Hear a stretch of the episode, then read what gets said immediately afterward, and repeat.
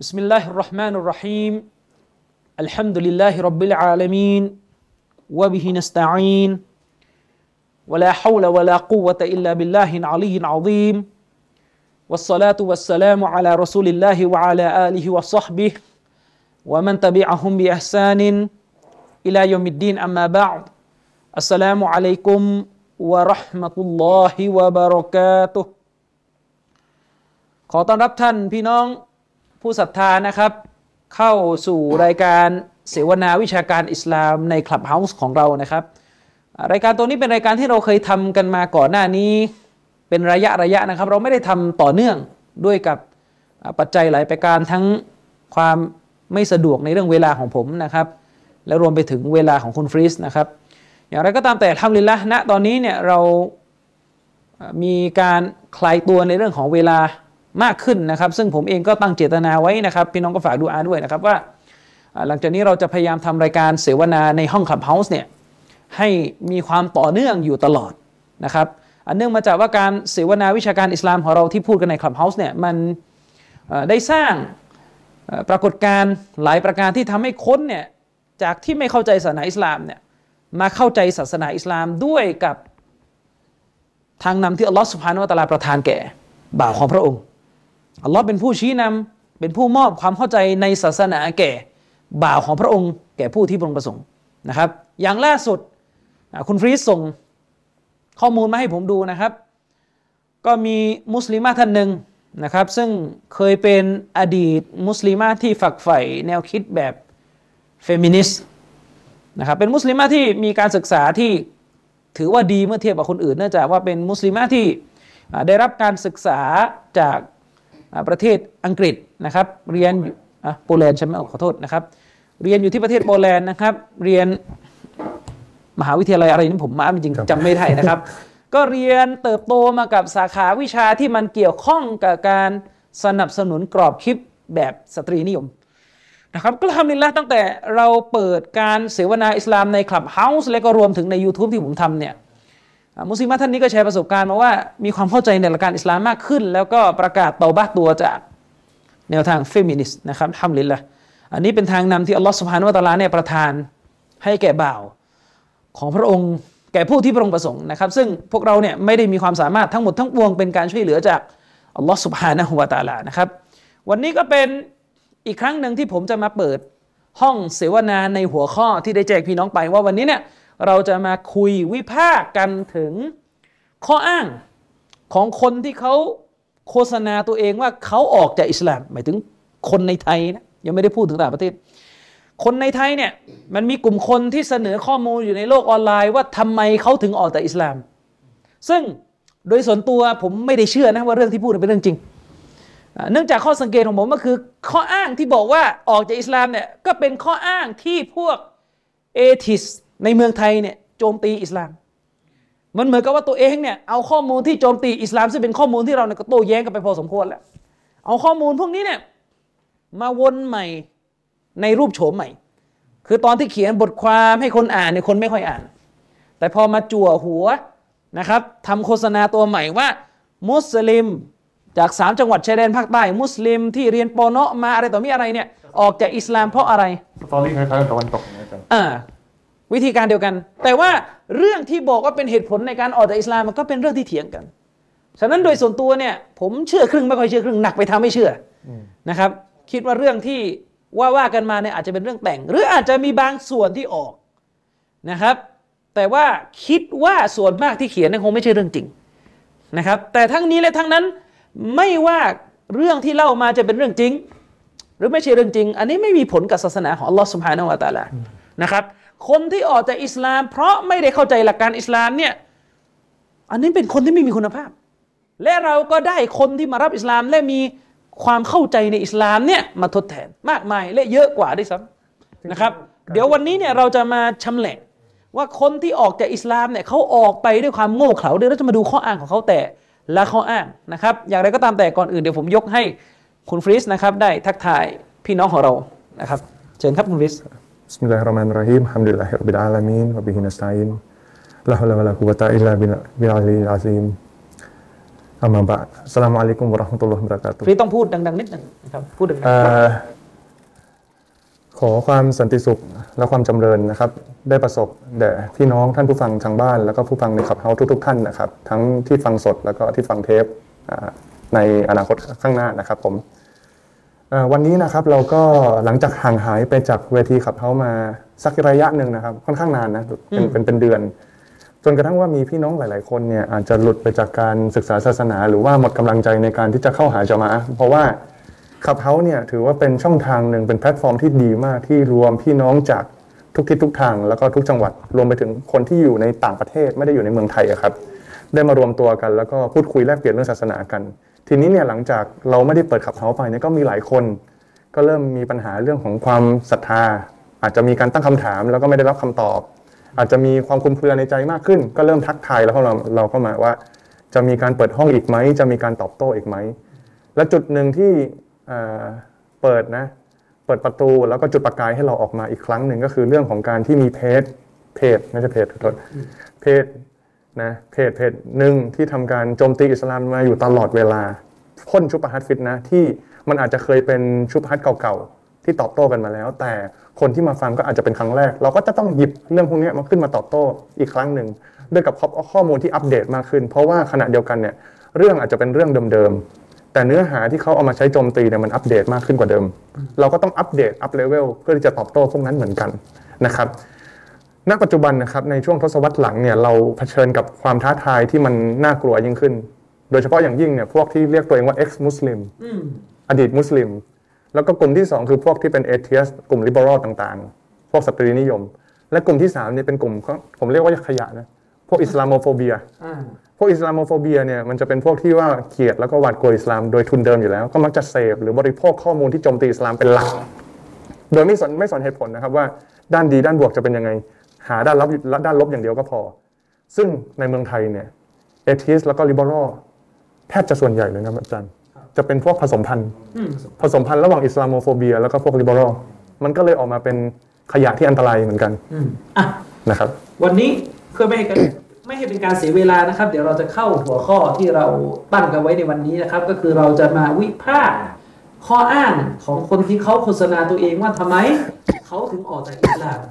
นะครับอย่างที่ผมเกริ่นไปว่าถ้าเขาออกจากอิสลามจริงตามข้ออ้างนี้ เขาก็ออกไปด้วยความโง่เขลาซึ่งเราก็ขอกล่าวว่าศาสนาของเราไม่มีพื้นที่ให้กับคนที่ไร้ปัญญาจะเข้ามานับถือนะครับ คุณออกจากอิสลามไปคุณก็ไปเจอสิ่งที่เขาต้องเจอในโลกหน้านะครับ แต่ถ้าเขาไม่ได้ออกจากอิสลามหมายถึงว่าไม่ได้มีเรื่องการออกจากอิสลามจริงเป็นเรื่องของการแต่งขึ้นมาเหมือนกับที่สื่อต่างประเทศเนี่ยชอบทำกัน นะครับ เป็นเรื่องของการแต่งขึ้นมา อันนั้นก็ถือว่าเราได้มาชำแหละนะครับ ให้เห็นถึงความง่อยเปลี้ยความไร้ศักยภาพของผู้ atheist เหล่านี้ แต่อย่างที่ผมย้ำนะครับว่า เวลาผมตอบโต้ atheist เนี่ยผมจะไม่เอ่ยชื่อ คู่กรณี สาเหตุที่ผมยังไม่เอ่ยชื่อ เพราะว่าหนึ่งนะครับ คนเหล่านี้เนี่ยในหมู่ atheist ด้วยกันเนี่ยไม่มีความน่าเชื่อถือ วิธีพิสูจน์ง่ายๆนะครับ ให้แกนนำ atheist พวกนี้เนี่ยลองจัดบรรยายในโรงแรมหรือใน ที่บรรยายอะไรต่างๆที่เป็นบรรยายสัมมนาวิชาการ ผมจะดูว่ามีกี่คนไปฟัง คือถ้าจะให้ผมตอบโต้คุณลักษณะเผชิญหน้าเอ่ยชื่อเนี่ยคุณต้องมีเครดิตด้วย อันนี้เป็นสิทธิ์ของผมนะครับเป็นสิทธิ์ของผมเพราะว่าตัวคุณเนี่ยไม่รู้ตัวตนคือใคร ใช้ชื่อปลอมอยู่ ไม่ต้องรับผิดชอบอะไรนะครับ ผมมีสิทธิ์ที่จะไม่เสวนาคุยด้วย แต่ผมจะเอาวิชาความรู้ที่ผมมีเนี่ยโต้แย้ง ข้อมูลมั่วๆที่คุณปล่อยออกสู่สังคม แต่ถ้าคุณอยากดีเบตนะครับ คุณต้องสร้างเครดิตให้ตัวเองเป็นที่เชื่อถือในกลุ่มของตัวเองก่อนนะครับ คุณต้องไปสร้างนะครับ เพราะว่าถ้าผมโต้คุณ ถ้าผมโต้คุณต่อให้ผมเนี่ยเอาข้อมูลวิชาการมาหักล้างข้อมูลของคุณเนี่ยสุดท้ายก็ไม่มีผลเสียเวลาเปล่า เพราะว่าอะไรคนในกลุ่มพวกคนเอเทีในกลุ่มพวกคนที่มีการศึกษาสูงกว่าคุณ ที่มีวุฒิการศึกษามากกว่าคุณก็จะบอกว่าคนที่ไม่รู้เป็นใคร เอามาเป็นมาตรฐานของเราไม่ได้ อันนี้คือประเด็น อันนี้คือหลัก ที่ดรซากิรไนท์เนี่ยย้ำตลอดว่าจะโต้วิชาการกับใครเนี่ยอย่ารับทุกคนนะครับ ให้ดูให้ดูนะครับอะคุณฟริดวันนี้เรามาเข้าข้อมูลกันนะครับว่าครับผมคนเหล่านี้อ้างอะไรบ้างที่เป็นเหตุผลครับในการทิ้งศาสนาอิสลามไปนะครับอะเดี๋ยวดูคนสำคัญก่อน คือมันมีการแชร์ข้อมูลกันใน Facebook นะครับ ว่ามันมีมุสลิมจากสามจังหวัด ต้องเอาสามจังหวัดนี้ไปไปโฆษณาอืม เพราะว่าจะได้ดูเป็น majority เอ่อน่าเชื่อถือ แต่นิดนึงดีกว่าคุณริสครับ เรื่องนี้เนี่ยผมขอพูดในฐานะ นักศึกษาประวัติศาสตร์นะที่ทำวิทยานิพนธ์เรื่องนี้โดยตรงเนี่ย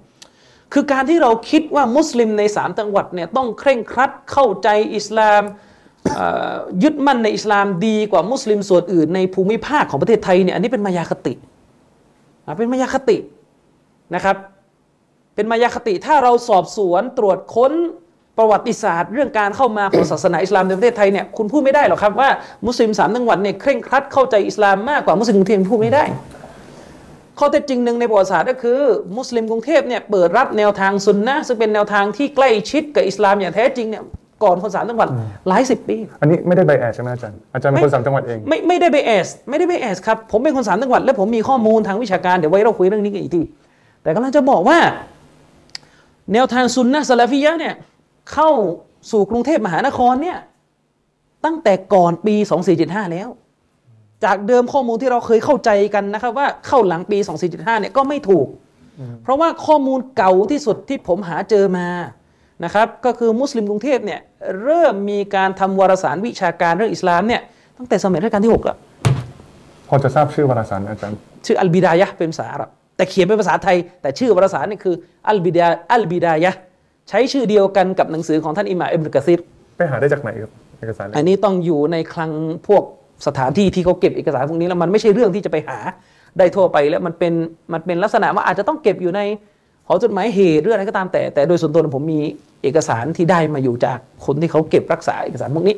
แต่พอยหลักนะอาครับจารย์ของคนที่ออกจากอิสลามเนี่ยมันจะมีพอยอยู่ไม่กี่พอย ข้อแรกเกิดในครอบครัวมุสลิม ข้อสองอ่าอยู่ในพื้นที่ที่มุสอลิมยู่ในพื้นที่สามจังหวัดหรืออะไรก็ตาข้อมที่แต่สามเคร่งครัดในศาสนาใช่ฉะนั้นที่ที่ผมเกรินตรงเนี้ยผมผมต้องการจะบอกว่า ถ้ามีมุสลิมจากสามสามจังหวัดเนี่ยเอ่อถ้ามีอดีตมุสลิมจากสามจังหวัดเนี่ยประกาศตัวเอง ออกสู่สังคมว่าฉันเนี่ย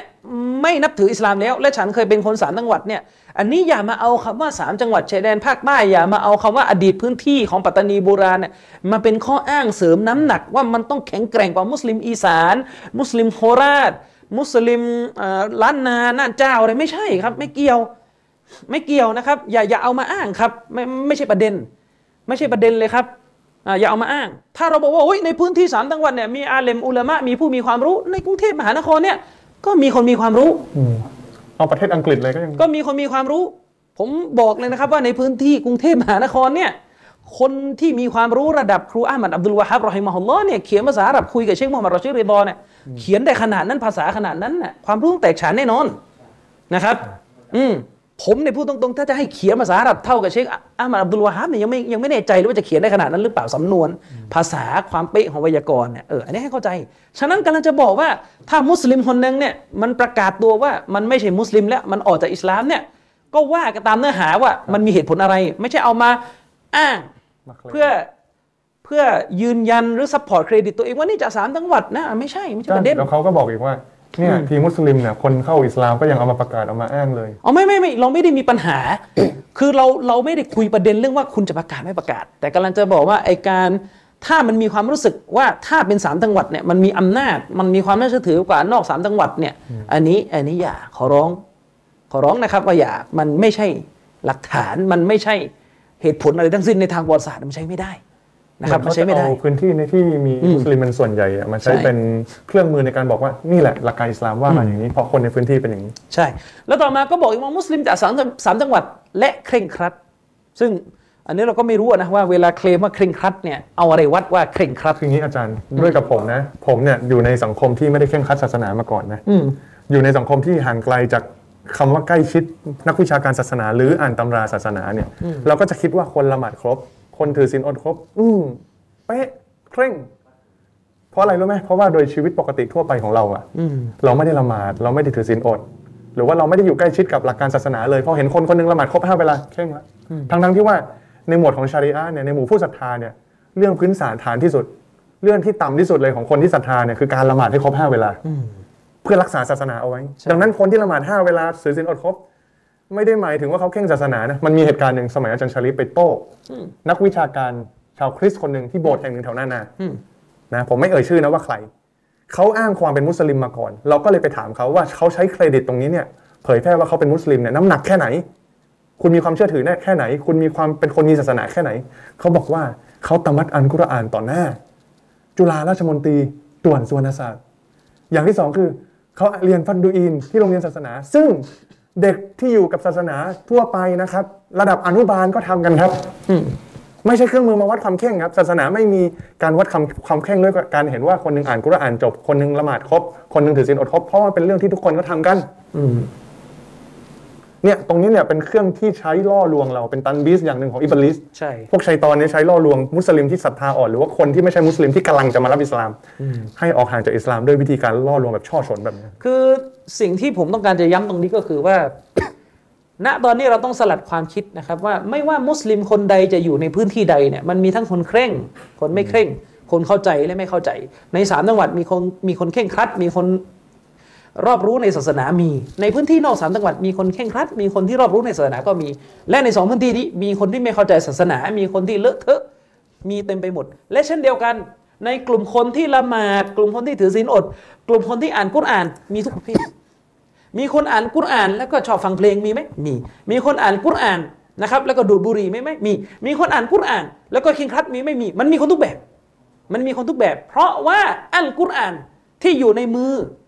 ที่อยู่ในชีวิตของประชาชนในเวลานี้เนี่ยแต่ละคนปฏิบัติกับอัลกุรอานไม่ตรงกันนะครับมุสลิมแต่ละคนเนี่ยปฏิบัติกับอัลกุรอานเนี่ยหลากหลายรูปแบบกันไป ฉะนั้นจะเอาตัวคนเนี่ยมาเป็นคำโฆษณาชวนเชื่อเนี่ยมันไม่ได้นะครับฉะนั้นอะถ้าในเชิงตรรกะเนี่ยตัดไปเลยไอ้ประเด็นเนี่ยว่ามาเลยที่หลักการเนื้อหาอืมว่าตกลงเนี่ยคุณกังขาในอิสลามข้อใดอะทีนี้มาดูข้อแรกคุณฟิส คือเขาโฆษณานะเขาบอกว่ามุสลิมคนเนี้เป็นมุสลิมคณะเก่าอะก็พอเข้าใจอืมเขาบอกมุสลิมคนเนี้เป็นมุสลิมคณะเก่าที่ออกจามะห์จามะห์หนึ่งแล้วกันที่ชอบออกไปอยู่ตามมัสยิดะหลายๆวันก็อะไรกัเงี้ยใช่ไหมอาจารย์อะไรนะออกตามมัสยิดหลายๆวันเอออะไรอย่างเงี้ยอ่าเป็นสูตรทีนี้ประเด็นก็คือเขาบอกว่า มุสลิมคนนี้เนี่ยยอมจำนนต่อ atheist อะมาดูข้อข้ออ้างที่เขาบอกว่าเขายอมจำนนต่อ atheist เขาบอกว่า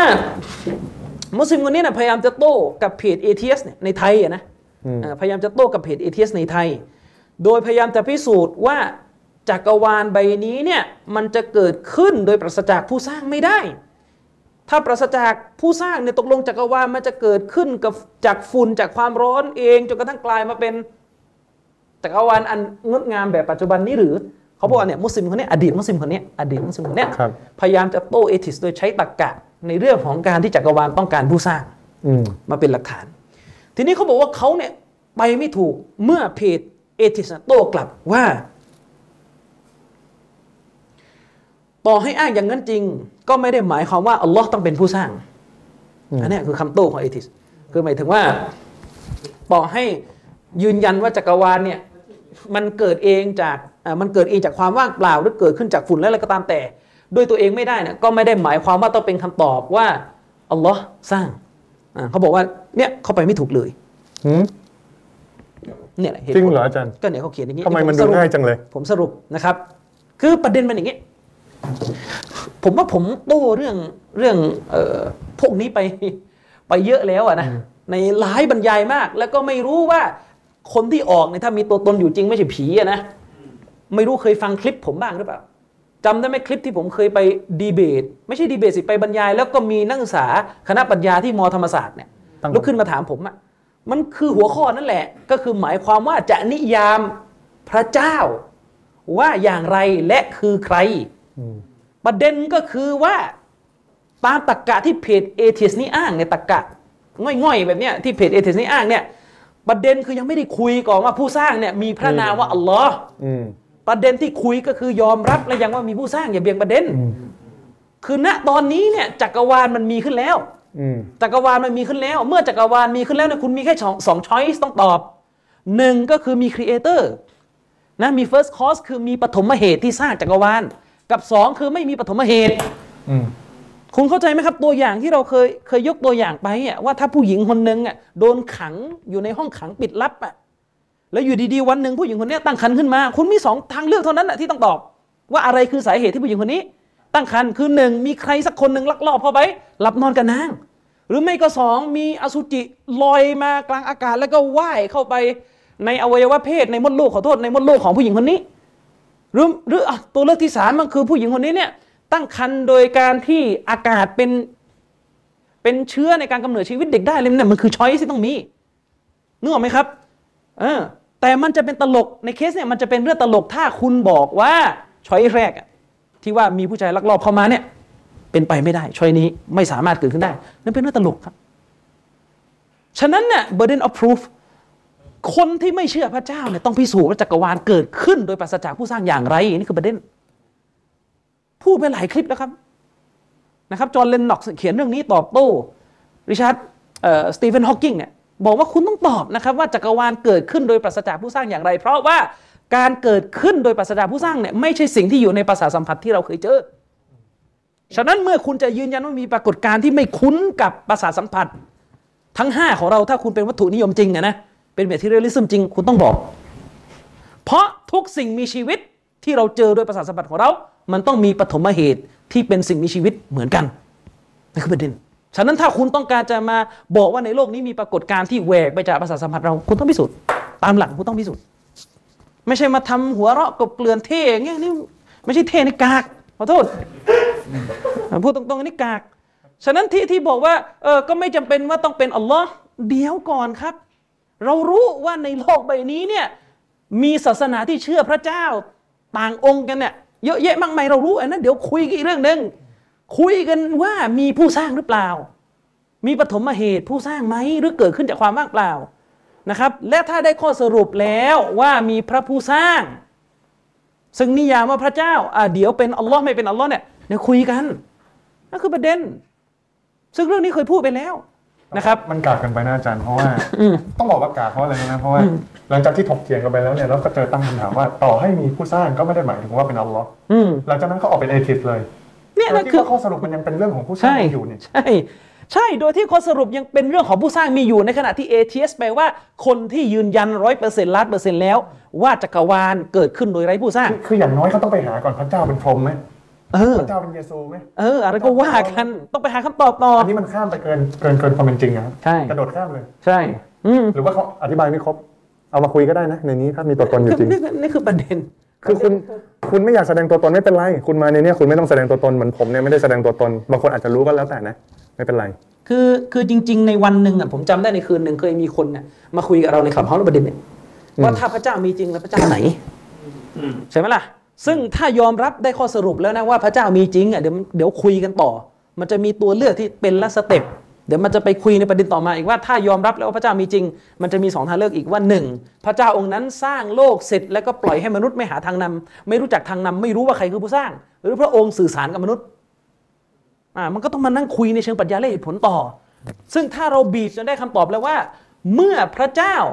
มันงี้มันงี้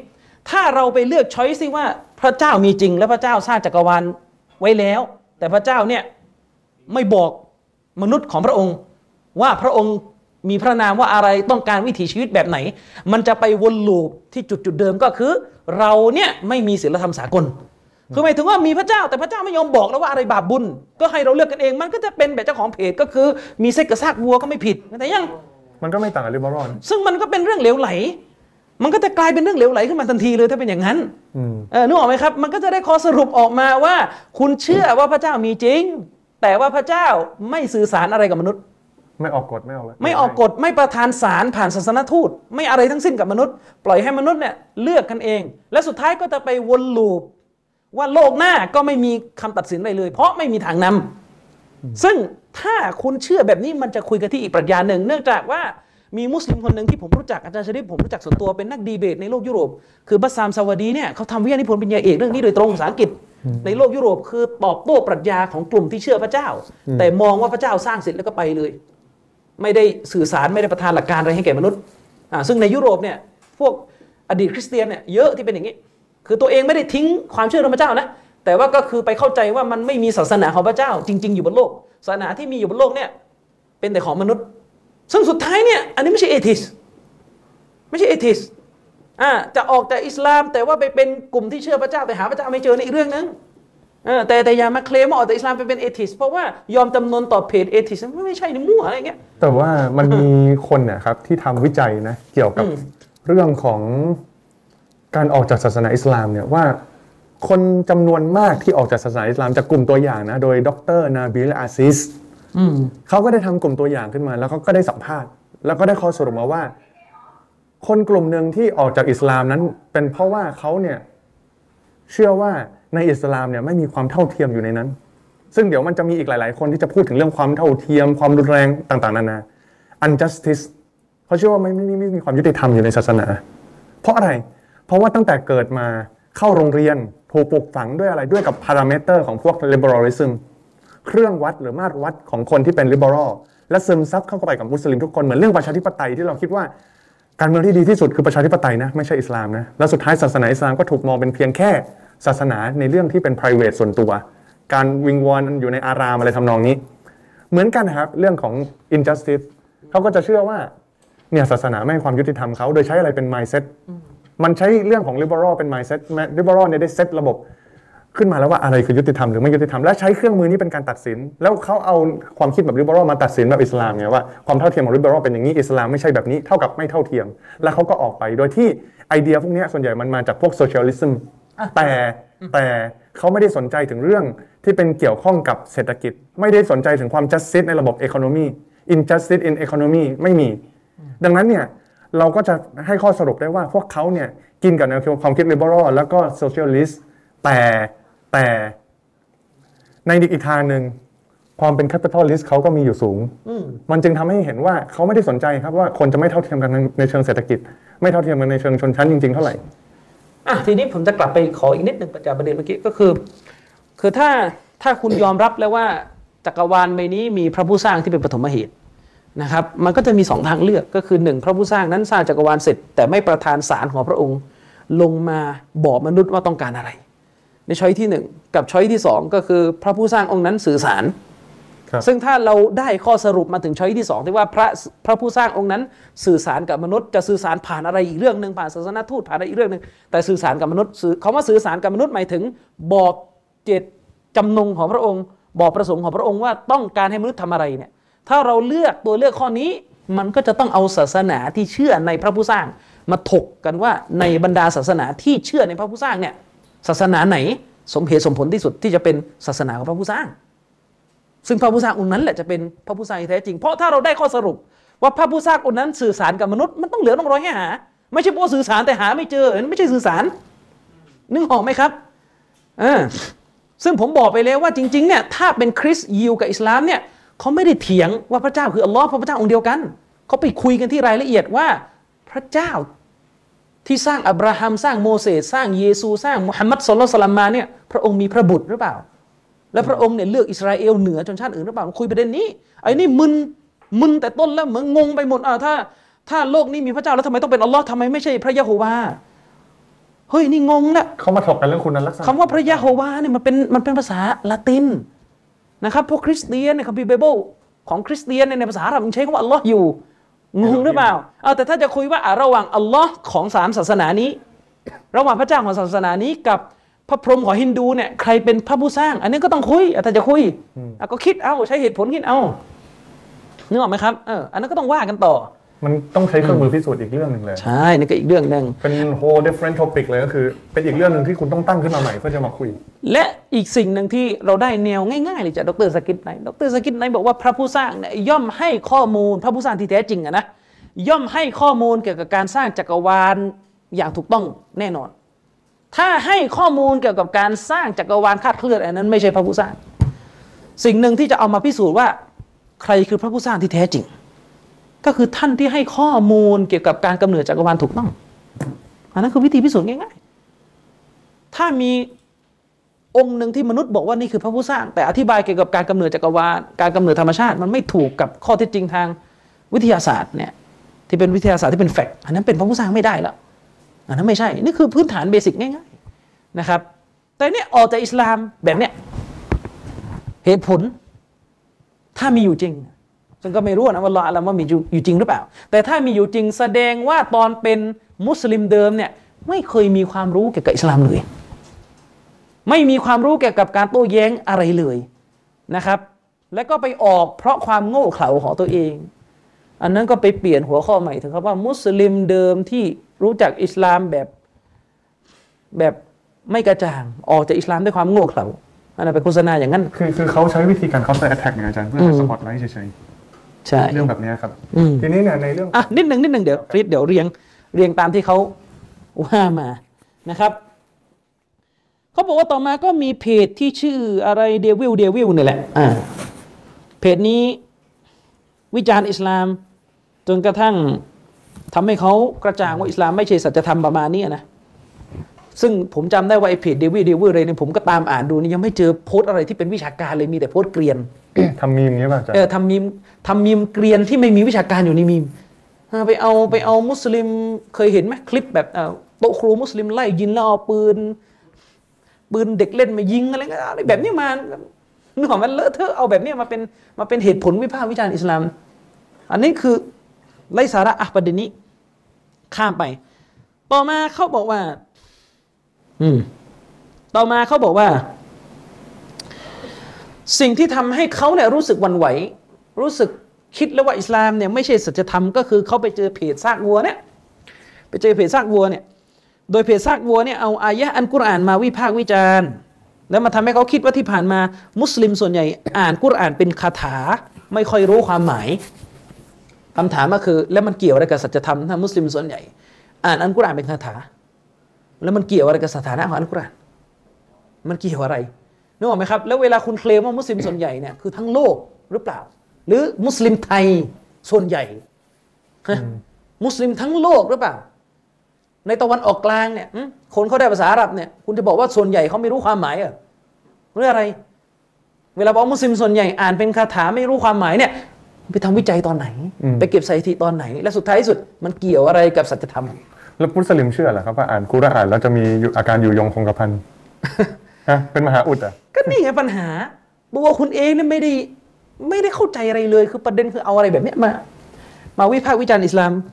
กุรอานเนี่ยเขาอ่านเพื่อทบทวนไม่ให้อืมถ้อยคำของพระเจ้าเนี่ยสูญหายไปหรือว่าสาบสูญไป อืมการที่คุณไม่ท่องคัมภีร์การไม่ที่คุณไม่ท่องหลักการของลัทธิคุณนั่นแหละ มันจะทำให้ข้อความของพวกคุณน่ะบิดเบือนหรือว่าเปลี่ยนแปลงไปตลอดแล้วคุณก็ทะเลาะกันไม่จบสิ้น เอาสลับกลับกันนะนะสลับกลับกันนะถ้าผมจะพูดนะคนส่วนใหญ่ที่อ้างตัวว่าเป็นเสรีนิยมอือฮึอ่านหนังสือปรัชญาเสรีนิยมภาษาอังกฤษไม่ออก อืม แต่มันใช่ไหมที่จะเอามาเป็นข้อมูลหักล้างฮะคนส่วนใหญ่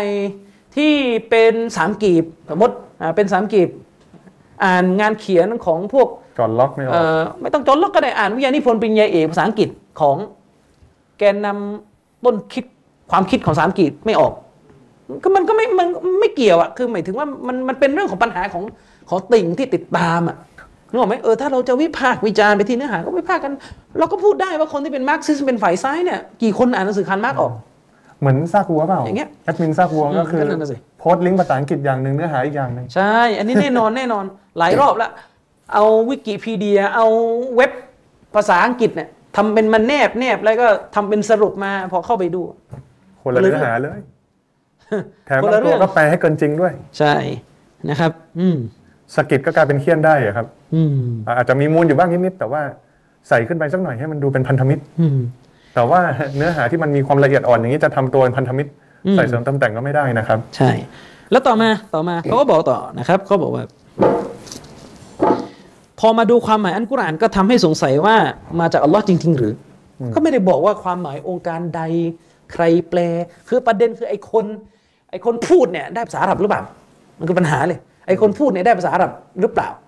เออแล้วก็ไปอ่านคำแปลฉบับไหนก็ไม่รู้ นี่ถ้าสมมุติว่าไปอ่านฉบับแปลที่มันแปลผิดนะ อันนี้โดนหลอกซ้อนไปอีกอืมออกจากอิสลามเพราะว่าอ่านคำแปลที่คลาดเคลื่อนอะอันนี้ก็อีกอีกคดีหนึ่งอีกอ่าอันนี้คือปัญหา แล้วก็ไม่ได้บอกด้วยว่า องค์การอะไร นะครับ ทีนี้ต่อมาเขาก็เขาก็พยายามจะลงเนื้อหาจะสดิอ่าเอ่อคุณฟริสครับเขาบอกว่าหลายๆสุเราะห์พูดถึงเรื่องโลกแบนอืมอืมเห็นไหมเนี่ยข้ออ้างของเขาเดี๋ยวก่อนสุราไหนที่อ้างว่าโลกแบนผมว่าเชื่อว่าถ้าเราเอามาถกกับเขาเนี่ย หรือว่ามาคุยกันกับเขาต่อต่อหน้าคือมันอย่างนี้ผมจำจำผมผมจะจำอยากจะได้หรือเปล่าให้คำแนะนำสำหรับมุสลิมเดิม แล้วก็ให้เป็นข้อมูลสำหรับคนไม่ใช่มุสลิมนะว่า คือเรา เวลาเราจะหาทางนำจากอัลกุรอานเนี่ยสิ่งที่เราต้องคำนึงเป็นหลักสำคัญก็คือ กุรอานฉบับแปลไทยอะมันไม่เพียงพอที่จะตอบทุกอย่างที่คุณอยากรู้เกี่ยวกับอัลกุรอานอืมเพราะมันมีข้อจำกัดร้อยแปดพันเก้าในนั้น พูดถึงกุรอานฉบับแปลไทย นี่เป็นเหตุผลที่ว่าถ้าคุณอยากเข้าใจอันกุรอาน แบบแตกฉานอะคุณมีสองทางเลือกหนึ่งถ้าคุณไม่เรียนภาษาอาหรับนะ ถ้าคุณไม่อยากเรียนภาษาอาหรับ คุณก็ต้องไปนั่งถามผู้รู้ที่แตกฉานจริง ๆ แบบจนกว่าจะอิ่ม ซึ่งอันนี้ผมไม่รู้ว่ามีผู้รู้คนไหนจะมารับหน้าที่นี้กับคุณหรือเปล่านึกออกไหมครับเออพูดถึงเงื่อนไขว่าคุณอยู่เมืองไทยอะมันจะมีผู้รู้คนไหนว่างงานที่จะมาตอบทุกอย่างที่คุณสงสัยเกี่ยวกับความหมายของอันกุรอานด้วยเหตุนี้เองอิหม่ามอิบนุตัยมียะเนี่ยท่านจะบอกว่าถ้าอยากรู้ความหมายของอันกุรอานอย่างแท้จริงคุณหลีกเลี่ยงการเรียนภาษาอาหรับไม่ได้ นะครับ ถ้าอันกุรอานเนี่ยคุณสามารถเข้าใจเพียงแค่ดูคำแปลเนี่ยนักวิชาการเขาไม่เขียนหนังสืออธิบายหรอกครับ คือคำแปลอันกุรอานเนี่ยมันเข้าใจแบบคำแปล คุณเข้าใจคำว่าเข้าใจแบบคำแปลไหมเข้าใจแบบเบสิกเนื่องจากว่ากฎเกณฑ์ข้อหนึ่งที่เราจะเข้าใจอันกุรอานคือ เราต้องเอาอันกุรอาน ในแต่ละจุดขยายความซึ่งกันและกัน ซึ่งปัญหาที่คนหลายคนไม่คำนึงก็คือ เวลาคุณเจอองค์การอันกุรอานจุดหนึ่งคุณจะไปรู้ได้อย่างไรว่า องค์การอันกุรอานที่จะมาขยายจุดเนี่ยมันอยู่วรรคไหน ตลอดทั้งเล่ม คือประเด็น เพราะว่าไม่ได้เรียงติดกันอ่านึกออกไหมครับ มันไม่ได้เรียงติดกัน อันนี้คือประเด็นนะครับ ด้วยเหตุนี้เนี่ยผมยกตัวอย่างเลย เวลาคุณจะศึกษาคำพิอันกุรอาน ถ้าอยากจะให้เข้าใจความหมายเชิงลึก ชนิดที่ว่าคุณจะมาตัดสินว่าจะอยู่ต่อหรือไม่อยู่ต่อกับอันกุรอาน จะออกจากอิสลาม กับจะไม่ออกจากอิสลามเนี่ยคุณอ่านแค่คำแปลเนี่ยนี่มันเลอะเทอะ นึกออกไหมครับ คุณออกจากอิสลามเพียงเพราะคำแปลเนี่ยไม่มันเลอะเทอะมากคือหนึ่งคุณไม่สันนิษฐานเลยว่าคำแปลอาจจะผิด คุณไม่สันนิษฐานเลยนะครับว่า มุสลิมที่มีอยู่เป็นพันห้าร้อยล้านคนทั่วโลกเนี่ยเขามีวิธีอักรูเมนต์องค์การที่คุณสงสัยอย่างไรเอามาถามผมก็ได้เอามาถามอามิลนาเนี่ยเปิดคำเฮาอยู่มาถามสิว่าองค์การเนี่ยไหนคุณบอกมาหน่อยสิว่าจะอธิบายยังไง เออ หรืออย่างง่ายๆไหมอาจารย์ไปเรียนภาษาเพิ่มก็เนี่ยไม่ใช่ว่าเอาความไม่รู้ภาษาอาหรับของตัวเองแล้วก็มั่นใจว่านี่แหละกุรอานเนี่ยมันไม่ใช่ความจริง เพราะว่ากูซึ่งไม่รู้ภาษาอาหรับเนี่ยกูตัดสินได้เลยเนี่ยนี่ตลก จริงๆในในหลาย ๆ อายะห์หลาย ๆ สุเรอเนี่ยอืมในการตับซีดอะมันก็มีแปลเป็นภาษาอังกฤษแล้วก็ภาษาอินโดอะไรเงี้ยใช่คือถ้าไม่อยากภาษาอาหรับคุณก็ต้องใฝ่รู้สักหน่อยอะในการที่จะหาความจริง นี่คือคุณเลือกที่จะเปลี่ยนเมื่อมีความสงสัยโดยการไม่หาความจริงเนี่ยแบบนี้ไม่ใช่วิธีการแบบปัญญาชนนะใช่เมื่อคุณตั้งคำถามแล้วคุณต้องหาคำตอบ แต่ถ้าคุณตอบไม่ได้คุณเลือกที่จะทิ้งอืมอันนี้คือวิธีการที่โง่เขลาผมยกตัวอย่างอะเดี๋ยวจะคุยเรื่องโลกแบนนิดหนึ่งเนี่ยขณะว่า อันนี้คือผมว่าก็ฉบับย่อที่สุดอะนะคือกุรอานร้อยสิบสี่องค์การเนี่ยอันนี้ก็คือเล่มที่อธิบายร้อยสิบสี่องค์การ ครบในหนึ่งเล่ม นี่คือเร็วที่สุดเล่มหนึ่งย่อที่สุดเข้าใจร้อยห้าร้อยสิบสี่บทร้อยสิบสี่สุเราะห์โทษร้อยสิบสี่บทนะครับ องค์การในหกพันกว่าพูดผิด นี่คือเล่มหนึ่งที่อธิบายเร็วที่สุดละคุณจะอ่านหรือเปล่าล่ะ มันคือประเด็น อันนี้เป็นเล่มที่ถูกเขียนโดยคนสมัยที่ใกล้ๆกับเราแล้วอยู่ยุคอาณานิคมแล้วกันมีฝรั่งคนหนึ่งเนี่ยนะมีหนังสือเล่มหนึ่งของเคมบริดจ์นี่เขาทำวิจัยเกี่ยวกับบทบาทของเจ้าของหนังสือเล่มนี้เลยก็คือท่านชัยคุลอิสลามอิหม่ามอัชชาวกานีรอฮิมะฮุลลอฮ์นี่เป็นกอดีเป็นผู้พิพากษาอิสลามอยู่ที่ซอนอะประเทศเยเมนนี่หนังสือของท่านทำการอธิบายอัลกุรอานบางคนอาจจะบอกว่า เอ้า แล้วคนนี้อธิบายอัลกุรอานเนี่ยมันมัน มันถูกต้องกว่าคนอื่นตรงไหนอะนะครับอิหม่ามอัชชาวกานีเนี่ยหนังสือเล่มนี้เนี่ยฟัตุลกอดีรเนี่ยมันคือหนังสืออธิบายอัลกุรอานที่เน้นรวบรวมคำอธิบายอัลกุรอานของคนสมัยแรก ก็คือบรรดาสาวก บรรดาสหาบะห์บรรดาตาบิตาบีบรรดาสลับเนี่ยที่กว้างขวางมากที่สุดเล่มหนึ่งอืมก่อนที่จะออกความเห็นตัวเองเนี่ยอิหม่ามชาวกานีเนี่ยประมวลได้กว้างขวางมากที่สุดเล่มหนึ่งคือก่อนหน้ายุคของอิหม่ามชาวกานีก็จะมีท่านอื่นนะที่ อธิบายกุรอานด้วยวิธีการรวบรวมความเข้าใจของคนสลับมา อย่างเช่นอิหม่ามตอบารีอย่างเช่นอิหม่ามอิบนุกะซีรแต่อิหม่ามชาวกานีเนี่ยพยายามจะรวบรวมให้มันกว้างกว่าอิหม่ามตอบารีรวบรวม เพราะว่าในตับซีดในอธิบายกุรอานของอิหม่ามตอบารีเนี่ยบางบางบางองค์การท่านอาจจะรวมไม่หมดที่สลับเคยพูดก็มีอย่างนี้เป็นต้นนะครับ และอิหม่ามชาวกานีเนี่ยคือคนที่ในยุคนั้นน่ะ ในยุคอาณานิคมอะท่านเป็นหนึ่งในคนที่เรียกร้องให้โลกมุสลิมเนี่ยเลิกตักลิดคือเลิกยึดติดกับความเห็นของบุคคลเพราะศาสนาเนี่ยมันดูกันที่หลักฐาน ความเห็นของบุคคลมันมีถูกมีผิดได้ อย่างนี้เป็นต้น และอิหม่ามชาวกานีเนี่ยพูดได้เลยว่าท่านเป็นหนึ่งในรากฐาน ของแนวทางซาลาฟียะห์ในเวลาต่อมา อย่างน้อยที่พูดได้เลยว่าอิหม่ามอัลบานีเป็นหนึ่งในคนที่ได้รับอิทธิพลจากอิหม่ามอาจารย์พี่ชาวก็กาอย่างนี่นี้ครับพวกเอทิสมันก็จะมาเหตุผลนี้ว่าอืมอ้าวแล้วถ้าสมมุติว่า เราต้องไปอ่านตับซีดให้มันยุ่งยากอย่างเงี้ยถ้าศาสนาอิสลามเป็นศาสนาที่สัจธรรมจริงๆเนี่ยอืมทำไมไม่เขียนกุรอานมาให้แบบเข้าใจได้เลยทันที ไม่คือมีมันปัญอย่างหาเงี้ยในการเอ่อทำความเข้าใจกับตัวบทหรือว่าต้องมานั่งแปลอีกคือมันอย่างนี้คุณพริสเวลาเราจะบอกว่าสัจธรรมมันต้องเป็น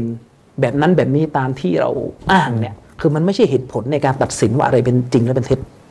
นึกออกไหมครับ คือการที่อันกุรอานเนี่ยไม่ลงมาตามที่คุณอยาก ไม่ลงมาเป็นรูปแบบตามที่คุณอยากเนี่ยมันไม่ใช่เหตุผลว่ากุรอานไม่ใช่สัจธรรมครับนึกออกไหมครับ คือเรากำลังจะบอกว่าอันกุรอานเนี่ยต้องทำความเข้าใจแต่ไม่ใช่ยุ่งยาก มันไม่ได้ยากจนกระทั่งสมองคุณฟังไม่ออกนะครับ ไอ้ที่ฟังยากแล้วก็งงและไม่เข้าใจมากกว่านู่นหนังสืออย่างเซเปียนเนี่ยเขียนเรื่องนิทานอะไรก็ไม่รู้พิสูจน์ไม่ได้เนี่ย อันนั้นน่ะอันนั้นใช่ แต่อัลกุรอานเนี่ยเรากำลังจะบอกว่าอัลกุรอานเนี่ยความหมายทางภาษาของมันเนี่ย คนอาหรับชนบทในสมัยท่านนบีเนี่ยฟังรู้เรื่องฟังเข้าใจ แต่ที่คนยุคเราฟังแล้วอาจจะเกิดการงง เพราะว่าหนึ่งภาษาอาหรับของเราไม่เก่งนั่นคือประเด็นสองเราไม่ได้อยู่ในบริบทที่อันกุรอานประทานลงมา มันเป็นพลวัตทางยุคสมัย ใช่ มันเป็นพลวัตทางยุคสมัยด้วยเหตุนี้เองอิสลามเราจึงบอกนะครับว่า คนที่จะหาทางนำจากอัลกุรอานเนี่ยไม่ใช่คือไม่ได้มีเพียงแค่ว่าไปถือกุรอานตัวเล่มแล้วก็นั่งอ่านเอาเอง เรามีสุนนะนบี มีหะดิษนบีที่ต้องขยายความอัลกุรอานมีคำพูดของสาวก ท่านศาสดามุฮัมมัดท่านนบีของเราเนี่ยก็บอกว่าจะเข้าใจกุรอานเนี่ยต้องผ่านสุนนะของท่านผ่านสาวกของท่าน ก็คือนบีเนี่ยรับทราบแล้วว่าจะมียุคสมัยที่เปลี่ยนแปลงไปใช่มีพลวัตทางภาษา ก็จึงจำเป็นต้องอาศัยความเข้าใจของคนในยุคสลับใช่เพื่อที่จะทำความเข้าใจกุรอาน เพราะถ้าคุณอ่านหนึ่งคนความหมายก็จะเป็นหนึ่งแบบอ่านใช่ล้านคนความหมายก็จะเป็นล้านแบบ คุณต้องเข้าใจนะครับว่าศาเวสลานาเละครับเวลาแปลมาเป็นไทยเนี่ยมันไม่เหมือนต้นฉบับภาษาอาหรับนะครับ คำแปลมันก็คือคำแปลมันไม่สามารถถ่ายทอดความรู้สึกทั้งหมดที่มีอยู่ในต้นฉบับภาษาเดิม อย่างอันกุรอานเนี่ยเราเป็นมุสลิมเรารู้กันว่าอันกุรอานมันมีความสละสลวยของประโยคที่ต่อเนื่อง คุณลองคิดดูนะครับว่าอันกุรอานเนี่ยถูกประทานลงมาเนี่ยพระดำรัสของพระผู้เป็นเจ้าเนี่ยเราอัลลอฮ์ประทานลงมาเนี่ยมุสลิมเป็นหมื่นหมื่นล้านล้านคนเป็นล้านหรือเปล่าไม่รู้นะทั่วโลกครับแต่ถ้าทั้งประชาชาติเนี่ยถึงแน่นอนแหละเป็นล้านอะสามารถท่องจำอันกุรอานได้อย่างลื่นคล่อง ตั้งแต่ต้นเล่มยันจบเล่มยันจบเล่ม คุณต้องคิดดูว่าอันกุรอานเนี่ยประทานลงมาเนี่ยไม่ได้มีแค่ออปชันไม่ได้มีแค่หน้าที่เพียงแค่ว่าให้คุณเข้าใจ หน้าที่ของกุรอานมีหลายอย่างมีตั้งแต่หน้ากุรอานเนี่ยจะต้องเป็นคัมภีร์ที่คุณจะต้องท่องจำได้เพื่อที่จะทำให้คัมภีร์เนี่ยอยู่ต่อไปไม่ถูกบิดเบือน ในยุคสมัยที่การบันทึกเนี่ยเป็นเรื่องที่ยากการเก็บไมโครฟิล์มไม่มี ครับนึกออกไหมครับ ฉะนั้นลองคิดดูว่าคัมภีร์ที่มีความสละสลวยในการท่องจำในยุคสมัยที่หมู่ชน ซึ่งแบกรับอันกุรอานเนี่ยแทบจะไม่มีอุปกรณ์บันทึกอะแต่กลับมีความสละสลวยได้ง่ายต่อการท่องจำพร้อมกับตัวความหมายในคนอาหรับในสมัยนบีเข้าใจนะครับ อันเนี้ยคือสิ่งที่มันสุดยอดของอันกุรอาน แต่คุณเนี่ยคุณไปเอาความเป็นเอเชียที่คุณไม่เข้าใจภาษาอาหรับเนี่ย มาเป็นข้ออ้างว่าถ้าเป็นสัจธรรมเนี่ยทำไมกูไม่รู้เรื่องอันนั้นมันปัญหาของมึงก็แต่มึงไม่รู้เรื่องปัญหาของมึงคือยกยกตัวอย่างง่ายๆว่าอย่างเงี้ยฟริสครับยกตัวอย่างง่ายๆอะคุณจะเข้าไปเรียนในมหาวิทยาลัยอะเอออ แล้วเขามีเงื่อนไขว่าคุณต้องได้ภาษาอังกฤษ ยอมรับไหมครับมหาวิทยาลัยชั้นนำในไทยเนี่ยเขามีเงื่อนไขเลยครับว่าแม้แต่ปอตรี คุณต้องสอบคะแนนภาษาอังกฤษให้ผ่าน อย่างผมเรียนปอเอกเนี่ยก็ต้องมีคะแนนภาษาอังกฤษให้ผ่านไม่งั้นไม่จบ แต่คุณมาบอกว่าเฮ้ยถ้าสถาบันการศึกษาเนี่ยมันเป็นแหล่งแห่งความรู้มึงห้ามเอาภาษาอังกฤษเข้ามายุ่งอืมนี่เหมือนเราเคยโต้เฮ้เอยทิสเรื่องนี้มันมาแล้วนะอาจารย์นึกออกไหมเรื่องเนี้ยประมาณว่าถ้าสมมุติว่ากุรอานเป็นสัจธรรมเนี่ยทำไมต้องมาหาความเข้าใจกันอีก แม้แต่กลุ่มเอทีเอสเองเนี่ยมานั่งเรียนเรื่อง liberalism เรื่อง communism เรื่อง socialism คุณยังต้องเข้าห้องเรียนไปหาอาจารย์เลย ไม่เข้าห้องเรียนไปหาอาจารย์เป็นไงสอบตก ใช่ ไม่ได้ความรู้ แล้วพระเจ้าเนี่ยเป็นผู้สั่งเราเองให้หาความรู้ หรือว่าให้ถามกับผู้รู้ในสิ่งที่เราไม่รู้นั่นหมายถึงอะไร ตัวกุรอานเองครับหรือว่าตัวฮะดิษที่มาประกอบเนี่ยอาจจะลงมาครบถ้วนแล้วก็จริง แต่ว่าสิ่งหนึ่งประการสำคัญคือการรวบรวม การรู้ไทม์ไลน์ทางประวัติศาสตร์ การรู้ที่มาของกุรอาน การรู้ background ของแต่ละอายะห์เป็นสิ่งจำเป็นที่ผู้รู้เนี่ยจะต้องมาให้คำอธิบายเพิ่ม หรือว่ามาเรียบเรียงรวบรวมให้คุณตั้งแต่แรก เพื่อคุณจะได้มีซอสมาอ่านและเข้าใจมากขึ้น ไม่ใช่ไปอ่านอักษรดิบๆที่ความเข้าใจของคนพันปีแล้วอาจจะเข้าใจ แต่ณปัจจุบันคุณไม่ได้ไปเรียนภาษาของคนพันปีที่แล้วอะคือถ้าคุณเรียนภาษาคนพันปีที่แล้ว คุณก็สามารถที่เข้าใจได้ แต่มันง่ายกว่าไหมที่คุณจะผ่านอุลามาที่เขาเข้าใจความซับซ้อนทางภาษาความซับซ้อนทางประวัติศาสตร์และ background ของตัว text หรือว่าตัว manuscript ที่มาให้กับเรานะครับคุณฟิตผมนึกถึงประเด็นหนึ่งเชคอัลบานีرحمه اللهเนี่ยท่านได้บอกนะครับว่าสาเหตุหนึ่งนะ ที่ทำให้ชาวอาหรับไม่แต่ชาวอาหรับสมัยนี้เนี่ยก็ไม่มีศักยภาพในการเข้าใจอัลกุรอานเท่ากับชาวอาหรับในสมัยต้นของอิสลามครับเพราะว่าชาวอาหรับสมัยหลังเนี่ยภาษาของพวกเขาเนี่ยถูกกลืนกินผสมผสานจากภาษาของชาวตะวันตก อิทธิพลของยุคอาณานิคม เชคอัลบานีบอกว่าอิทธิพลของยุคอาณานิคมเนี่ยทำให้ชาวอาหรับที่เป็นอาณานิคมของโลกตะวันตกเนี่ยห่างไกลจากความเข้าใจในภาษาอาหรับ ที่เป็นต้นฉบับดั้งเดิมมากขึ้น อันนี้เรื่องจริง เอาเรื่องจริงเลยอาจารย์คนสามจังหวัดบ้านเราอะหรือว่าคนมาเลเซียอย่างเงี้ยใช่เอาแบบใกล้ตัวเลยอืมเวลาเขาจะพูดโรงพยาบาลเขาไม่พูดว่า rumah sakit rumah sakit rumah sakitเขาไปไหนละฮมออสฮปิปิตาตาใช่ คนมาลายูจะพูดว่ามอฮปิตามอฮปิตาก็แปลว่า hospital น้ำตาลคนมาลายูคนมาลายูสามจังหวัดเรียกว่าซากาซากาก็ซูกาไง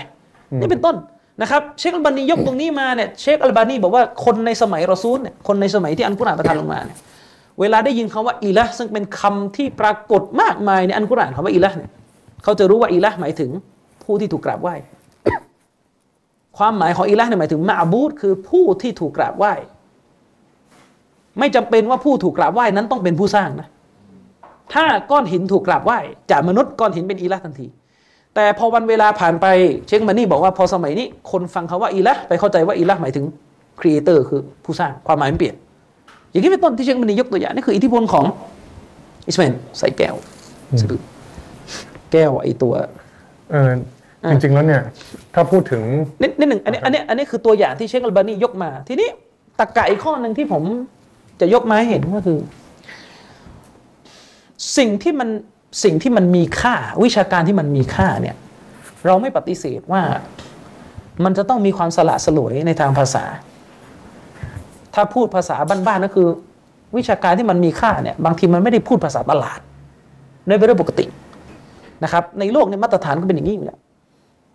นึกออกไหมครับ ซึ่งในอัลกุรอานเนี่ยคำที่อัลลอฮ์ใช้มีความสวยงามสละสลวย แต่คนฟังฟังเข้าใจ แต่จะอธิบายลงลึกอย่างไรนั้นมันก็ต้องเรียนเพิ่มนะครับ สิ่งที่อัลกุรอานใช้เนี่ยมันไม่ใช่ภาษาแบบว่า พูดจนกระทั่งคนเนี่ยไม่รู้เรื่องว่าแปลว่าอะไรนึกออกไหมครับ แต่ความลึกซึ้งในเป้าหมายเนี่ยอันเนี้ยมันต้องมีคำอธิบาย ยกตัวอย่างง่ายๆครับ ทุกวันเนี้ยหนังสือเท็กซ์วิชาการ หนังสือหมอ หนังสือแพทย์ หนังสือดาราศาสตร์ หนังสือของสตีเฟนฮอว์กิงมันจะตลกไหมถ้า atheist คนหนึ่งบอกว่าเนี่ยถ้าคุณจะเขียนความจริงเกี่ยวกับจักรวาลน่ะคุณต้องเขียนแบบภาษาเด็กป .5 อ่านดีวะอาไปบุญฮอว์กิงเนี่ยเออทั้งที่พวกคุณยอมรับว่านี่คือหนังสือวิชาการที่ประมวลวิทยาศาสตร์ ที่พวกคุณเชื่อเป็น fact คือมันไม่ใช่คือถ้าคุณอ่าน สิ่งนั้นไม่เข้าใจมันเป็นปัญหาของคุณ คุณต้องพัฒนาตัวเอง ไม่ใช่คุณเอาจุดนี้มาโจมตีว่ามันไม่สมควรจะเป็นหนังสือที่เป็นจริง เพราะว่าเขียนด้วยภาษาที่กูรู้สึกว่ายาก อันนั้นไม่ใช่นึกออกไหมครับเอออันนั้นคือปัญหาที่เกิดขึ้นจากตัวคุณ ทีนี้จะยกตัวอย่างคุณฟิสครับครับ ที่เขาบอกว่าองค์การในอันกุรอานเนี่ยหลายองค์การเนี่ยพูดว่าโลกแบนนะครับ ผมย้ำเลยนะครับ มันไม่มีโองการที่ใช้สำนวนว่าโลกแบนเนี่ยไม่มี มีแต่องค์การบางองค์การที่คุณเนี่ยไปเข้าใจว่าโลกแบนนะครับหนึ่งในโองการที่ถูกยกมาอ้างโดยกลุ่มคนที่เขา support เรื่องโลกแบนเนี่ยครับนะครับหรือรวมไปถึงพวก atheist ที่โจมตีอัลกุรอานว่ากุรอานสอนว่าโลกแบนเนี่ยครับก็คือองค์การในสุราะห์อันนบะนะครับอ่าตรงวรรคที่อัลลอฮ์สุบฮานะฮูวะตะอาลาเนี่ยพูดถึงโลกเดี๋ยวผมจะ อ่านที่อิหม่ามอัชชากานีท่านอธิบายไว้นะครับอัลลอฮ์ตาลาเนี่ยได้กล่าวไว้ในอันกุรอานนะครับว่าอัลัมนะจลิลอัรฎมิฮาดาอัลัมนะจลิลอัรฎมิฮาดาอัลลอฮ์ถามผู้ปฏิเสธศรัทธาว่า เราไม่ได้ทำให้โลกใบนี้เป็นمهاد ดอกหรือคำที่ใช้เนี่ยอันนี้เป็นการตั้งคำถามในเชิงให้คิด เราไม่ได้ทำให้أرض เนี่ยโลกนะ ال الأرض เราไม่ได้ทำให้โลกใบเนี้ยเป็นمهاد ดอกหรืออืมนะครับ นี่คือสิ่งที่อัลกุรอานใช้ ซึ่งคำว่า مهاد เนี่ยคำว่า مهاد เนี่ยตามภาษาเนี่ยมันแปลว่า เตียงที่เด็กใช้นอนอืมอะมันแปลว่าเตียงคำคำเนี้ยตามภาษามันแปลว่าเตียง ซึ่งอันเนี้ยอันนี้ก็เป็นบทเรียนสำหรับมุสลิมเดี๋ยวจะคุยกันคำว่า مهاد เนี่ยตามภาษาเนี่ยเอ่อ มันแปลว่าเตียงألم نجعل الأرض مهاداเราไม่ได้ทำให้โลกใบนี้เป็นمهاد ดอกหรือคำว่า مهادตามภาษาในอิหม่ามเชากานีบอกว่ามันเปรียบเสมือนเตียงหรือซิบสำหรับเด็กนะสำหรับเด็กที่นอนอยู่บนเตียง ประเด็นก็คือเวลาคุณได้ยินองค์การแบบเนี้ยแล้วบอกว่าอัลลอฮ์เนี่ยยืนยันว่าอัลลอฮ์สร้างโลกใบนี้มาให้เป็นเตียงสำหรับพวกเจ้าเนี่ยคือถ้าคุณไม่เข้าใจเป้าหมายว่าที่อัลลอฮ์บอกว่าเตียงเนี่ยอัลลอฮ์จะ เจตนาของพระองค์เนี่ยจะไปเรื่องใดเนี่ย คุณก็จะไปนึกถึงเตียงบ้างคุณว่าเออพอเป็นเตียงเนี่ยแสดงว่าแบนแสดงว่ามันต้องแบนสิ ก็มันเป็นเตียงเพราะเพราะอะไรครับเตียงบางคู่อะแบนเออ นี่คือประเด็นอะเตียงบ้านผมเนี่ยแบนนั่นคือประเด็น ซึ่ง จริง ๆ เนี่ยเออแป๊บหนึ่งนะครับ จริง ๆ เนี่ยคำว่า مهاد เนี่ย มีความหมายเดียวกันกับคำว่า سريرสรีรก็มีความหมายเดียวกันกับคาว่าอารัชหรือบัลลังผมเปรียบเทียบง่ายๆเวลาคุณได้ยินอายะกุรานที่อัลลอฮ์บอกว่าอัลลอฮ์มานุอัลลอฮ์ชิสตาวะอัลลอฮ์สุบฮานาวาตาลาพระผู้เป็นเจ้าผู้ทรงเมตตาเนี่ยพระองค์ทรงสถิตอยู่เหนือบัลลังของพระองค์ มันจำเป็นไหมเวลาเราได้ยินองค์การเนี่ยอัลลอฮ์บอกว่าในบัลลังนะแสดงบัลลังของพระเจ้านั้นต้องแบนแน่เลยมันจะเป็นไหมไม่จะเป็น ไม่จำเป็นเว้นแต่คุณจะเปรียบเทียบ เว้นแต่คุณจะเปรียบเทียบเฮ้ยบัลลังก์นี่มันต้องแบนแน่เลยนะครับ มันจะแบนได้อย่างไรล่ะครับ เพราะว่าในตัวบทอันกุรอานเนี่ยบัลลังก์ของพระเจ้าเนี่ยปิดมิดจักรวาลนะครับ รูปทรงไม่ได้แบนนะครับ รูปทรงไม่ได้แบนอืมรูปทรงไม่ได้แบนยิ่งไปกว่านั้น เชคอับดุลลาฮ์กุนัยมาน เชคกุนัยมานบอกว่าจากฮะดิษของท่านนบีอะ สวรรค์ของพระผู้เป็นเจ้าเนี่ยชั้นสูงที่สุดของมันนะอยู่ตรงกลาง แสดงว่าสวรรค์ไม่ใช่ทรงแบน สวรรค์เป็นทรงโดมกลม และการที่หลังคาของสวรรค์คือบัลลังก์ของพระเจ้า แล้วก็ปิดสวรรค์อีกที มันเป็นไปไม่ได้ที่บัลลังก์ของพระเจ้าจะแบน ฉะนั้นบัลลังก์ของพระเจ้าจะกลม ฉะนั้นโลกซึ่งเป็นส่วนหนึ่งจากด้านในเนี่ยต้องมีทรงกลมเนี่ยเชคุนัยมาบอกว่านี่คือหลักฐานที่ชี้ว่าโลกกลมที่เชคุนัยมาอธิบายถ้าจะคุยเรื่องนี้กันน่ะ ทีนี้ประเด็นก็คือว่าอายะห์นี้ที่อัลลอฮ์บอกว่าเราได้สร้างโลกใบนี้เนี่ยให้เป็นเตียงของพระเจ้า ประเด็นก็คือว่าที่พูดตรงนี้เนี่ยไม่ได้พุ่งเป้าไปที่รูปทรง รูปทรงของโลก แต่พุ่งเป้าไปที่หน้าที่ของโลก หน้าที่ของโลกก็คือโลกเนี่ยมันรองรับอยู่ใต้เท้าเราให้เราเนี่ยอาศัยเดินเหินนอน อยู่บนมันอย่างมั่งมั่นคงสบายใจ อันนี้เชคยามาลุดินกอซีมีซึ่งเขียนหนังสืออธิบายกุรานต่อจากอิหม่ามชาวกานีเนี่ยท่านบอกว่าเป้าหมายขององค์การนี้เนี่ยไม่ได้พูดที่สันฐานโลก แต่พูดที่หน้าที่ของเตียง หน้าที่ของโลกว่าเหมือนเตียง เพราะมนุษย์เนี่ยเวลาพูดถึงเตียงเนี่ยมันคือที่ที่มนุษย์เนี่ยเอนกายเพื่อหาความปลอดภัยและสงบสุขเข้าใจไหมครับเออเวลาคุณพูดพอยหลักเรื่องเตียงในชีวิตคุณน่ะคุณพูดเรื่องทรงหรือพูดเรื่องหน้าที่ของเตียง เฮ้ยไปซื้อเตียง ใครมานั่งคิด ว่าจะซื้อเตียงเพื่อทำความเข้าใจเกี่ยวกับทรง ไม่ใช่ เราซื้อเตียงเพื่อเป็นที่พักผ่อนเตียงอาจจะเป็นทรงกลมแบนก็ได้ ไม่จำเป็นต้องเป็นสี่เหลี่ยมนึกออกไหมครับ เออ อย่างนี้เป็นต้นนะฉะนั้นตรงนี้กำลังพูดถึงหน้าที่ของโลก ว่าโลกเนี่ยมีมาเพื่อรองรับชีวิตมนุษย์นะมีมาเพื่อรองอยู่ใต้เท้ามนุษย์เราเนี่ยเข้าใจไหมครับ เป็นที่มั่นคงให้แก่ชีวิตเรา และสิ่งที่ support คำอธิบายนี้ ว่านี่คือเป้าหมายของอัลลอฮ์ก็คือวรรคต่อมา والجبال أوتادا และอัลลอฮ์ได้สร้างภูเขาให้เป็นأوتادเอาตาดคืออะไรครับ เอาตาดก็คือหมุดที่ปักลงไป อัลลอฮ์บอกว่าอัลลอฮ์เนี่ยได้สร้างภูเขาให้เป็น ให้เป็นเสมือนเอาตาดเอาตาดก็คือหมุด คือคนอาหรับเนี่ยเวลาเขาปักกระโจมอะ เวลาเขาจะนอนกระโจม พวกนักเดินทางกระโจมเขาจะมีเอาตาดเอาตาดก็คือไอ้หมุดที่ปักลงไปในดินเพื่อยึดกระโจมให้มั่นคง เข้าใจยังอัลลอฮ์กล่าวคู่กันเนี่ยเพื่อจะบอกว่าหน้าที่ของภูเขาเนี่ยที่อัลลอฮ์สร้างมา แล้วก็เป็นเอาตาดก็คือมันอยู่ลงไปในดินแล้วมันโผล่ขึ้นมาส่วนน้อยบนดินเนี่ยมันมีหน้าที่เพื่อ support ให้โลกใบนี้เนี่ยมั่นคงมนุษย์เดินอยู่บนนี้ในสภาพที่ไม่เกิดการยวบยาบเหมือนคุณเดินบนเตียงอะคือเวลาคุณเดินบนเตียงเนี่ยที่ใครเคยละหมาดบนเตียงนอนอะ จะรู้ว่ามันละหมาดยากมันจะเป็นอย่างเงี้ยเพราะอะไร เพราะบนเตียงมันไม่มีอะไร ยึดเข้าหากัน เนื่องจากว่าเตียงเนี่ยมันก็เป็นแค่สี่เหลี่ยมแล้วไม่มีอะไรเลยด้านในอะที่จะเป็นตัวแข็งที่จะทำให้ยึด มันเลยเกิดสภาพแบบนี้เนี่ยอัลลอฮ์จึงบอกไว้ในกุรอานว่าอัลลอฮ์ได้สร้างโลกมา และให้มีภูเขาเป็นอัลตาดสิ่งที่ปักลงไป และมีส่วนน้อยโผล่ขึ้นมาจากบนดินนั่นคืออัลตาด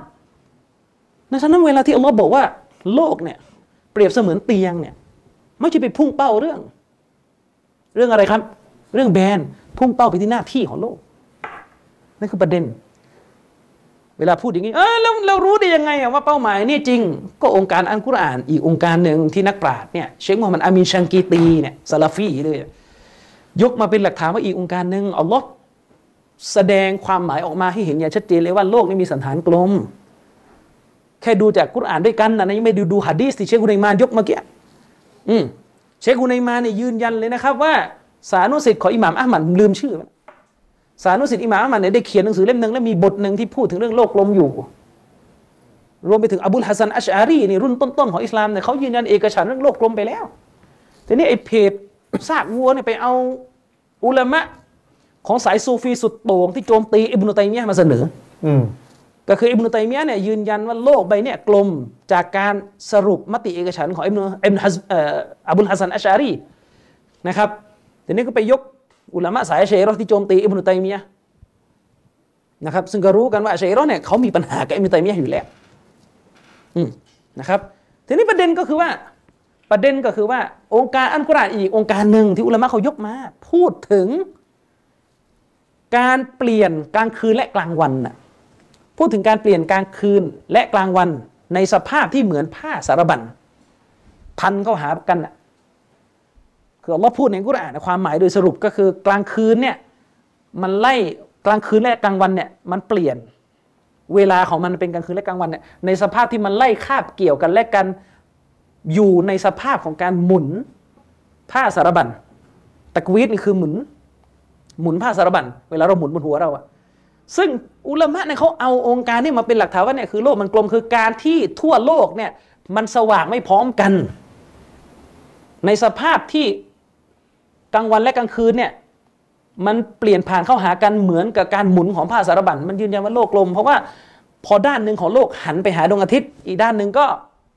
ไม่ได้รับแสงอาทิตย์ ถ้าโลกมันแบนเนี่ยมันจะสว่างพร้อมกันหมดนี่คือสิ่งที่อุลามะเขาเอาองค์การนั้นเป็นหลักฐานยืนยันว่าโลกกลมฉะนั้นเวลาดูอันกุรอานอย่าดูที่เดียว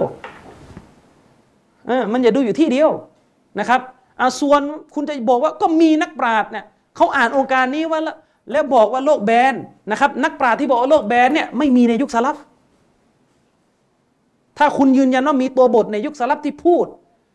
ว่าโลกแบนคุณเอามาคุณเอามาถ้าคุณมีปัญญาหานะ เออที่มีอ้างว่าโลกแบนนี่คือคนรุ่นหลังสลับเนี่ยไปเอาคำพูดสลับที่พูดกว้างๆแล้วก็ไปตีความเอาเองว่าสลับคนที่บอกว่าโลกแบนเช่นอิหม่ามกุรตูบีอย่างนี้เป็นต้นอิหม่ามซุยตีอะรู้ รื่องพวกนี้รู้กันนะครับ บางทีสลับเนี่ยพูดเนี่ยเช่นสลับพูดตรงเนี้ยสลับพูดว่าอัลลอฮ์สร้างโลกมาเป็นเสมือนเตียงสลับพูดแค่นี้แล้วเราก็ไปสรุปความเข้าใจสลับผิดว่าสลับคนนี้บอกว่าโลกแบนอันนี้อันนี้ไม่ใช่นี่มันคนละประเด็นกันนะครับให้เข้าใจตามนี้นะครับ แต่ที่สลับพูดชัดๆว่าโลกกลมเป็นเหมือนลูกบอลอันนี้มี อย่างนี้เป็นต้น อันนี้คือประเด็นที่จะต้องเข้าใจในจุดๆนี้อะ คุณฟิตมีอะไรจะเสริมประเด็นนี้ไหมเรื่องโลกกลมนี่ก็น่าจะไม่มีอะไรจะเสริมเพราะว่า ข้อมูลที่อาจารย์อธิบายเนี่ยก็ค่อนข้างจะเคลียร์แล้วก็ชัดเจนแล้วแล้วก็มันไม่ใช่เอาจริงนะอาจารย์มันไม่ใช่เหตุผลหลักในการปฏิเสธพระเจ้าอีกอย่างหนึ่งเรื่องโลกแบนหรือว่าโลกกลมเนี่ยมันก็มีการถกเถียงกันชัดละโดยเฉพาะในโลกตะวันตก ถ้าคุณได้ภาษาสักนิดหนึ่งเนี่ยคุณก็จะรู้ว่าในอิจามาหรือว่าเอกฉันท์ของนักวิชาการอิสลามเองอะไม่มีแทบจะไม่มีใครบอกนะว่า เปลือกโลกเนี่ยเป็นเออขอโทษตัวโลกเนี่ยเป็นโลกแบนเป็นฐานแบนแบนเหมือนพรมอะไรอย่างเงี้ย ไม่คือมี คือมันงี้ดีกว่า เวลาคุณได้ยินนักภูมิศาสตร์เขาพูดว่าพื้นที่ภาคกลางเนี่ยเป็นพื้นที่ราบลุ่มเนี่ย คุณเข้าใจว่าโลกแบนไหมเออเวลาพูดเงี้ยถามจริงฮะเออเคยได้ยินใช่ไหมเรียนวิชาสปชกันมารุ่นเรารุ่นนี้เรียนวิชาอะไรไม่รู้เนี่ย พื้นที่ภาคกลางเนี่ยเป็นพื้นที่ราบลุ่มคนภาคกลางก็เลยปลูกข้าวอะไรเงี้ยนะเออเวลาได้ยินราบลุ่มเนี่ยตกลงโลกมันแบนนั่นมันลุ่มแล้วแสดงว่าโลกมันมันเป็นหลุมลงไปอะไม่ใช่คือเวลาบอกว่าราบลุ่มก็ความหมายหนึ่งไม่ได้พูดถึงสันฐานโลก เข้าใจไหมครับ เออทุกที่มันมีคำของมันอยู่อ่าหรือเวลาเราบอกว่า ตรงนี้เป็นพื้นที่ที่เป็นเหมือนแอ่งกระทะอะเป็นเวิ้งลงไปเป็นแอ่งกระทะลงไปหานี่โลกไม่กลมแล้วว่ะเป็นหลุมเหมือนกระทะลงไปหาเนี่ยนั่นภาษามาเลยมาโปะแบบหนึ่งตั้งนึงาจิโปะ คือสอบตกถ้าเป็นอย่างนั้นเออเวลาเราพูดนักนักภูมิศาสตร์พูดว่าตรงนี้เป็นพื้นที่ราบลุ่ม ไม่มีใครออกไปด่านักภูมิศาสตร์ว่าไอเนี่ยลัทธิโลกแบนแต่เวลาคุณอ่านบอกว่าอัลลอฮ์ได้สร้างโลกมา ให้เหมือนกับเตียงใช้สำหรับเด็กนอน โอ้นี่แหละคุณอ่านว่าโลกแบนนี่ไงอ่านี่คือความจะเฮความโง่ของคนพวกนี้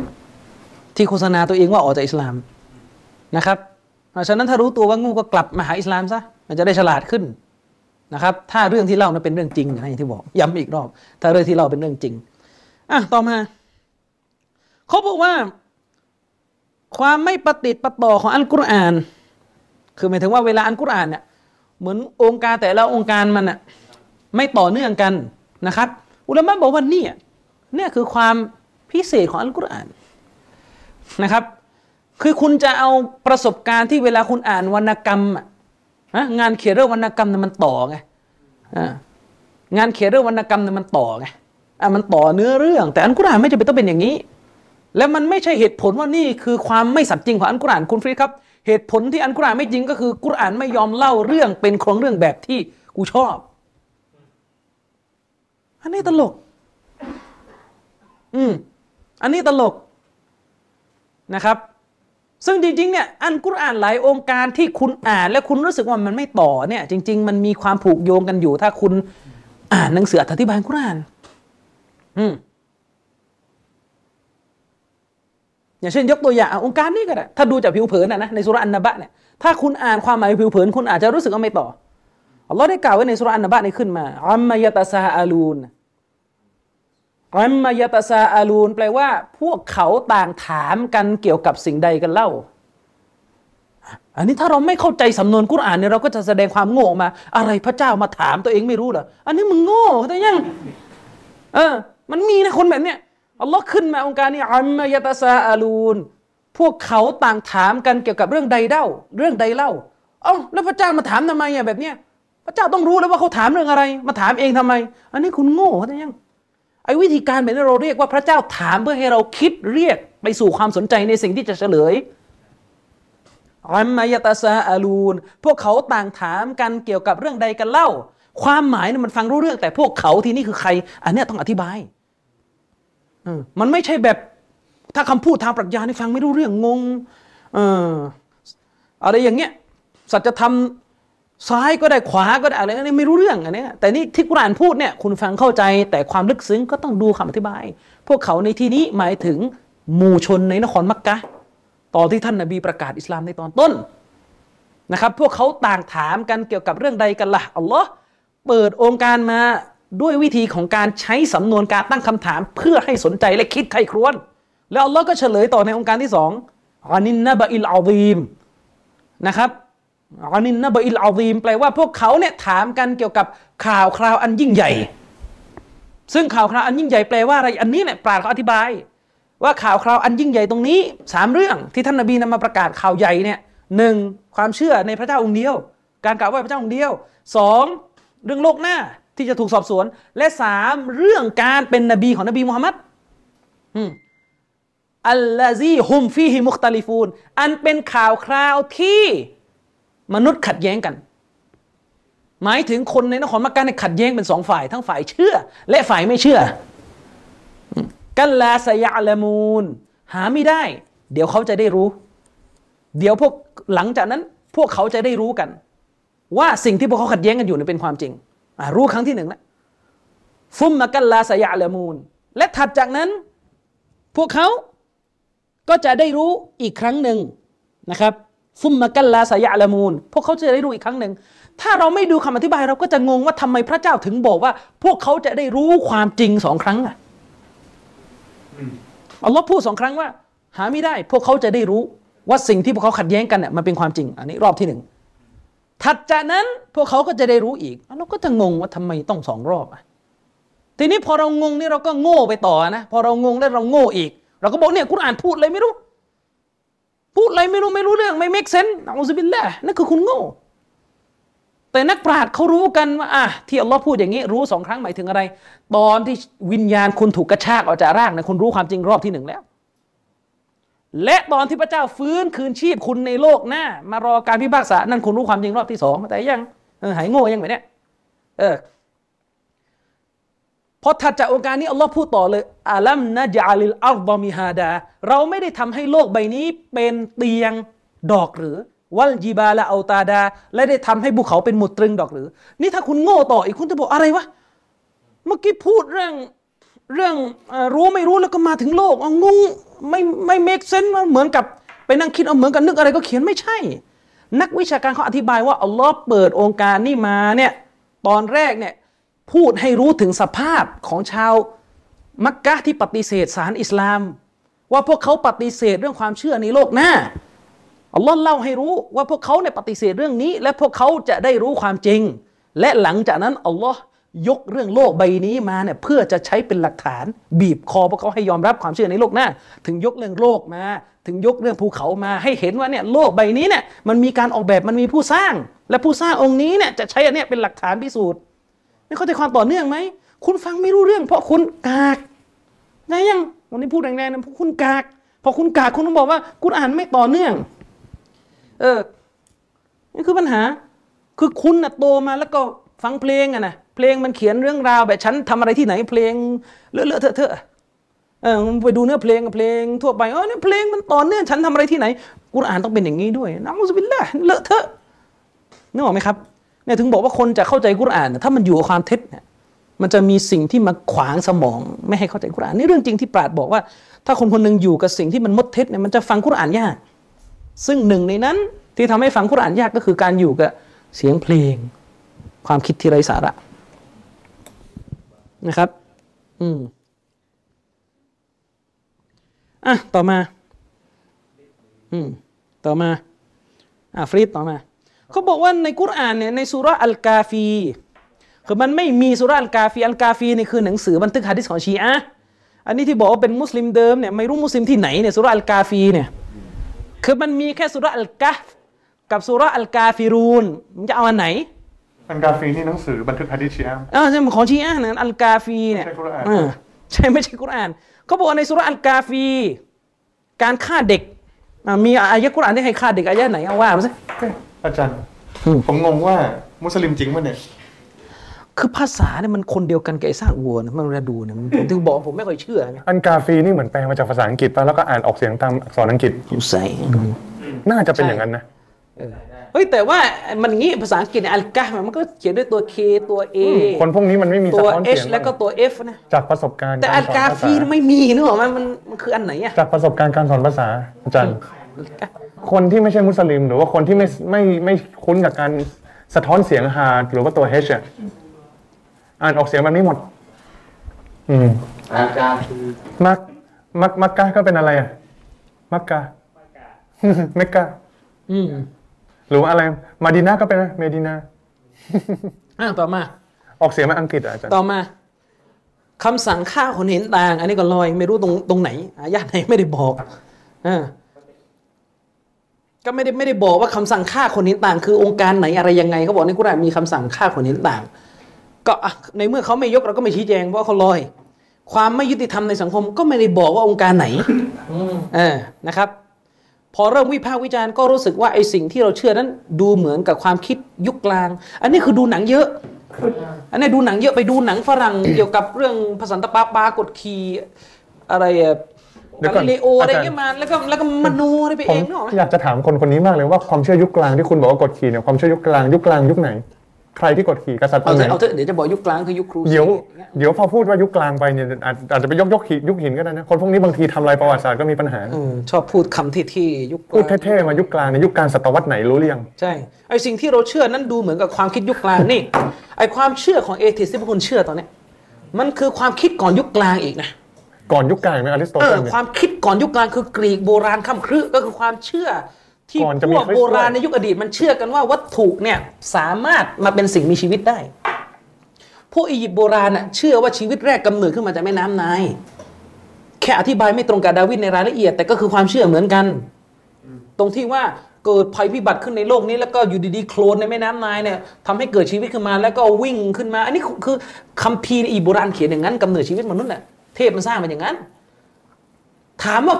ความเชื่อของคนในยุคอดีตนี่คือคนอารยธรรมโบราณแบบงมงายก่อนยุคกลางอีกนะที่เชื่อว่าก้อนหินวัตถุเนี่ยอยู่ดีๆก็กลายมาเป็นสิ่งมีชีวิตและมีอำนาจขึ้นมาเนี่ยตางตรงไหนกับดาวินก็พวกคุณก็เชื่ออย่างนี้ว่าชีวิตมนุษย์น่ะชีวิตแรกกำเนิดขึ้นบนโลกใบนี้จากตัววัตถุได้ยังอไอความเชื่อในทฤษฎีหนึ่งไอคาซาเกนเนี่ยซึ่งเป็นนักวิชาการดาวิดในอเมริกา มันบอกว่าดวงอาทิตย์เนี่ยเป็นเทพเจ้าเป็นเป็นเป็นผู้สร้างของเรา แค่เรากับคนยุคอดีตต่างกันคือคนยุคอดีตเชื่อว่าดวงอาทิตย์เป็นผู้สร้างจึงไหว้ดวงอาทิตย์ แต่พอคุณมาเป็นวิทยาศาสตร์คุณก็บอกชีวิตแรกกำเนิดขึ้นมาจากปฏิกิริยาสังเคราะห์ที่มาจากแสงอาทิตย์เหมือนกันเลยแล้วก็มานั่งพูดเท่ว่ายุคกลางคุณยุคไหนก็ไม่รู้เออถามว่าพวกอินเดียโบราณน่ะในยุคอดีตเนี่ยพวกนั้นน่ะเชื่อใช่ไหมว่ารูปปั้นน่ะจะเดิมเป็นรูปปั้นเป็นก้อนหินอยู่ดีก็เป็นสิ่งมีชีวิตขึ้นมา แล้วก็มีอำนาจมีอิทธิฤทธิ์แล้วพวกคุณก็เชื่อ มิติหนึ่งคุณเชื่อแบบเขาคืออันนั้นอะจากเดิมเป็นก้อนหิน แล้วก็เปลี่ยนมามีชีวิต แต่มีอำนาจ ของคุณเนี่ยจะเดิมเป็นก้อนหิน แล้วก็เปลี่ยนมาเป็นสัตว์เซลล์เดียวแต่ว่าก็คือค่อยๆเดินหน้ากันต่อก็เหมือนกันอืมไอ้วัฒกรรมแบบนี้เออ คุณไม่ได้สำรวจตัวเองนึกออกไหมวัฒกรรมอย่างนี้ เออ แต่ที่ตลกที่สุดเนี่ย นะ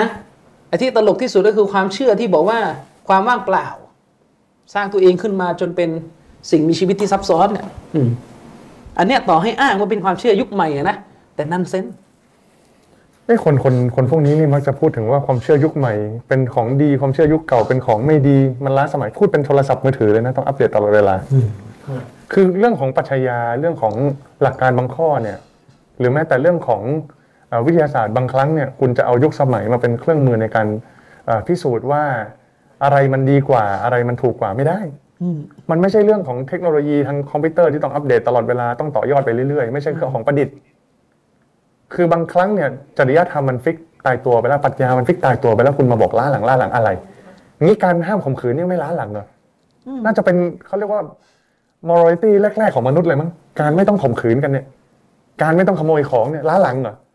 หรือว่าอนาคตอยากผมอยากจะมีความก้าวหน้าคือตั้งกฎขึ้นมาใหม่ข่มขืนได้อิสระทุกคน เสรีข่มขืนได้เลยเพื่อความสุขของส่วนรวม เอาคนเป็นคนหนึ่งเป็นเหยื่อก็พอแล้วอ่าเน้นเน้นไอเดียที่ว่าส่วนรวมมีความสุข ส่วนน้อยไม่มีความสุขไม่เป็นอะไร เป็นลัทธิใหม่ขึ้นมาทำอย่างนั้นได้ไหมหรือว่ามาบอกว่าการขโมยของอะใครอ่อนแอกว่าก็โดนขโมยของไปแบบนี้ก็เท่ากับว่ากฎหมายถ้าผมตั้งขึ้นมาใหม่แบบมั่วๆซั่วๆก็เป็นของดีก็ได้ เพราะว่า up update และ advance แล้ว มาเป็นกฎหมาย จริง ๆ มันมีหลายประเด็นนะอาจารย์ที่เขาหยิบยกขึ้นมาเพื่อจะตำหนิหรือว่าซัดทอด ให้มันเกิดขึ้นเป็นความผิดของอิสลามอะอืมแม้แต่ในเรื่องที่มันเกี่ยวข้องกับการแพทย์เช่นจะมาปีกแมลงวันจะอินทผลัมอืมก็เอามาเป็นข้ออ้างได้ ซึ่งมันไม่ใช่ประเด็นหลักอะไร แล้วมันมีข้อโต้แย้งกันหมดอืมแต่จริง ๆ แล้ววันเราก็อยากจะขอความช่วยเหลือนะว่า ใครก็ตามที่เรียนวิทยาศาสตร์นะใครก็ตามที่เรียนแพทย์อะแล้วมีการหาวิจัยหรือว่าเข้าใจคำศัพท์ในในวิจัยเฉพาะด้านมากกว่าเนี่ย ผมเนี่ยก็ขอให้มาช่วยหน่อย เพราะอะไรเพราะว่าเราเนี่ยเด็กสังคมมันเยอะ นอกจากคุณเนี่ยจะช่วยอ่า แก้ไขให้คนเนี่ยพ้นจากโรคภัยไข้เจ็บในเรื่องของร่างกายแล้วเนี่ยช่วยให้คนพ้นโรคภัยไข้เจ็บทางด้านความเชื่อด้วย มันจะเป็นพระคุณอย่างสูงเลยอะเฟรดต่อมา ประเด็นต่อมา คือไล่ทีละข้ออ้างเขาอะนะครับอะต่อมาเขาบอกว่าต่อมาก็มาตั้งคำถามถึงปฏิทินของอิสลามเขาบอกว่าทำไมไม่เหนือการเวลาอะไร ปฏิทินอิสลามมันไม่เหนือการเวลาตรงไหน และไอ้เหนือการเวลามันต้องปฏิทินอะไร เออ อะไรคือหมายถึงว่าที่จริงถ้าอันกุรอานเป็นวิธีการเป็นถ้าอันกุรอานเป็นวิธีการใช้ชีวิตในโลกใบนี้แล้วเนี่ยปฏิทินอิสลามควรมีมาตรฐานกว่านี้ คือแล้วจะเอาแบบไหนเออคือถ้าคุณจะอ้างคือปฏิทินอิสลามเนี่ยมันมันปฏิทินจันทรคติ คือมันเป็นปฏิทินตามพระที่จันทร์ตามดวงจันทร์ แต่คุณจะใช้ปฏิทินสุริยคติ และคำถามมันคือปฏิทินแบบสุริยคติเนี่ยมันเหนือกว่าปฏิทินอิสลามตรงไหนข้ออ้างแบบเนี้ยคือข้ออ้างแบบเนี้ยเป็นข้ออ้างของพวกโอเรียนทัลิสพวก พวกนักบุรพาอิสนักบุรพาคดีที่ศึกษาอิสลามสมัยปลายอาณานิคมเนี่ยยกเรื่องไอ้ปฏิทินเกเกเรียนไม่เกเกเรียนเนี่ยมาเป็นข้ออ้างโจมตีอิสลามซึ่งมันไร้สาระ สิ่งหนึ่งที่คุณไม่เห็นถึงความเมตตาของพระเจ้าอะนะคือการที่เราใช้ปฏิทินอิสลาม แบบอาศัยจันทรคติเนี่ยมันทำให้พวกคุณเนี่ยสลับเดือนรอมฎอนเนี่ยไปไม่ได้ขังอยู่ในฤดูกาลเดียวอืมก็สลับไปเรื่อยๆคุณลองคิดดูว่าถ้าคุณถือศีลอดเมษา ฤดูร้อนไปทั้งชีวิตเนี่ยอืมคุณจะเป็นยังไง แต่พอเราใช้ตามปฏิทินของอิสลามที่เป็นปฏิทินตามดวงจันทร์เนี่ยนะเดือนมันจะไล่มาเรื่อยๆ อย่างเช่น ปีที่แล้วจำได้ไหม เราถือศีลอดกันประมาณปลายเมษาแล้วก็คาบเกี่ยวไปถึงอ่าพฤษภานะครับเพราะว่าผมจำได้เนื่องจากผมนิกะห์หลังรอมฎอนร้อนร้อนๆฝนฝนๆเออผมดีกัต้นพฤษภาก็เลยจำได้ แต่พอมาปีนี้เนี่ยเห็นไหม ยี่สิบเมษายี่สิบเอ็ดเมษาเราสิ้นสุดรอมฎอนแล้ว ฉะนั้นมันก็จะถึงวันหนึ่งที่เราจะได้ถือสิ้นอดกันหน้าหนาวสบาย อย่างนี้เป็นต้นแต่คุณลองนึกถึงคนในตะวันออกกลางอะมันที่อยู่ในอากาศร้อนอะแล้วถ้ามาโดนถ้าใช้ปฏิทินแบบสุริยคติอะคือตามการผันแปรของฤดูกาลอะอ่าภูมิภาคหนึ่งโดนถือศีลอดหน้าร้อนกันหน้าร้อนไปยันตายเดี๋ยวก็บ่นกันอีกโอ้ทำไม ทำไมพระเจ้าอย่างงี้ฮะเดี๋ยวมันจะออกอีกอะจะเอาแบบไหนเออนึกออกไหมแล้วพวกที่มาคือประเด็นประเด็นก็คือว่าโลกอิสลามเราอะตอนที่เราไม่ได้ตกเป็นเบี้ยล่าง ระบบโลกจากตะวันตกเนี่ยมันไม่เคยมีใครยกประเด็นเรื่องปฏิทินจันทรคติมาเป็นปัญหา ทุกวันนี้ที่คุณรู้สึกว่าปฏิทินจันทรคติเป็นปัญหา เพราะว่าคุณเนี่ยถูกกระบวนการยูโรเซนตริก คือชีวิตคุณเนี่ยถูกลากเข้าไปศูนย์กลางจากโลกยุโรป มันทำให้ชีวิตคุณรู้สึกเหมือนยากลำบากไม่เป็นสากล ทั้งที่ตัวเนื้อหาของปฏิทินเนี่ยมันไม่ได้ล้าหลังหรือไม่ใช่สากล แต่ประเด็นก็คือพอชีวิตของคุณมันขึ้นตรงกับวันเวลาในโลกตะวันตกอะคุณทำงานในระบบราชการน่ะปฏิทินมันวิ่งไปตามสุริยคติคุณก็เลยรู้สึกว่ามันไม่เป็นสากลอะถ้าอย่างนั้นสมมติอิสลามเป็นเจ้าโลกขึ้นมาเนี่ยก็เลยสากลอะแล้วเลอะเทอะนึกออกไหมถ้าอย่างนั้นอะอืมอันนั้นให้มันเข้าใจหน่อยให้มันเป็นหน่อย มันมีพวกที่แบบตกมรดตัดแล้วอ้างพวก อะไรอันนี้ไหมอาจารย์พวกพระอาทิตย์เที่ยงคืนเนี่ยเนี่ยเนี่ยต่อมาเลยเราบอกว่า การละศีลอดของคนที่อยู่ขั้วโลกเหนือ อะไรเขาบอกว่าการละศีลอดของคนที่อยู่ขั้วโลกเหนือ เลยทำไม่ได้ต้องใช้ความคิดของอุลามะผู้รู้มาอธิบายเพิ่มเขาบอกว่าถ้าอัลลอฮ์เนี่ยกำหนดกำหนดหลักการถือศีลอดเนี่ยถ้าการถือศีลอดมาจากพระเจ้าโดยตรงเนี่ยมันจะต้องตอบโจทย์มุสลิมที่อยู่ยุโรปได้นะครับ เขาก็ยกตัวอย่างว่าเออและไอ้เรื่องพระอาทิตย์ พระอาทิตย์เที่ยงคืนน่ะนะก็คืออย่างเช่นในไอร์แลนด์ในอะไรต่อมีอะไร พระอาทิตย์ไม่ตกดินเป็นเดือนๆเนี่ยแล้วมุสลิมจะอยู่ยังไงตรงนั้นน่ะแสดงว่ากุรอานไม่ได้มาจากพระเจ้าแล้ว แสดงว่าคนอาหรับแต่งขึ้นแล้วไม่รู้ว่าอีกซีกโลกหนึ่งเจอปัญหานี้อันนี้คือ คือความโง่เขลาแล้วเขาก็บอกว่าเนี่ยเห็นไหมไม่มีคำตอบนี่ในอันกุรอาน ต้องมานั่งใช้มนุษย์อธิบายแสดงว่ากุรอานไม่สมบูรณ์ คือมันงี้มันก็มีฮะดีษมาตอบเดี๋ยวโต้ไหมนิดหนึ่งนิดหนึ่งคือมันอย่างนี้ก่อน เรื่องการถือศีลอดของมุสลิมในขั้วโลกไม่ขั้วโลกของคุณเนี่ยคือผมไม่รู้ว่าคนที่พูดอย่างเงี้ย เคยไปถือศีลอดอยู่ซีกนู้นหรือยังอืมเออนึกออกไหมเคยไปถือศีลอดอยู่ซีกนู้นหรือยังนะครับ แต่คนที่เคยไปอยู่ที่นู่นนะครับเขาก็ถือศีลอดกันได้ ครับ คือเราต้องแยกประเด็นอย่างนี้ก่อน เวลาคุณอยู่ยุโรป แบ่งพื้นที่เป็นสองกรณี ถ้ากรณีที่ดวงอาทิตย์ยังขึ้นยังตก อันนี้ไม่เกี่ยว ไม่เกี่ยวกับข้ออ้างของคุณ ถ้าเป็นพื้นที่ที่ดวงอาทิตย์ยังตกปกติ นะ อันนี้ไม่เกี่ยวกับข้ออ้างของคุณ อย่างเช่น ผมเคยไปเเคยไปอยู่สกอตแลนด์ช่วงรอมฎอนอยู่ปีหนึ่ง ตอนนั้นเนี่ยตรงกับรอมฎอนแล้วก็การถือศีลอดของเขาเนี่ย มันจะยาวกว่าเรา ในหนึ่งวันหมายถึงว่ากลางวันมันยาวกลางวันมันยาว กลางคืนมันสั้น ซึ่งแน่นอนไอเราอะเพิ่งเคยไปก็อาจจะรู้สึกว่าโอ้ทำไมมันลำบากโอ้แบบนี้โอ้เสียเปรียบอะไรนนั้นคือเราคิดเอง แต่มุสลิมที่อยู่ที่นั่นกันมาเป็นร้อยปีพันปีเนี่ยเขาก็ถือศีลอดก็ได้ปกติไม่มีใครตายทีนึกออกไหมไม่มีใครตายทีครับอืและยิ่งไปกว่านั้นฮิกมะวิทยาปัญญาที่อัลลอฮ์ให้เราใช้ปฏิทินจันทรคติคุณต้องจินตนาการดู มุสลิมในยุโรปอะถ้ารอมฎอนไหนตรงกับหน้าหนาวเขาเนี่ย ถือศีลอดอยู่สองชั่วโมงเนี่ยเขาก็ได้ประโยชน์ตรงนั้นไปนึกออกไหมครับ คือหน้าร้อนของเขาเนี่ย มันไม่ร้อนเหมือนบ้านเรา อืมปีนั้นที่ผมไปเป็นหน้าร้อนพอดีนะครับ คือเวลาเราบอกว่าหน้าร้อนเนี่ย แบบเราคนไทยนะไปอยู่ที่นู่นน่ะเวลาเราบอกว่าหน้าร้อนเนี่ยคือต้องใส่เสื้อหนาวอยู่ดีนะเออเวลาบอกหน้าร้อนเนี่ยใส่เสื้อหนาวเพียงแต่ว่ามันไม่ได้หนาวแบบขนาดว่า โอ้ยขนาดนั้นไม่ใช่คือหนาวของเขานี่คือหนาวหนาวจริงอะสกอตแลนด์นะอาจารย์เออเวลามันหนาวนี่คือมันหนาวจริง ทีนี้เวลาเราถือศีลอดเนี่ยผมเชื่อนะครับว่าถ้าเรากินอาหารเนี่ยไอความหิวเนี่ยไม่ใช่ปัญหาหรอกปัญหาคือการกระหายน้ำยอมรับไหมครับเวลาถือศีลอดอะกระหายน้ำซึ่งการถือศีลอดที่ยุโรปเนี่ยภายใต้อากาศที่มันหนาวหนาวๆเย็นเย็นๆเนี่ยมันไม่ได้หิวข้าว ถ้าคุณอัดเบอร์เกอร์เข้าไปสักห้าลูกอะไรก็ตามแต่นะสมมติเนี่ยมันไม่ได้หิว โดยทั่วไปปกติ นะครับ แต่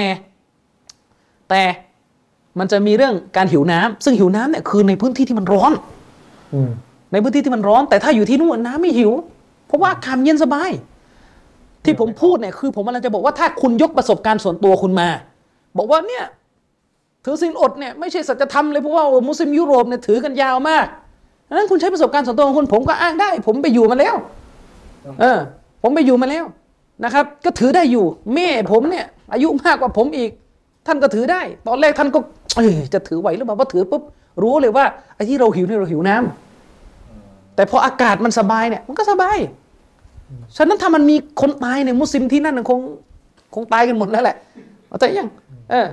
นี่ประเด็นคือตัวเองอยู่ไหนกันไม่รู้อยู่ราม หรืออะไรแล้วก็ไปนั่งคิดแทนคนทางนู้นอะแสดงว่ากุรอานไม่จริงนะนี่มัเรานก็ก็คล้ายกันหลายๆเรื่องไหมอาจารย์ที่แบบ เอาเลนส์ของค่านิยมยุคนี้ไปตัดสินค่านิยมในอดีตอืมแล้วบอกว่าของตัวเองถูกในอดีตนี่ผิด ใช่ ทีนี้อันนี้คือในกรณีของดินแดนที่ดวงอาทิตย์ยังขึ้นยังตกปกติ ยาวสั้นอีกเรื่องหนึ่งน่าจะเรียกว่าอะไรนะ Re- regionism fallacy เออเป็นตรรกะวิใช่บัติในเชิงเป็นตรรกะวิบัติในเชิงพื้นที่ ความจริงแล้วเนี่ยใครเคยอยู่ตะวันออกกลางจะรู้ว่าพื้นที่ที่ลำบากที่สุดในการถือศีลอดคือดินแดนอาหรับจอแดนเนี่ยเดือนรอมฎอนเนี่ย คนเนี่ยร้อนมากนะร้อนจนออกจากบ้านไม่ได้นะบางคนบอกนะร้อนจนออกจากบ้านไม่ได้เพราะอากาศมันร้อนจริงๆคือถ้าคุณมาเคลมอย่างเงี้ยคุณไปดูดีกว่าว่าตะวันออกกลางเนี่ยถือศีลอดลำบากนะนบีเนี่ยรู้จักตะวันออกกลางดีที่สุดอยู่แล้ว แต่ยังแต่มีบทบัญญัติแบบนี้ออกมานึกออกไหมครับ คุณใช้เหตุผลอะไรของคุณเนี่ย คุณอ้างว่ามุสลิม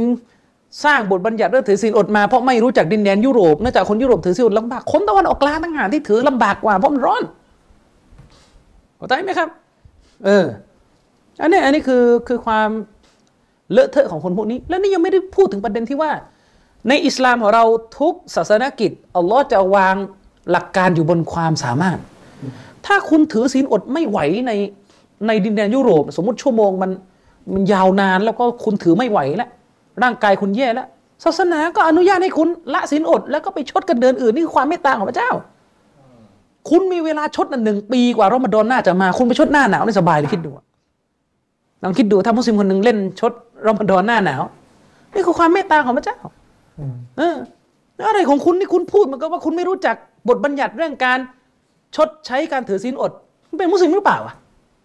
นะอะ เป็นมุสลิมหรือเปล่าก็เขาบอกเข่งนะอาจารย์อืมผมจะบอกอะไรให้อะนะ มุสลิมในตะวันออกกลางเนี่ย ถือศีลอดในสภาพทำสงครามเนี่ยยังหนักกว่านี้ ไปดูครับการพิชิตเยรูซาเล็มของกองทัพซาลาฮุดดีนเนี่ยพิชิตเดือนรอมฎอนพิชิตเดือนรอมฎอนนะครับนะทีนี้ต่อมาอะอันนี้คือในกรณี ในกรณีที่ดินแดนยุโรปนั้นนะนะดวงอาทิตย์ยังขึ้นยังตกกันปกติ แต่เขาจะมาอ้างประเด็นนี้คุณฟรีสเขาจะบอกว่าเนี่ยมันมีดินแดนที่ดวงอาทิตย์ไม่ตก คือดวงอาทิตย์มันค้างอยู่อย่างนั้นนึกออกไหมครับ ค้างอยู่อย่างนั้น หรือมันจะมีดินแดนที่ดวงอาทิตย์ไม่ขึ้นเลย คือมืดอย่างนั้นเป็นเดือนอะหรือดวงอาทิตย์เนี่ยค้างอยู่อย่างนั้นเป็นเดือนข้ามวันไม่รู้เท่าไหร่แล้วเขาก็เลยจะบอกว่าเนี่ยแสดงว่ากุรอานไม่จริงเพราะกุรอานไม่รู้ว่าอีกซีกโลกหนึ่งเป็นอย่างนี้เขาบอกว่าเนี่ยไม่มีคำตอบนี่ในอันกุรอาน อันเนี้ยโง่ เวลาคุณไม่เจอคำตอบในกุรอาน คุณก็ไปทึกทักเอาเองว่าในฮะดิษนบีก็ไม่มี บางอย่างกุรอานไม่ได้บอกก็ดูในฮะดิษต่อเพราะว่าในศาสนาของเรา ตัวบทไม่ได้มีแค่ในกุรอาน อืมคุณฟรีครับ ครับ ตัวบทศาสนาเนี่ย ตัวบทศาสนาเนี่ยเวลาพระเจ้าทรงดำรัสนะมันมีทั้งตัวบทที่พระเจ้าดำรัสแบบเจาะจง เฉพาะเรื่องเลย อืม อะเจาะจงเฉพาะเรื่องเลย หมูกินไม่ได้อะนี่ชัดครับกับตัวบทที่พระผู้เป็นเจ้าดำรัสโดยให้หลักกว้าง และให้คนที่ฉลาดและมีสมองอะไปดึงสาระกว้างเนี่ยมาปรับใช้ตามบริบทของมึนเมามนุษย์เราเวลาพูดในชีวิตประจำวันก็มีสองลักษณะแบบนี้อยู่แล้วในภาษาของเราอะบางเรื่องเราก็เจาะตรงบางเรื่องเราก็ให้หลักเกณฑ์กว้างนึกออกไหมครับ มันไม่ใช่ว่าคนฉลาด มันไม่มีใครบอกคนฉลาดคือคนที่ต้องมานั่ง ป้อนทุกอย่างเข้าปาก คือพูดทุกอย่างเป็นรายละเอียดหมดไม่ต้องหลักกว้างอะทีนี้เจ๊งเลยพี่น้องอืมน้องคิดดูอะขอมัดได้ไหมการห้ามของมึนเมาอ่าใช่ ในอิสลามเรา พระผู้เป็นเจ้าบอกว่าสิ่งที่ทำให้เกิดการมึนเมาไม่ได้สติเนี่ยห้ามหมด มันจะต้องมานั่งบอกว่าเอ่อใบกัญชาอะแล้วก็มาริโยน่าอะไรคือมานั่งไล่ที่ลงมาไอเป็นอะไรเลอะเทอะคือพูดเป็นหลักกว้างว่าอะไรที่ทำให้เมาเนี่ยห้ามเดี๋ยว ก็ไปหาเอาเองสิว่าอะไรเมามั่งพวกไงบอกว่าในกุรอานไม่มีห้ามในแชมเปญอ่าซึ่งผมก็จะบอกงี้คุณริสอันเนี้ยเป็นมายาคติมากๆของคนที่ไม่รู้ไม่เข้าใจอิสลามนักสังคมศาสตร์เมืองไทยก็เป็นนะเขาไม่เข้าใจหลักการอิสลามว่าเวลาอิสลามห้ามเนี่ยไม่ต้องมานั่ง ไม่ใช่ว่ามาตะยีน มานั่งบอกรายละเอียดทุกอย่าง มีอาจารย์ระดับวิจัยเรื่องอิสลามแต่ไม่ใช่มุสลิมเคยถามผมว่า เอาอะไรมาห้ามว่าผู้หญิงมุสลิมห้ามเป็นนางแบบเซ็กซี่ เขาถามผมเพราะในเพราะเรื่องนางแบบเซ็กซี่มันเป็นมันเป็นเรื่องสมัยใหม่แล้วกุรอานไม่ได้พูด อันนี้คือไม่เข้าใจเลย จะต้องให้มันนั่ง list ว่าห้ามเป็นนางแบบเซ็กซี่ห้ามเอาง่ายๆนะเวลาอิสลคือถ้าคุณไปหาตัวบทว่า ห้ามขายตัวเนี่ย อันนี้ผมไม่เจอนะ แต่เวลาอิสลามห้ามก็คือ ห้ามมีเพศสัมพันธ์กับคนที่คุณไม่ได้แต่งงานเข้าใจไหมอะอิสลามเนี่ยไม่ใช่ต้องมานั่งห้าม sex worker อาจารย์เข้าใจไหมอะไร ว่ายุคเวลาเปลี่ยนไปคำศัพท์ฟาอิลุซินะเออคำศัพท์กับกิจกรรมมันเพิ่มขึ้นมาเป็นเขาเรียกว่าเป็นหมื่นเป็นล้านคำอะอาจารย์ เออ แล้วการจะมาบอกเรื่องเรื่องหนึ่งให้เป็นคำใช่ตรงๆเนี่ยมันทำไม่ได้ เออ มันก็ต้องพูดออกมากว้างๆ เช่นใช่ห้ามการร่วมประเวณีนอกสมรสอืมอ๋อใช่ห้ามห้ามห้ามร่วมประเวณีนอกสมรสไม่ได้ห้ามให้ใครบริการทางเพศนี่ อ่าอะไรแบบเนี้ย ไม่ได้ไม่ไม่ได้ห้ามคนเป็นกะหรี่คคำไหนกะหรี่มีบอกในกุรอาน โตเนี่ยเหมือนจะฉลาดนะแต่ ยิ่งโตยิ่งยิ่งกากอะอืม โตนี่เหมือนแสดงความฉลาดแต่เละเทะหมดเลย ฉะนั้นเวลาคุณจะพูดถึงหลักการอิสลามอะคุณต้องดูว่าข้อไหนอัลลอฮ์พูดโดยลงรายละเอียด อ่า และข้อไหนที่เป็นลักษณะให้หลักกว้าง ทีนี้ประเด็นที่คุณตั้งข้อสงสัยอะคุณบอกว่าเนี่ยไม่อิสลามไม่มีไม่ได้พูดไม่ได้อิสลามเนี่ยบัญญัติเรื่องถือศีลอดเนี่ยไม่ได้คำนึงถึงปัญหาเรื่อง ดินแดนพระอาทิตย์เที่ยงคืนหมายถึงว่าดินแดนที่ มิดไนท์เนี่ยคือมันพระอาทิตย์ไม่ตกนะดวงอาทิตย์ไม่ตกนะคือประเด็นก็คือทำนักปราชญ์อิสลามเนี่ยเขาตอบเรื่องนี้กันแล้วครับ และที่เขาตอบเนี่ยเขาก็ใช้ตัวบทมามาพูด แต่คุณเนี่ยไม่ได้ฉลาดเท่าเขาคุณเลยมองตัวบทไม่ออกคุณเข้าใจไหมเออเอามาดูกัน เขาใช้ตัวบทไหนกัน อันนี้ฟัตวาคำวินิจฉัยปัญหาศาสนาของคณะอุลามะซาอุดิอาระเบียเนี่ยคณะอุลามะอาวุโสเนี่ยสภาฟัตวาเชคบินบาสเนี่ยทีมของท่านเนี่ย ก็คือมันก็มีคำถามไปถึงอุลามะว่า มุสลิมที่อยู่ในไอร์แลนด์อยู่ในดินแดนทางนู้นเขาจะถือศีลอดยังไงอะจะถือศีลอดยังไงดีอะเพราะว่าบางดินแดนเนี่ยดวงอาทิตย์มันไม่ตกเนี่ยมันคาอยู่อย่างนั้นเป็นห้าวันสิบวันหรือยันเดือน หรือบางดินแดนเนี่ยดวงอาทิตย์ก็ไม่ขึ้นมืดอยู่อย่างนั้นไปอะเออ และไอ้คนพวกนี้ก็คิดนะนะคนแบบนี้คิดว่าเนี่ยว่าอิสลามไม่คำนึงถึงเรื่องนี้ นบีนี่ให้หลักไว้ ให้หลักไว้ยังไงเอามาดูกัน มาดูกัน คือท่านนบีสุลต่านละฮ์อะลัยฮิวะสัลลัมเนี่ยได้พูดถึงโลกใบนี้ก่อนวันสิ้นโลก ก็คือตอนที่ดัจจานเนี่ยจะปรากฏตัวขึ้นนะท่านนบีบอกว่า ณวันนั้น ณวันนั้น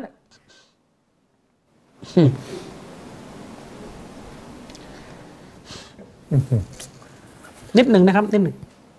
กำลังอ่านฮะดิษอยู่ นี่มีคนแชร์ทวิตเตอร์มาเดี๋ยวจบประเด็นนี้ผมจะเกรินสักหน่อย เป็นเรื่องน่าหดหู่มากเลย อะไรอีกอะมันมีเรื่องหนึ่งที่คนแชร์มาครับ เป็น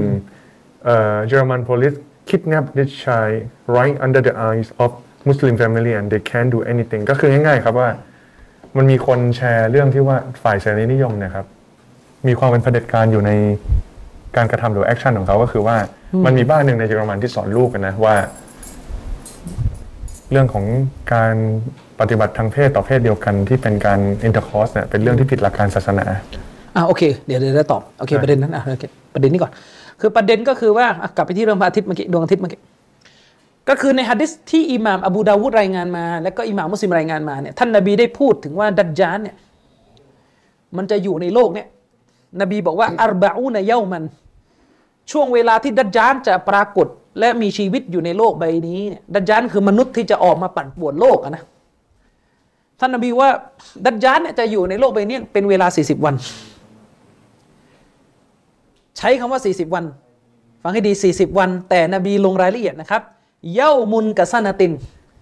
ใน 40 วันนี้เนี่ยหนึ่งวันของมันเนี่ยจะเทียบเท่ากับ 40 จะเท่าจะเทียบเท่ากับหนึ่งปีของเรา ใน 40 วันของดัจจานเนี่ย ตัดออกมาหนึ่งวัน ความยาวของมันเท่าหนึ่งปีของพวกเราวาเย้ามุนกับชาริน และในอีกหนึ่งวันของมันที่อยู่ใน 40 วันเนี้ยมันก็จะมีบางวันที่ยาวถึงหนึ่งเดือนของเราวาเย้ามุนกับยูมูอาติน และก็จะมีบางวันที่ความยาวของมันยาวเท่ากับหนึ่งอาทิตย์ของเราวาซาอิรุไอยามิฮีส่วนวันอื่น ๆ ที่เหลือเนี่ยกับไอยามีกุมก็จะมีความยาวเท่ากับวันของพวกเรา สาวกของท่านนบีก็ถามท่านนบีว่ายารอสูลลอฮิฮาซัลยามุอัลลซีกะซานติน วันนั้นเนี่ยที่นบีบอกเนี่ย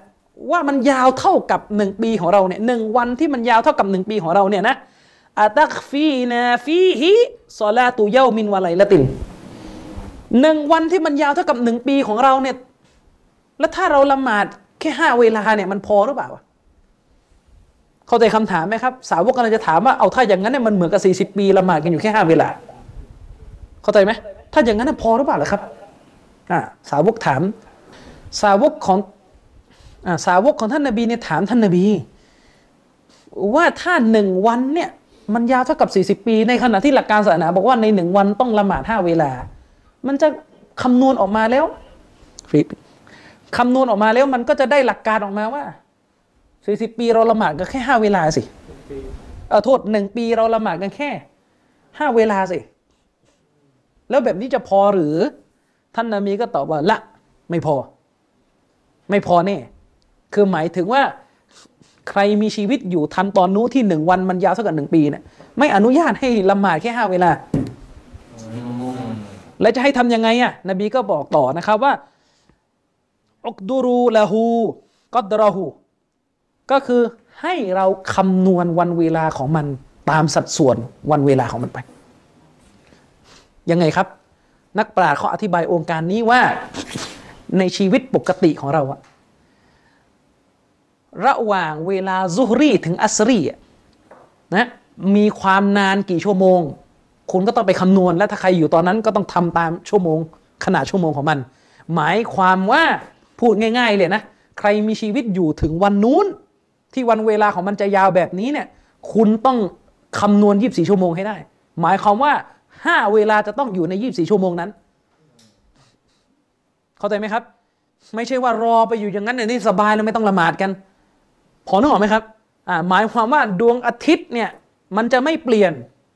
ดวงอาทิตย์มันจะไม่เปลี่ยนต่อให้ดวงอาทิตย์ไม่เปลี่ยนสว่างอยู่อย่างนั้นเป็นหนึ่งปีเนี่ย คุณจะต้องหันเป็นยี่สี่ชั่วโมงเป็นยี่สี่ชั่วโมงแล้วก็มา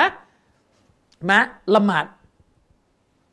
ให้มันอยู่ในขนาดเวลาของมัน มันหมายความว่า ใครมีชีวิตอยู่ณตอนนั้น เขาก็จะละหมาดซุบฮีในสภาพที่ดวงอาทิตย์อยู่บนหัว ก็คือสว่างอยู่ ตามประเทศข้างๆเลยไหมอาจารย์ ไม่ไม่เดี๋ยวสิเดี๋ยวสินี่กำลังพูดนึกออกไหมครับกำลังพูดนี่คือหลัก หลักที่ท่านนบีชี้ทางไว้ในฮะดิษนี้ว่า มันจะมีวันหนึ่งที่พวกเจ้าจะเจอสภาพดวงอาทิตย์ อยู่นานไม่ตกหนึ่งปีอะที่นบีบอก หมายถึงหนึ่งวันเท่ากับหนึ่งปี ก็หมายถึงว่าเป็นหนึ่งปีที่ดวงอาทิตย์ไม่ตกเลย เข้าใจไหมครับ อะไรนะอ่าใช่ก็คือก็คือหมายถึงว่าถ้าพูดภาษาเราอะเราอยู่กันแบบไม่เห็นดวงอาทิตย์ตกเลยเป็นเวลาหนึ่งปีอะเออพอเข้าใจยัง ซึ่งในหลักการศาสนาเนี่ยฟังให้ดีในหลักการศาสนาเนี่ยฟังให้ดีนะไอ้พวกที่อ้างตัวเองว่าออกจากอิสลามเนี่ยเวลาเราดูหลักฐานในศาสนาเนี่ย หลักฐานศาสนาเนี่ยมันจะมีอยู่สี่อย่างหนึ่งคือตัวอันกุรอานสองคือตัวฮะดีสสามคือตัวมติเอกฉัน และสี่ก็คือตัวอนาโลจีเราเรียกกันว่าการกิยาสอนาโลจีคือการเทียบเคียงสิ่งที่ตัวบทบอกแบบเจาะจงรายละเอียดไว้ และสิ่งที่ตัวบทไม่ได้บอกอะ่ะมันเหมือนกับสิ่งที่ตัวบทบอกในทางรายละเอียดเนี่ยต้องเอามาเทียบ นี่เราเรียกกันว่า analogy ยกตัวอย่างนี่คือวิธีการหนึ่งในหลักการศาสนาในการใช้ตัวบทศาสนา ซึ่งท่านนบีก็ใช้วิธีการนี้ ยกตัวอย่าง ท่านนบีเนี่ยสั่งเราว่า เวลาเราจะเข้าอีดใหญ่เนี่ยนะวันตรุษใหญ่ของมุสลิมเนี่ยนบีเนี่ยวางแบบไว้ก็คือนบีเชือดวัวแต่พอเรามาเจอควายเนี่ยนักปราชญ์ส่วนหนึ่งเขาก็อนาโลจีก็คือควายมันชนิดเดียวกับวัวก็เชือดควายได้เหมือนกันเอาก็ว่ากันไปนี่เข้าใจการอนาโลจีไหมเออมันเหมือนกัน ด้วยเหตุนี้ไอ้ดินแดนที่คุณบอกอะว่า ดวงอาทิตย์มันไม่ตก อยู่ยุโรปดวงอาทิตย์ไม่ตก ดวงอาทิตย์ค้างอยู่อย่างนั้นเป็นห้าวันสิบวันหรือเดือนหนึ่งอ๋ออิสลามไม่มีคำตอบนี่คำตอบ เขาใช้การอนาโลจีนักปราชญ์ยกฮัดดิสนี้มา ใช้การอนาโลจีที่เหมือนกันก็คือในฮัดดิสนี้กำลังจะบอกว่า มุสลิมที่อยู่ณวันนั้น จะเจอสภาพหนึ่งวันยาวนานเทียบเท่ากับหนึ่งปีปัจจุบัน ก็คือดวงอาทิตย์ไม่ตกนะสมมติพูดง่ายๆดวงอาทิตย์ไม่ตกอยู่อย่างนั้นเป็นปีอะนะสว่างอยู่อย่างนั้นเป็นปีอะเออนบีให้ใช้หลักว่าก็ต้องหารเวลาและละหมาดให้ได้ ด้วยเหตุนี้ฟังให้ดี ด้วยเหตุนี้ นักปราชญ์เขาจึงใช้ฮะดิษบทนี้ทำการอนาโลจีทำการเทียบเคียงกันกับดินแดนที่เป็นดินแดนยุโรปปัจจุบันที่ดวงอาทิตย์มันไม่ตก เป็นเวลาหลายวันนึกออกไหมครับ ใช้ดินใช้ฮัดดิสเนี้ยเป็นตัวเทียบเทียบยังไงล่ะครับ นักปราชญ์ก็ใช้วิธีการเทียบก็คือ ดินแดนที่อยู่ใกล้ที่สุด ก็คือในยุโรปทวีปหนึ่งอะดินแดนที่อยู่ใกล้ที่สุดที่ดวงอาทิตย์ตกตามปกติ ให้มุสลิมที่อยู่ในดินแดนที่ดวงอาทิตย์ไม่ตกอะคำนวณดูว่าชั่วโมงของกลางวันในดินแดนที่ใกล้ที่สุดของเรานะมันกี่ชั่วโมง อย่างนั้นเป็นต้น นึกออกไหมครับ แล้วก็ให้ถือศีลอดตามนั้น อืมถือศีลอดตามนั้น อย่างนี้เป็นต้นเข้าใจไหมครับ นี่คือคำตอบ คุณบอกว่าอิสลามเนี่ยไม่ได้คำนึงถึงเรื่องนี้เนี่ยนบีชี้ทางไว้มันไม่จำเป็นต้องมานั่งพูด ทุกเรื่องคุณเข้าใจหลักไหมครับว่า อะไรบางอย่างที่มันเป็นเรื่องที่คนหมู่มากไม่ได้เจอนะครับหรือคนส่วนใหญ่ไม่ได้เจอเนี่ยเราไม่จำเป็นต้องมานั่งเจาะจงพูดเรื่องนี้เป็นวาระเฉพาะก็ได้ แต่พูดเรื่องอื่นที่มันใช้หลักเทียบเดียวกัน เข้าใจไหมครับ ในชีวิตจริงของเราก็เป็นอย่างนั้นอยู่แล้ว คือคุณเนี่ยโฟกัสว่ากูจะเอาเรื่องนี้ต้องพูด เหมือนกับไอ้ที่คนบางกลุ่มบอกว่ากูอินเรื่องไดโนเสาร์อะแล้วกูอ่านไม่ตอบเรื่องไดโนเสาร์อะแสดงว่าไม่ใช่เสือธรรม อันนี้ไม่ใช่มันเลอะเทอะอย่างเงี้ยนึกออกไหมตรกกะมันมันมันใช้ไม่ได้ มันเป็นเรื่องเปิดกว้างหรือเปล่าอาจารย์เหมือนแบบการไม่ได้พูดถึงเรื่องเรื่องหนึ่งแสดงว่าเรื่องนั้นจะต้องไม่มีเหรอเออนี่ไงมันก็ไม่เกี่ยวไง คือมันไม่ไม่ใช่เรื่องที่เป็นสาระสำคัญ เช่น กุรอานไม่ได้กล่าวถึงการเล่นกีฬาแบบที่คนปัจจุบันเล่นกันหลาย ๆ ประเภทกีฬาอย่างเงี้ยแสดงว่ากีฬาประเภทเหล่านั้นต้องถูกปฏิเสธเหรอไม่ใช่ อิสลามไม่ได้ปฏิเสธแล้วก็ไม่ได้สนับสนุนนั่นก็คือเปิดกว้างให้เราไปเขาเรียกว่าใช้หลักการศาสนาไปข้อไปประเมินเอาเองว่า มันจะทำได้หรือเปล่า เช่น กีฬาปัจจุบัน อย่างเช่นเตะฟุตบอลอย่างเงี้ยกุรอานก็ไม่ได้มีระบุถึงฟุตบอลแต่ว่ากุรอานระบุอะไรบ้างอะการแต่งเครื่องแต่งกายเนี่ยเหมาะสมหรือเปล่าฟุตบอลเนี่ย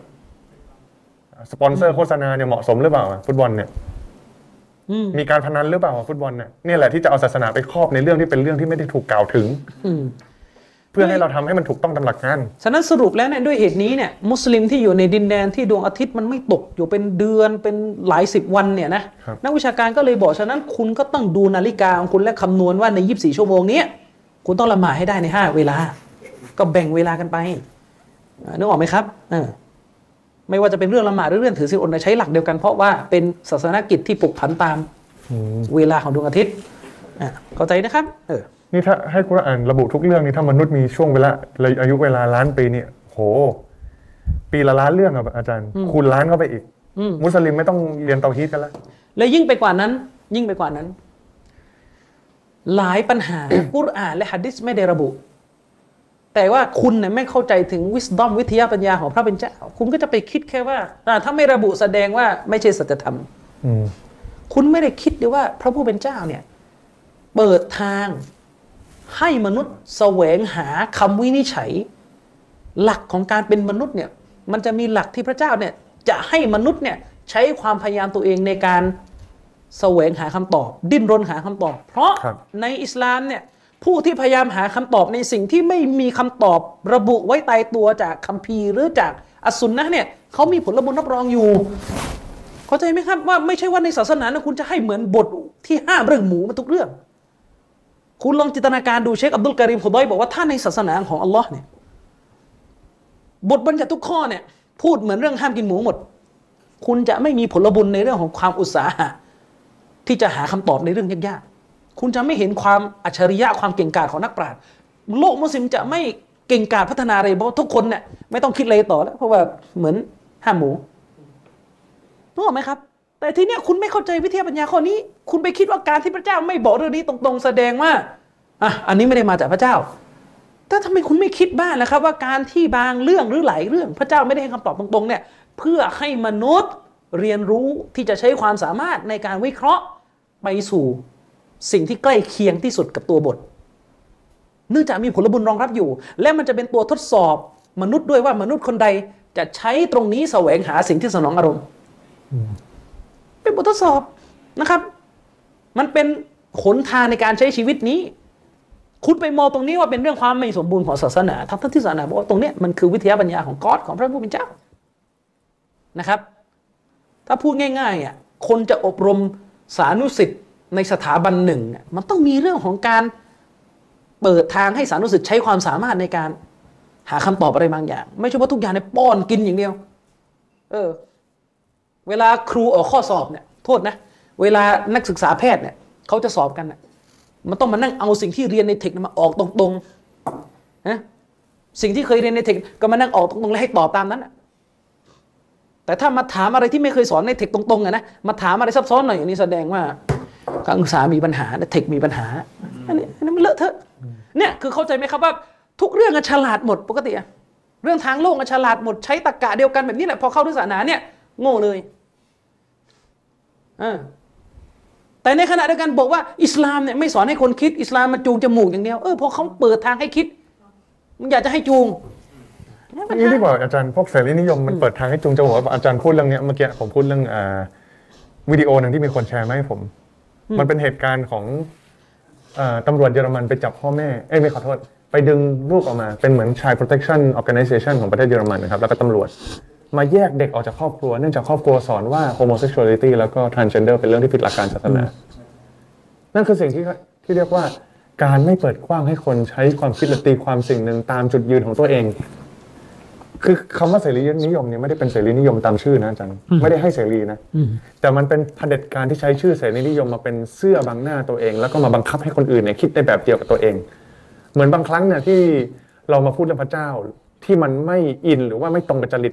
ชาวไทยหลาย ๆ คน หรือว่ามุสลิมหลาย ๆ คน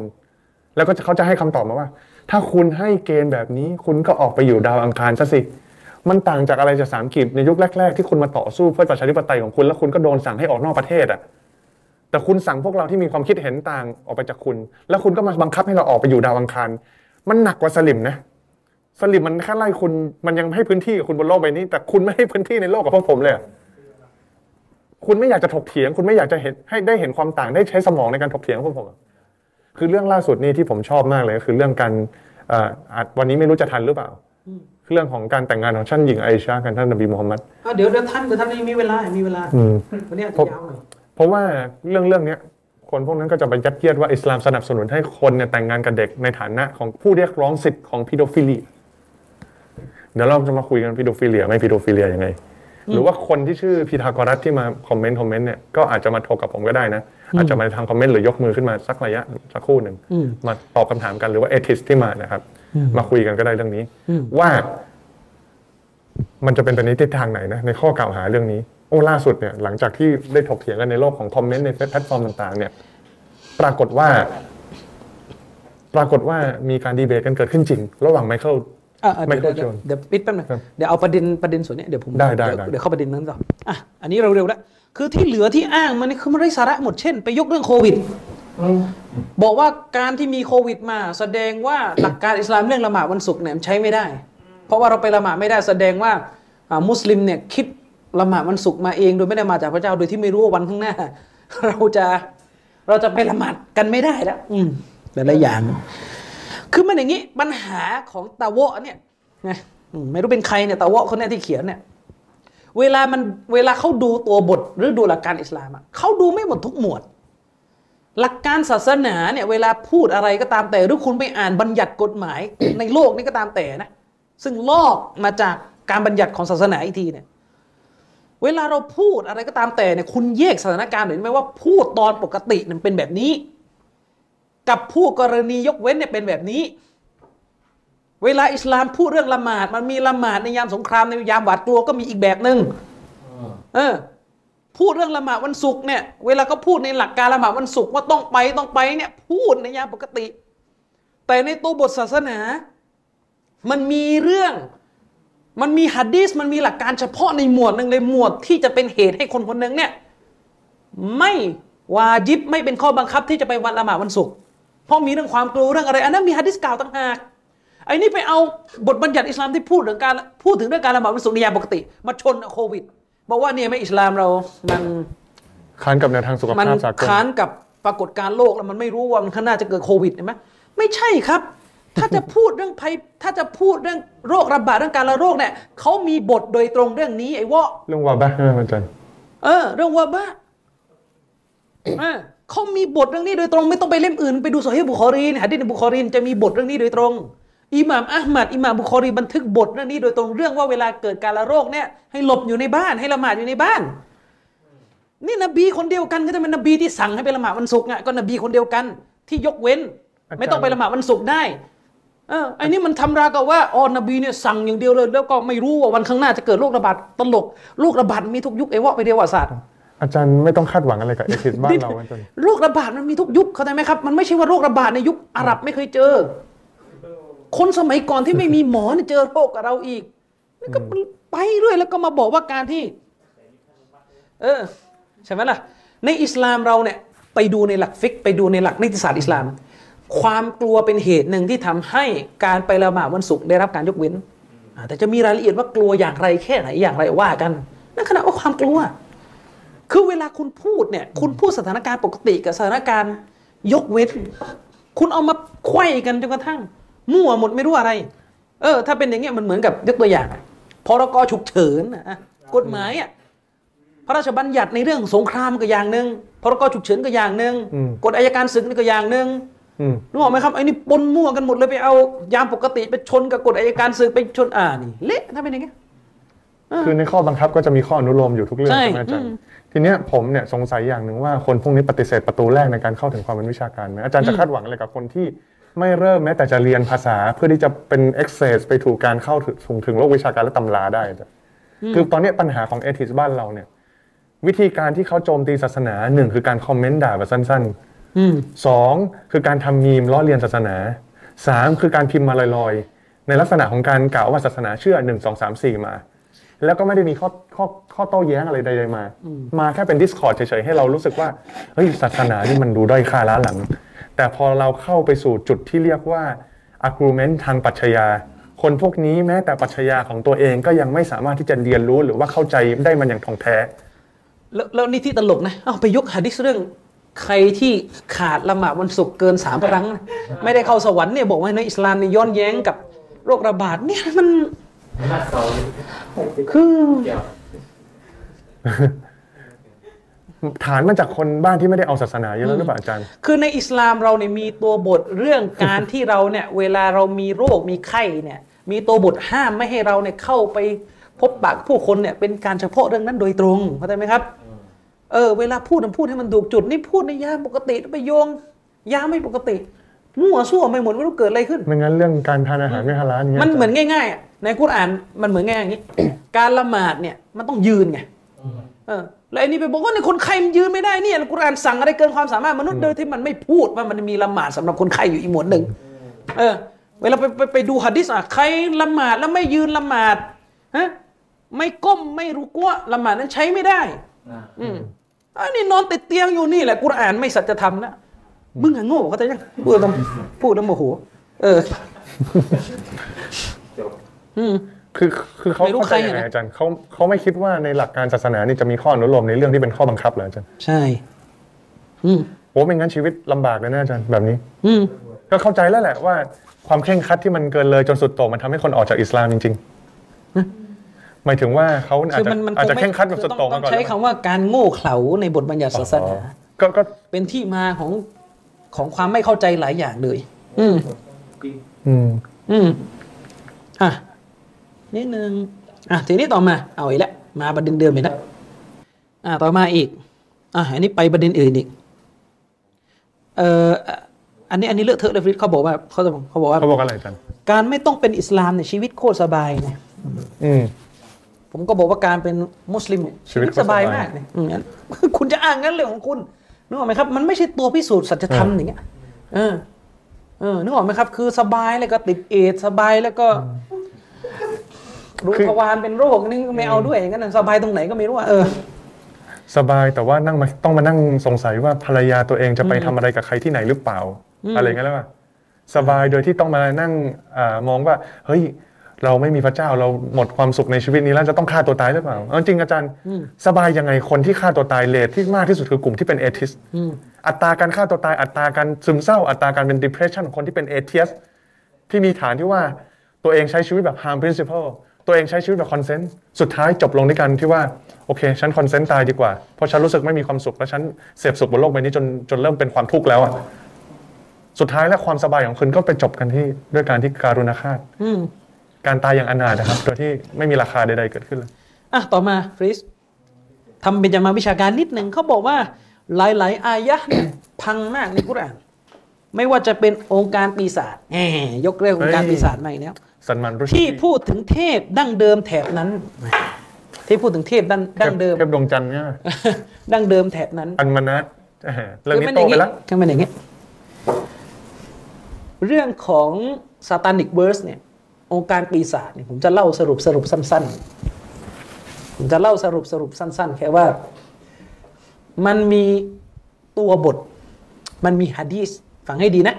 มันมีฮะดีสที่ปรากฏอยู่ในหนังสือตาริกหนังสือพวกประวัติศาสตร์อิสลาม หนังสือที่บางทีอาจจะเป็นหนังสือตับซีดบางเล่ม ได้รายงานมาว่า ได้รายงานมาว่า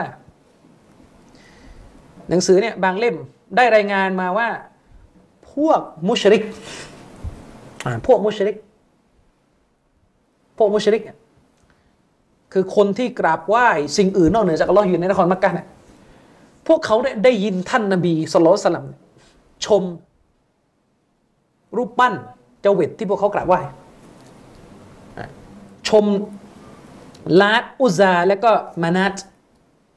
ฮะดิษระบุว่าพวกเขาได้ยินท่านนบีชม ได้ยินท่านนบีชมนึกออกไหมครับ เลยเป็นเหตุให้พวกมุชริกกลุ่มนั้น ดีใจอยู่พักหนึ่งว่าต่อไปนี่เราสมานฉันกับนบีมุฮัมมัดได้แล้ว เพราะนบีชม ซึ่ง พวกที่โจมตีอิสลามเนี่ยก็จะเอาตัวบทพวกเนี้ยมา แล้วก็ระบุว่านี่เห็นไหมท่านนบีมูฮัมมัดนี่เล่นการเมือง ผมเคยเห็นพวกคอมมิวนิสต์พวกฝ่ายซ้ายไทยบางคนเคยเสนอเรื่องนี้ว่าเนี่ยนบีมูฮัมมัดเนี่ยณตอนนั้นน่ะเริ่มเริ่มเปลี่ยนนโยบายแล้วจะรอมชอมกับความเชื่อท้องถิ่นเอาโมเดลการวิเคราะห์ประวัติศาสตร์ของโลก Christianity มาใช้กับการวิเคราะห์ประวัติศาสตร์อิสลาม บอกว่านบีเนี่ยไปรอมชอมกับความเชื่อท้องถิ่นแล้วนะครับ เพราะว่าพวกมุชริกเนี่ยได้ยินว่าท่านนบีศ็อลลัลลอฮุอะลัยฮิวะซัลลัมเนี่ยเอ่ยชมเจว็ดของพวกมุชริกอืมนั่นก็คือพวกเขาได้ยินท่านนบีกล่าวว่าوإن شفاعةอัตว่าอินนาชาฟาอัตุฮุลละตุรยาเขาบอกว่าท่านนบีเนี่ยไปชมเจวิตของพวกมุชริกว่า แท้จริงแล้วเนี่ยไอ้เจวิตเหล่านั้นน่ะลาดอุซามานัตเนี่ยเป็นเจวิตที่มนุษย์เนี่ยสามารถคาดหวังการช่วยเหลือได้ ทีนี้ไอซัลมารุชดีละนะตุลลอฮ์อะลัยฮีแล้วก็รวมถึงคนอื่น ก็เอาองค์เอาฮะดิษบทเนี้ยมาเขียนเป็นหนังสือเลยบอกว่านี่เห็นไหมกุรอานเนี่ยประทานลงมาบนลักษณะของการแต่งตามสถานการณ์ พอตอนนั้นเนี่ยรู้สึกไม่อยากนบีไม่อยากจะสู้กับมุชริกแล้วนบีไม่อยากจะสู้กับมุชริกแล้วก็เลย แต่งกุรอานชมชมชมรูปปั้นเจาเวตของพวกมุชริก เพื่อจะได้สมานฉันท์กัน นะครับ นี่คือตัวบท แต่มุสลิมเราอะที่รู้จักหลักการศาสนา ก็จะตั้งคำถามต่อว่าไอ้ตัวบทนะใช่ แล้วก็มันโซฮีหรือเปล่าล่ะอืมฮะสายรายงานมันอยู่ยังไงอืมสายรายงานมันเป็นอย่างไร คือปัญหาของคนพวกเนี้ยที่ผมจะบอกไงฟริสครับ คือปัญหาของคนพวกเนี้ยมันแปลกอย่างหนึ่งเวลาเขาเวลาเราจะเถียงกับเขา แล้วเราบอกว่าต้องใช้ถ้าจะพูดถึงศาสนาอิสลาม ต้องใช้ข้อมูลของศาสนาอิสลามเท่านั้นพูดนะคุณจะมาใช้ข้อมูลของคนนอกที่พูดมั่วๆไม่ได้นะเขาก็จะบอกเราว่าถ้าคุณตั้งกฎแบบนี้เนี่ยคุณไบแอสเพราะว่าคุณใช้แต่ข้อมูลของมุสลิมมุสลิมก็เขียนประวัติศาสตร์เข้าข้างตัวเอง คือเวลาเขาวิพากษ์วิจารณ์ประวัติท่านนบีมูฮัมมัดเขาจะให้เราไปเชื่อตำราฝรั่ง แต่เราบอกว่าเราเชื่อไม่ได้เพราะตำราพวกนั้นมันไม่ใช่ตำราต้นฉบับ มันเขียนขึ้นหลังจากนบีตายไปกี่ ครับ ร้อยปีเราต้องใช้ข้อมูลอิสลามพอเราบอกแบบนี้มันบอกว่านี่มุสลิมเนี่ยมันจะให้ใช้แต่ข้อมูลของมุสลิม มุสลิมเขียนอะไรเข้าข้างตัวเองนะครับแต่ในขณะเดียวกันพอมันจะ discredit นบีมุฮัมมัดจะ discredit กุรอานเราบอกเนี่ยตำราของพวกคุณเนี่ยยืนยันเองแล้วว่านบีมุฮัมมัดเนี่ยเออรอมชอมกับความเชื่อท้องถิ่น แต่งกุรอานขึ้นมารอมชอมกับความเชื่อท้องถิ่นนะครับเออ จะเอาสัจธรแต่รงมแต่งจากกุรอานอิสลามใช่ไหมรอมอาจารย์รอมชอมกับความเชื่อท้องถิ่นอ้าวตกลงเนี่ยนักวิชาการมุสลิมเนี่ยเขียนทุกอย่างแม้ว่าจะตรงข้ามกับอิสลามใช่ไหมเอายังไง คือตอนแรกคุณบอกว่านักวิชาการมุสลิมมาเขียนอะไรในหมกเม็ดอะไรขัดกับอิสลามอะเอาออกจากหนังสือไม่บันทึก เอาแล้วเนี่ย ตกลงนักวิชาการมุสลิมเนี่ยบันทึกทุกอย่าง ตามที่มีมาด้วยกับจรรยาบรรณาวิชาการ หรือยังไงกันเนี่ยเอาให้ชัดอืม ผมจะบอกในฐานะนักเรียนประวัติศาสตร์นะนะที่สำรวจหนังสือประวัติศาสตร์หลายภูมิภาค อันนี้ขออนุญาตพูดตรงๆก่อนนะว่าสาขาที่ผมเรียนเนี่ยในระดับปริญญาเอกเนี่ยมันจะมีวิชาหนึ่งที่เราเรียนกันมาหนึ่งปีเลยกับอาจารย์ที่จบมาจากยุโรปเนี่ยเทคภาษาอังกฤษเต็มบ้านเลยเราจะเรียนวิชาประวัติศาสตร์นิพนธ์ที่ศึกษาวิธีการเขียนประวัติศาสตร์ของภูมิภาคต่าง ๆ ทั่วโลก ผมบอกไว้เลยนะการเขียนประวัติศาสตร์อิสลามในยุคต้นเนี่ยเป็นกลางที่สุดเพราะว่าหนึ่ง เป็นการเขียนที่ผู้เขียนเนี่ยจะแยกระหว่างคำอธิบายของตัวเองกับตัวบทที่ถูกถ่ายทอดมา มันไม่ใช่เป็นการเขียนในลักษณะร้อยเรียงเป็นวรรณกรรม ฉันอยากจะแต่งประโยคนี้ก็แต่งไปไม่ใช่ มันเป็นการเขียนเนี่ยเช่นคุณอ่านตาริกตอบารีอะนะ ซึ่งทุกวันนี้ออกพอร์ตแปลไปแล้วเนี่ย history of Tabari เนี่ย ครับ history of the king อะไรเนี่ยเขาแปลเป็นภาษาอังกฤษเนี่ย เวลาเขาเขียนเนี่ยเขาจะผู้เขียนประวัติศาสตร์เนี่ยจะบันทึกตัวบท ที่ถูกถ่ายทอดมาโดยที่ไม่ใช่คำพูดตัวเอง เขาเล่ามาแบบนี้ก็บันทึกตามเนื้อผ้า ส่วนจะแสดงความเห็น อันนี้อีกบรรทัดหนึ่งนี่คืออามานะห์ทางวิชาการ คือจรรยาบรรณทางวิชาการของนักประวัติศาสตร์อิสลาม ซึ่งกระบวนการบันทึกแบบนี้เนี่ยไม่มีในอารยธรรมอื่น ถ้าจะเถียงเอามาคุยกัน มาคุยกันอันนี้เรื่องนี้ผมไม่ได้พูดเองมีหนังสือที่เป็นมาสเตอร์พี e ของวิชาประวัติศาสตร์ โลกเขียน ซึ่งเล่มนี้ผม ใช้เรียนตอนปอเอกจำชื่อคนเขียนไม่ได้แล้วแต่มีไฟล์เป็น PDF หนึ่งหนาประมาณเกือบสี่ห้าร้อยหน้า ต้องเรียนหนึ่งเทอมเต็มๆหนังสือเนี่ยเขาเป็นหนังสือที่ดีมาก เล่มนี้เป็นหนึ่งในหลักสูตรที่มอทอใช้สอนอืมเขาไล่หมดเลยตั้งแต่ประวัติศาสตร์จีนเขาเขียนกันยังไง วิธีการเขียนประวัติศาสตร์จีนยังไงอาหรับเขียนยังไง อินเดียเขียนยังไง สยามเขียนยังไง ยุโรปเขียนยังไง ก็จะมีมุสลิมที่เดียวที่มีระบบการเขียนแบบนี้ ซึ่งมันเป็นระบบที่เราได้มรดกจากวิชาฮะดีษนึกออกไหมครับ นี่คือปัญหาของมุสลิมที่ไม่รู้จักคุณค่าของตัวเองเออคือประเด็นหนึ่งที่เขาบอกคือว่านักวิชาการมุสลิมเวลาบันทึกประวัติศาสตร์เนี่ยจะพยายามบันทึกตามสำนวนที่เจ้าของคำพูดถ่ายทอดมา โดยตัดความเห็นตัวเองออกไปจากตัวข้อความบันทึกนะครับอนนั้นประการที่หนึ่งประการที่สองประการที่สองอามานะหนึ่ง จัญญาบันหนึ่งที่ล้ำค่ามากที่นักวิชาการมุสลิมเราเราเราแสดงให้ดูก็คือ นักวิชาการมุสลิมเนี่ยบันทึกทุกอย่าง ลงในหนังสือตามที่มีมา ไม่ว่าสิ่งนั้นจะค้านกับอิสลามโดยตรง หรือสนับสนุนอิสลามก็บันทึกหมด คุณไปดูอารยธรรมอื่น ไปดูประชาชาติอื่นในยุโรป มีไหมที่เขาบันทึกอะไรที่ขัดกับศาสนาตัวเองแต่ในตาริกอัตตอบารีในหนังสือวาสตร์ของอิหม่ามตอบารีเนี่ย บันทึกทุกอย่างทั้งที่สนับสนุนอิสลาม และที่ตำหนิท่านนบีมุฮัมมัดบันทึกหมด เพียงแต่เจ้าตัวเนี่ยผู้บันทึกเขาเขียนไปแล้วในคำนำบอกว่าหนังสือเล่มนี้ฉันจะบันทึกทุกอย่างตามที่มีมา ส่วนอันไหนเป็นตัวบทจริง ตัวบทที่ถูกโกงตัวบทที่ถูกใส่ร้าย เป็นหน้าที่ของผู้อ่านที่ต้องไปศึกษากันต่อ แต่ตามจรรยาบรรณคือต้องบันทึกหมดจมูกไม่ไม่ได้นี่คือประเด็นนึกออกไหมครับ ทีนี้ประเด็นของคุณก็คือคุณมันตอนแหลสร้างภาพไงอืม คืออิหม่ามตอบารีเนี่ยหนังสือของท่านเวลาท่านบันทึกเนี่ยท่านบันทึกทุกอย่างทั้งสิ่งที่ตรงและค้านอิสลาม ท่านบันทึกหมดนะครับท่านบันทึกหมดทั้งสิ่งที่ตรง และก็ค้านอิสลาม แต่พวกโบราณคดีไอ้โทษพวกนักบุรพาคดีฝรั่งเนี่ยเวลามาศึกษาอิสลามเนี่ยมันจะฉวยโอกาสว่านี่อัตตอบารีนักประวัติศาสตร์นักประวัติศาสตร์อิสลามชั้นอาวุโสได้กล่าวไว้ในเล่มนี้แบบนี้เลย ว่ามุฮัมมัดเนี่ยสั่งสาวกเนี่ยไปลงโทษผู้หญิงในการเอาม้าฉีกร่าง โอมูกิรฟะมุฮัมมัดโหดเหี้ยมนะอุสบิลละทั้งท่านที่ตอบารีบอกว่าฉันจะบันทึกทุกอย่างตามที่ถ่ายทอดกันมา ส่วนสายรายงานบุคคลที่เล่ากันมาจะเป็นคนโกหกตอแหลยังไง อันนั้นนักวิทยาศาสตร์ต้องไปตรวจ ไม่ใช่ทุกอย่างที่บันทึกจะเป็นความจริงอืมก็คือท่านนี่คือหลักของการบันทึกและการอ่านประวัติศาสตร์อิสลาม คือท่านเออท่านไม่ได้ตรวจสอบแต่ท่านจดเอาไว้ทั้งหมดเพื่อให้ใช่คนมาตรวจสอบกันต่อ ไอคนที่วิจารวิพากษ์วิจารณ์ไปเนี่ยเดี๋ยวผมจะให้หนังสือไปเล่มหนึ่งเนี่ยของโจนาธานบราวน์เนี่ยเอาไปอ่านเป็นภาษาอังกฤษ อ่านออกหรือเปล่าไม่รู้อะเออแต่ว่านี่คือปัญหาส่วนใหญ่ atheist ไม่ได้เอามาใช้นะแต่ว่ายืม Christianity หนึ่งมาใช้เนี่ยนี่นี่คือนี่คือความจริงที่ต้องเข้าใจวิชาการอิสลาม ทีนี้ประเด็นก็คือว่าเวลาเขาบันทึกเนี่ยมันไม่ใช่ทุกอย่างที่เขาบันทึกนะนักวิชาการมุสลิมจะบอกว่าเนี่ยจริงเนี่ยเชื่อได้เลย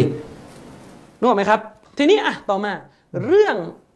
Satanic Verses เนี่ยครับองค์การปีศาจเนี่ยเป็นหนึ่งในเรื่องที่ตอบารีบันทึก และท่านอื่น ๆ บันทึกครับนะครับ บันทึกตามเนื้อเรื่องที่ผมบอกไปเมื่อกี้ซึ่งแน่นอนว่าหนึ่งในนักวิชาการที่ตรวจสอบเรื่องนี้ได้เยี่ยมยอดที่สุด ไม่น่าจะมีใครในโลกนี้ทำได้ดีขนาดนี้แล้วเช็คอัลบานีใช่ไหมก็คืออิหม่ามอัลบานีรอฮิมะฮุลลอฮ์อืมอิหม่ามอัลบานีรอฮิมะฮุลลอฮ์มีหนังสือเล่มหนึ่งที่ชื่อกิสซะตุลกอรอนิกอ่า นะครับ ท่านได้เอาฮะดีสตัวบทเกี่ยวกับเรื่องเนี่ยที่เล่าผมงี้มาทั้งหมดเนี่ยนะตรวจสอบไม่มีต้นไหนถูกต้องเลย ไม่มีต้นไหนถูกต้องเลยอรู้ได้ยังไงว่าไม่ถูกต้อง ทุกสายรายงานที่เชคอัลบานีเอามาตรวจสอบเนี่ยไม่มีสายรายงานใดที่สืบทอดกันมา และต่อเนื่องไม่ขาดตอนไม่มี หมายความว่าสายรายงานของประวัติศาสตร์ที่สืบทอดกันมา จะเกิดการขาดตอนระหว่างผู้เล่าเรื่อง คือหมายถึงว่าจะมีผู้เล่าเรื่อง A บอกว่ารับเรื่องนี้มาจากผู้เล่าเรื่อง B และในประวัตินี้เขาเกิดกันไม่ทัน คุณจะเชื่อนึงช่วยไม่ได้งโง่จะเชื่อเรื่องของคุณ จะมาบอกมุสลิมว่ามึงต้องเชื่อเรื่องที่สืบทอดกันมาแต่เกิดกันไม่ทัน มันเหมือนกับคนนะมันเหมือนกับคนรุ่นรุ่นทวดเราอะเรื่องเล่าที่เล่ามาคือคนรุ่นหลาน บอกว่ารับเรื่องมาจากคนรุ่นทวด แล้วก็มันดันไม่เจอกัน แล้วพอถามว่าเอาเรื่องนี้จากไหนเอามาจากทวด แล้วไม่เจอทวด ไม่รู้เลยมึงต้องเชื่ออันนั้นเรื่องของมึงจะมึงจะเชื่ออย่างนั้นเรื่องของมึงนึกออกไหมแต่ในอิสลามเราเนี่ยสายรายงานที่เราจะเอามาเป็นหลักฐานเนี่ยสายรายงานของมันเนี่ยข้อหนึ่งคือต้องต่อเนื่อง คนมันต้องเกิดกันทันต้องเกิดกันทัน ซึ่งเรื่องقصة الغرانيقเนี่ยเรื่องเนี้ย Satanic Verses เนี่ยที่เชคอัลบานีตรวจทั้งหมดเนี่ยมันจะไปสุดที่คนที่เป็นตาบีอิน ตาบีอินก็คือคนในเจเนเรชัน ลูกศิษย์ของสาวกนบี คือเป็นคนที่ไม่ทันเจอนบี ไม่ทันอยู่เหตุการณ์เดียวกันกับท่านนบีนะครับ แต่ทันเจอสาวกของท่านนบี ทีนี้คนในเจนนี่บางคนเนี่ยเล่าว่าเคยเกิดเหตุการณ์นี้ โดยไม่ได้บอกว่าเอามาจากใคร ไม่ได้บอกว่าเอามาจากสาวกคนไหนสายรายงานขัดตอน ซึ่งตามหลักการศาสนาเนี่ยใช้ไม่ได้ ตัวบทแบบนี้ใช้ไม่ได้ ใช้เป็นหลักฐานไม่ได้ ไม่มีตัวบทที่ถูกต้องเลยฉะนั้นเนี่ยเรื่องนี้มันใช้ไม่ได้ อืม เรื่องนี้มันใช้ไม่ได้ เหมือนกับที่เดี๋ยวแถมให้เลย ไอเพจซากวัวเนี่ยชอบเอามาบอกมีเรื่องเล่าบอกว่าท่านนบีมุฮัมมัดสุลลัลลัมเนี่ยไปหาท่านเซดที่บ้านแล้วไปเห็นท่านหญิงไซนับ ในชุดที่เหมือนกับเปิดเผยเรื่องร่างแล้วท่านนบีก็ชอบ ท่านนบีก็แอบชอบอันอันกุรอานเลยประทานลงมาให้เซดหย่าหย่าไซนับมาแต่งกับนบี อันเนี้ยตอบารีก็บันทึก ตามมาตรฐานที่ผมบอกเมื่อกี้บันทึกไว้ก่อนนะครับ แต่พอไปดูสายรายงานอ่าผ่านอัลวากีดี คนที่ขึ้นชื่อว่าเป็นจอมโกหกในประวัติศาสตร์อย่างนี้เป็นต้น อืมแต่คุณไม่เข้าใจนะครับที่เชคอัลบานีตรวจ และยิ่งไปกว่านั้นฟริดครับ คือในเนื้อเรื่องตัวบทของ Satanic Verses เนี่ย ในเนื้อเรื่องตัวบทของ Satanic Verses เนี่ยนะครับเขาบอกว่าเรื่อง Satanic Verses เนี่ยมันตัวบทเนี่ยมันระบุว่ามันเกี่ยวข้องกับซูเราะห์อันนัชมุ สุราะห์อันนัจมูสุราะห์ที่ 53 พี่น้อง และพี่น้องไปดูตรงโองการยี่สิบสามอ่าไปดูตรงองค์การตั้งแต่องค์การที่ 19 ไปดูองค์การที่ 19 ลงมานะพี่น้องไปเปิดความหมายกุรอานดูแล้วกัน ตั้งแต่องค์การที่ 19 ลงมาเนี่ยอัลลอฮ์พูดถึงลาดอุซามานัตอืมอัลลอฮ์ถามว่าพวกเจ้าได้เห็น พวกเจ้าไม่ได้เห็นอัลลาดอัลอุซาอัลมานัดดอกหรืออะ นึกออกไหมอันนี้คือชื่อเจวิตของพวกอาหรับมุชริกีนทีนี้ไอในตัวบทที่ไม่ซอฮีฮ์เมื่อกี้นี่ไม่ถูกต้องเมื่อกี้มันมีแทรกเข้ามาว่าหลังจากองค์การเนี้ยได้โผล่ประโยคนึงขึ้นมาว่าฟาอินนาชาฟาอาตูฮุนละตุรจาชื่อเจเวตเหล่านี้เนี่ยเจเวตเหล่านี้เนี่ยเป็นสิ่งที่การช่วยเหลือของพวกมันเนี่ยเราสามารถคาดหวังได้ถ้ามันไปต่ออย่างนี้ ซึ่งนักวิชาการเขาบอกว่าความไม่สมเหตุสมผลก็คือ มันจะมาต่ออย่างนี้ได้ยังไง เพราะว่าในองค์การที่ 23พี่น้องไปดูปฏิเสธไปแล้วในองค์การที่ 23เนี่ยอัลลอฮ์ประนามเจเวตพวกนี้อยู่อืมในองค์การที่ 23อาเอติสไปดูนะความหมายขององค์การที่ 23 พระเจ้าบอกว่าเหล่านั้นไม่ใช่อื่นใดนอกจากชื่อที่พวกเจ้า และโคดของพวกเจ้าตั้งขึ้นกันมาเอง มันจะเป็นไปได้ยังไงจเวตเหล่านี้เนี่ยนะเราหวังการช่วยเหลือจากมันได้นะ มันไม่ใช่อะไรเลยชื่อที่ตั้งขึ้นมาเองก็มันตลกแต่พระเจ้าเกษตรอำนาจในเท่าเดียวกันนั่นนึกออกไหมครับ มันตลกแสดงว่าตัวบทเนี่ยมันมันดูออกแล้วมันโดนเฟกขึ้นมาอ่าโดนเฟกขึ้นมานึกออกไหมครับ ฉะนั้นในแง่ของสายรายงานตัวบทก็มีปัญหา ในแง่ของเนื้อหาตัวบทก็แปลกๆ มันมีที่ไหนคนจะชมเจเวตแล้วก็ถล่มเจเวตในเวลาเดียวกัน นึกออกไหมครับเนี่ยมีคนเขียนโต้ไปแล้วก็คืออมโต้เป็นภาษาไทยแบบย่อๆคือโทนี่เลนนอนนะครับเดี๋ยวผมจะนิดหนึ่งนิดหนึ่งส่เดี๋ยวลิเดี๋ยวผมจะสรุปเลย แต่เอาเถอะสมมุตินะอิหม่ามอิบนุตัยมียะห์อิหม่ามอิบนุตัยมียะห์ท่านบอกว่าสมมุติเลยนะสมมุติ สมมุติว่าเรื่องที่เล่ามาเนี่ยเป็นเรื่องซอฮียะห์อะสมมติสมมุติให้ว่าสายได้งานถูกต้องซอฮียะห์เรื่องนี้เนี่ยถ้าเราดูตัวบทที่เล่าดีๆเนี่ยมันจะได้ข้อสรุปว่า ไอ้วักที่บอกว่าแท้จริงแล้วเจวิตของพวกมุชริกเนี่ยเป็นสิ่งที่หวังได้เนี่ยอันเนี้ยนบีไม่ได้พูด แต่หมายถึงว่าซาตานชัยตอนเนี่ยไปพูดให้พวกมุชริกได้ยิน เข้าใจไหมครับ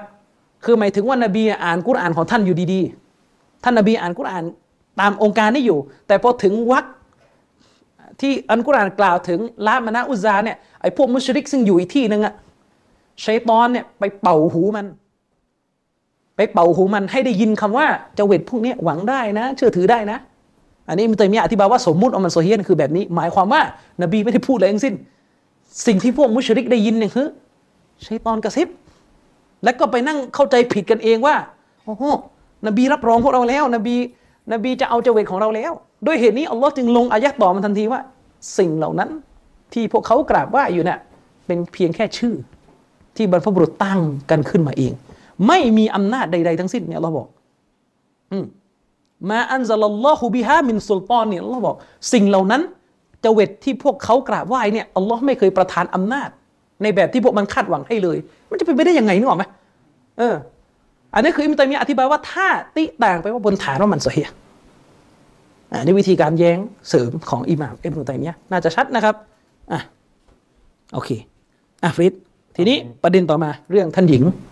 ท่านหญิงไอชาอ่าอิชามีมีคนอ้างเหรอครับในการที่ออกจากอิสลามเรื่องนี้นั่นนะมันมันอ้างเรื่อง Satanic Verses มาอ๋อเรื่อง Satanic Verses มานะครับแต่ว่าเรื่องท่านหญิงไอชาเนี่ยมันก็มีคนอ่าพยายามที่จะโจมตีแล้วก็ถกเถียงครับอาจารย์ ในเรื่องที่ว่าอ่าศาสนาอิสลามเนี่ยสนับสนุนชาย marriage หรือว่าการแต่งงานกับเด็ก เพื่อที่จะเขาเรียกว่าโปรโมทการเป็นพีโดฟิเลียหรือเปล่าอืมทีนี้เนี่ยก็ได้เกิดข้อถกเถียงกันมานะครับกับอ่ากลุ่มที่เป็นเอทิสนะครับว่า การสมรสของท่านหญิงไอชาเนี่ยมันเป็นแบบอย่างที่ไม่ดีแก่มนุษยชาติ เพราะว่ามุสลิมเนี่ยในหลาย ๆประเทศเนี่ยก็ทำตามในลักษณะการบังคับเด็กให้แต่งงานกับผู้ใหญ่ที่อายุแก่กว่าเยอะๆซึ่งมันก็อะคำถามว่ามันเกิดขึ้นจริงไหมมันก็มีแต่ไม่ใช่ที่มุสลิมอย่างเดียวไงอาจารย์ในประเทศอเมริกานะครับรีเสิร์ชถ้าผมจำไม่ผิดปี 2017 จะมี 500 กว่าเคสนะดังนั้นเนี่ยการแต่งงานกับเด็กหรือว่าชาย marriage เนี่ยเกิดขึ้นในหลาย ๆ ประเทศ แล้วก็ไม่ใช่แค่จำกัดเฉพาะศาสนาอิสลาม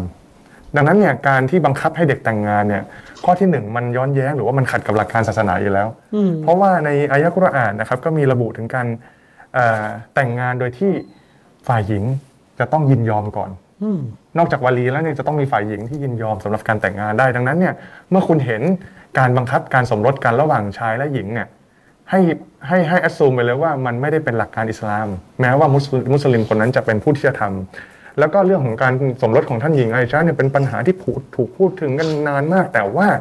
มันเพิ่งมาเกิดศตวรรษหรือว่าทศวรรษหลังอาจารย์เพราะว่าในทศทศวรรษก่อนหน้านี้ หรือว่าศตวรรษก่อนหน้านี้มันไม่มีการถึงพูดถึงเรื่องนี้เลย อย่าลืมนะครับว่าคนที่เกลียดท่านศาสดามูฮัมมัดสุลลัลลอฮุอะลัยฮิวะซัลลัมเนี่ยมันไม่ใช่แค่เพิ่งมีในช่วงศตวรรษที่ 21 แต่มันมีตลอดระยะเวลาประวัติศาสตร์ตั้งแต่ศตวรรษที่ 7 ลากลงมา แต่ทำไมเพราะเหตุใดศตวรรษหลังนี้เนี่ย จึงมีการหยิบเรื่องนี้ออกมาพูดเป็นจำนวนมาก เพื่อที่จะมายืนยันว่าเฮ้ยอิสลามไม่ถูกต้องนะอิสลามผิดนะก่อนอื่นเนี่ยต้องบอกนะครับว่าในทุก ๆ ศาสนาเนี่ยทุกความเชื่อเนี่ยการสมรสของคนที่อายุน้อย ผมจะไม่พูดว่าแต่งงานกับเด็ก เพราะว่าคำว่าเด็กหรือว่าคำว่าวัยรุ่นเป็นคำที่คุณเอามายัดเยียดใส่คนอายุเท่านี้เท่านั้นเท่านู้น เป็นตัวเลขกลมๆมาว่าอืมสิบขวบคือเด็กสิบเอ็ดขวบคือเด็กสิบสองขวบคือเด็ก ซึ่ง การกำหนดเทอมของเทอมของคำว่าเด็ก หรือว่า definition ของคำว่าเด็กในแต่ละประเทศเนี่ยมันยังกำหนดเกณฑ์ไม่ตรงกัน ในอเมริกาบางรัฐอายุ 14 บางรัฐอายุ 16 บางรัฐอายุ 18 ในยุโรปตะวันตก บางประเทศอายุ 14 ญี่ปุ่นอายุ 13 ในประเทศไทยอายุ 17 ถ้าพ่อแม่อนุญาตคำถามคือ อย่าเพิ่งมาพูดถึงมุสลิมนะเคลียร์กันหรือยังว่าอายุเท่าไหร่ถึงจะเรียกได้ว่าเป็นผู้ใหญ่และพร้อมที่จะสมรสสำหรับแต่ละประเทศที่เป็นเอเทียส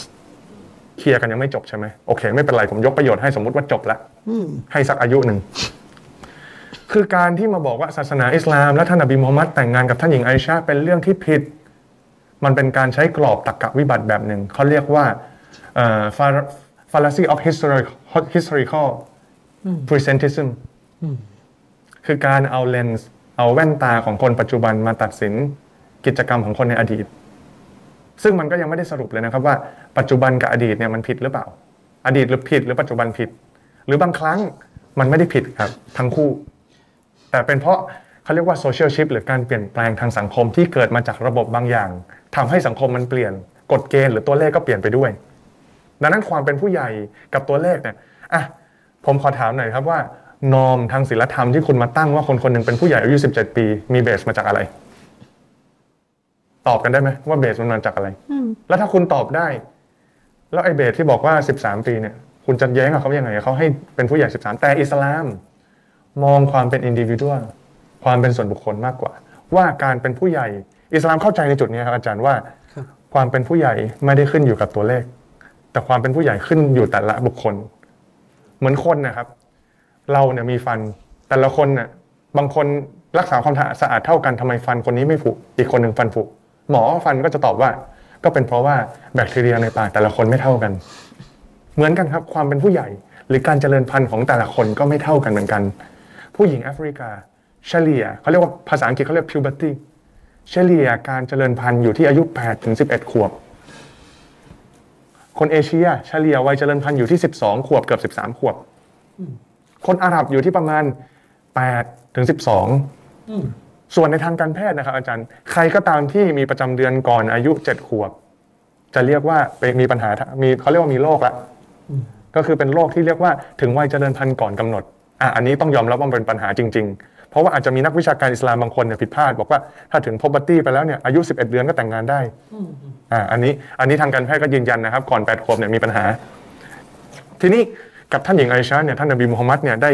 ทำการคล้ายๆเหมือน contact marriage ซึ่งหลักการข้อนี้เนี่ยตอนหลังก็เปลี่ยนแปลงมาแล้วก็คือทำไม่ได้นะเดี๋ยวผมอธิบายเดี๋ยวเดี๋ยวอาจารย์อามินจะอธิบายในเชิงของหลักการว่าไม่ได้เพราะอะไรนะครับอ่าทีนี้เอาเป็นว่าหลักๆ ก็คือท่านนาบีเนี่ยมาใช้ชีวิตร่วมอ่าร่วมโหจมท้ายหรือมาเข้าเรือนหอกับท่านหญิงไอชาตอนอายุ 9 ขวบ เมื่อท่านหญิงไอชาเนี่ย reach puberty คือเข้าสู่วัยเจริญพันธุ์แล้วนะครับผมฟิตอย่าใช้คำว่าร่วมหัวจมท้ายดีกว่าไม่ดีใช้คำว่ามาอาศัยร่วมกันมาอาศัยร่วมกันโอเค ได้ครับเอ่อ ทีนี้เนี่ยเรื่องการแต่งงานนะครับ เราอธิบายไปนะครับ มันขึ้นอยู่กับสรีระหรือความเป็นส่วนบุคคลที่แต่ละคนเนี่ยจะไม่เท่ากัน เช่นถ้าคุณกำหนดมาแล้วอายุ 13นะคุณจะต้องเป็นผู้ใหญ่ แต่บางคนไป reach reach puberty นยตอนอายุ 20 หรือ 18 ถ้ากับว่าคุณกำลังบังคับ โดยใช้กฎหมายให้คนคนหนึงเนี่ยเป็นผู้ใหญ่โดยพฤตินัย โดยที่เขายังไม่ได้เป็นผู้อ่าขอโทษโดยนิตินัย โดยที่ในในทางร่างกายหรือว่าสรีระของเขายังไม่ได้เป็นผู้ใหญ่ นั่นคือเท่ากับว่าคุณในทางกับกันคุณกำลังจะสนับสนุนเด็กบางคน ให้มีคอนเซนส์เพื่อที่จะแต่งงานได้ โดยที่เขายังไม่ได้เป็นผู้ใหญ่นะครับ ดังนั้นอิสลามจึงเพอร์เฟกกว่าตรงนี้ก็คือว่าใครเป็นผู้ใหญ่ ก็วัดกันที่แต่ละบุคคลไป ไม่ได้วัดกันที่ตัวเลขกลมๆทางกฎหมายนะครับอะทีนี้เออ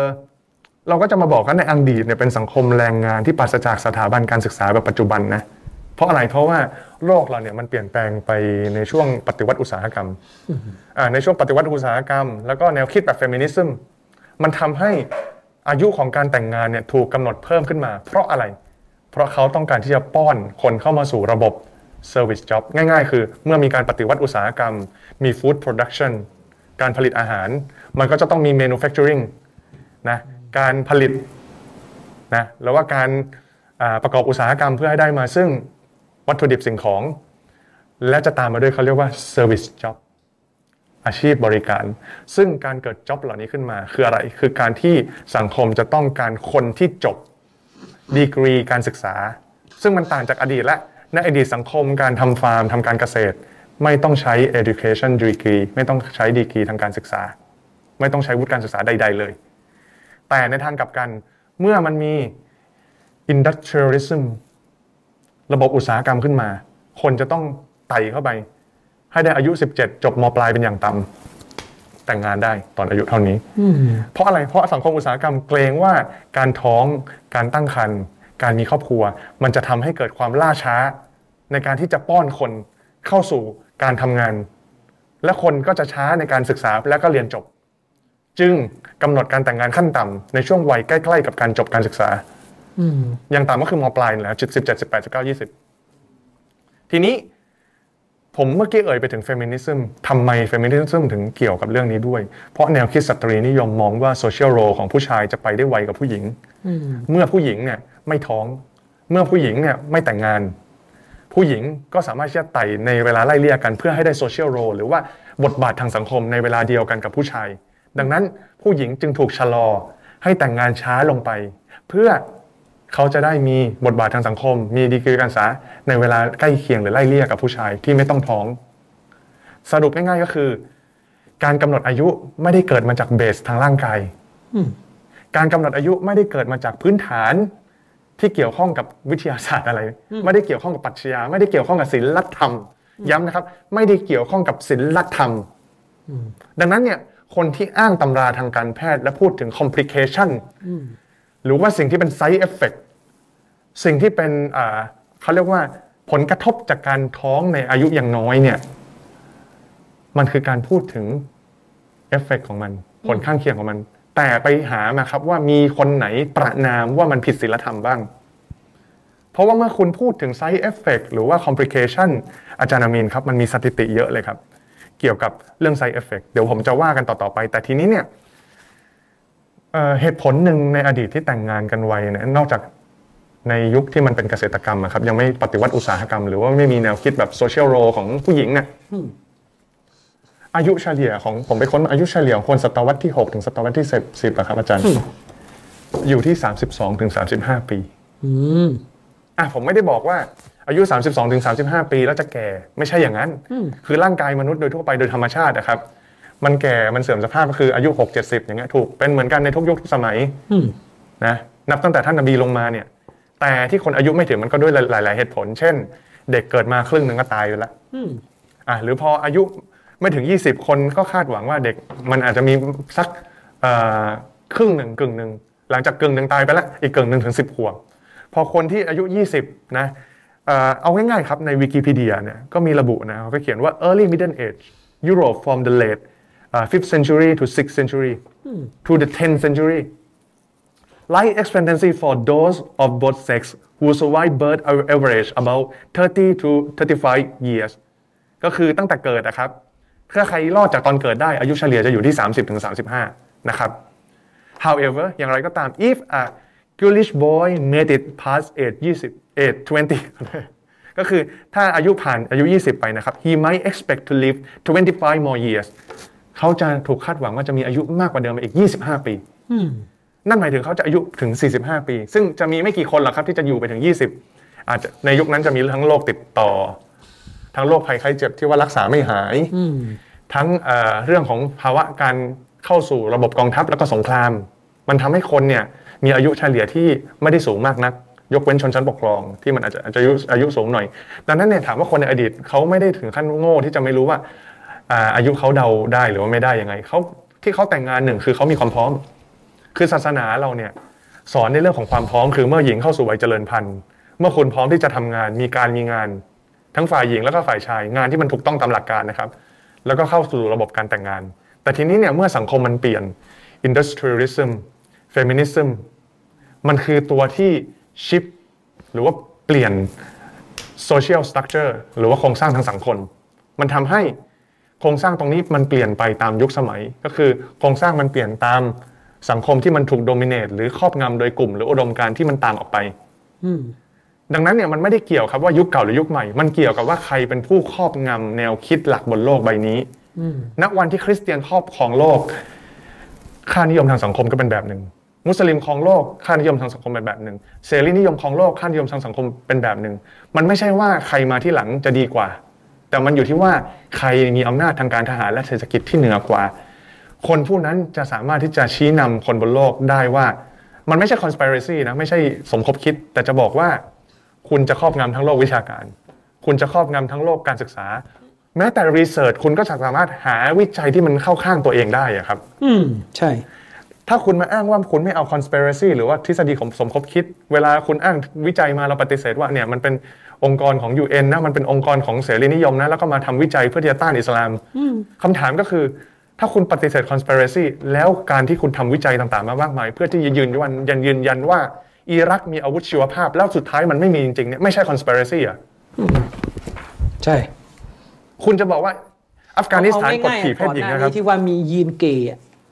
งานวิจัยที่อืมที่เคลมว่ามียีนเกย์ก็เชื่อกันอยู่พักหนึ่งอะครับงานงานวิจัยอะแล้วตอนหลังก็โดนหักล้างไป เออ อันนี้คือพูดบอกให้บอกว่าเอองานวิจัยเนี่ยไม่ได้มี conspiracy อะนะ ก็จะมีข้อผิดพลาดอีกอะคุณก็หางานวิจัยที่มีข้อผิดพลาดมาซัพพอร์ตตัวเองได้ แล้วในยุคศิลปะวิทยาการที่มันเปิดหลังยุคมืดยุคมืดไปแล้วอะครับ ที่เอ่อความศิวิไลซ์ของตะวันตกเริ่มพัฒนาขึ้นมา develop ขึ้นมา มันก็จะมีนักคิดนักเขียนมากมายที่ไม่ได้ชอบพอต่ออิสลามอยู่แล้วเขาไม่เคยพูดหรือว่า mention ในเรื่องของการเรียกง่ายๆว่าไม่เคย criticize หรือวิพากษ์วิจารณ์ในเชิงลบ เกี่ยวกับการแต่งงานของท่านนบีมูฮัมมัดกับท่านหญิงไอชา มีใครบ้างที่ผมยกตัวอย่างเอาแบบคร่าวๆเลยนักปราชญ์ก่อนหน้าเช่นเอมมานูเอลคานต์เดวิดกูมไอแซคนิวตันจอห์นล็อกโจเซฟเทเลอร์อดัมสมิธเอ็ดวาร์ดกิบบอนตัวเอ็ดวาร์ดกิบบอนเนี่ยน่าสนใจเอ็ดวาร์ดกิบบอนเนี่ยเขียนหนังสืออาจารย์อืมเขียนหนังสือเรื่องของการล่มสลายของอาณาจักรโรมัน และคนคนนี้เนี่ยค่อนข้างอคติอยู่แล้วกับแนวทางของอุสมานียะห์หรือออตโตมันอ่าเขาเขียนในหนังสือของเขาบทที่ 50 เกี่ยวกับชีวประวัติของท่านศาสดามูฮัมมัดและกล่าวถึงการแต่งงานของท่านศาสดามูฮัมมัดและท่านหญิงไอชาในตอนเก้าขวบ หลังจากนั้นเขาก็ข้ามตรงนี้ไปเลยอืมโดยที่ไม่มีการวิจารณ์แล้วก็การตำหนิใดๆทั้งสิ้นอืมขอโทษนะครับน่าสนใจพี่น้องเอทิสก็ไม่ไม่ขอไม่ขอเรียกว่าที่พี่น้องนะคนที่ด่าอัลลอฮ์แล้วก็ด่ารอซูลเอ่อขอเรียกว่าอะไรดีอะบรรดาศัตรูอิสลามเอทิสทั้งหลายท่านช่วยไปหาหน่อยได้ไหมครับว่า มีนักวิชาการในยุคก่อนหน้าที่วิจารณ์ว่าท่านนบีมูฮัมมัดเป็นพิโดฟิเลีย แต่งงานกับเด็ก หรือว่ามีความผิดปกติทางจิตหรือเปล่า ไปหามา ในช่วงก่อนปฏิวัติอุตสาหกรรม มีนักวิชาการหรือนักคิดคนไหนนำเรื่องนี้มาพูดบ้าง ประการสำคัญต่อมาเนี่ย ถ้าท่านนบีเป็นพิโดฟิเลีย หรือคนใคร่เด็กจริง ๆ อาจารย์ อืมภรรยาของคนแรกของท่านนบีอายุเท่าไหร่อายุมากกว่าท่านแอมากกว่าท่านอืม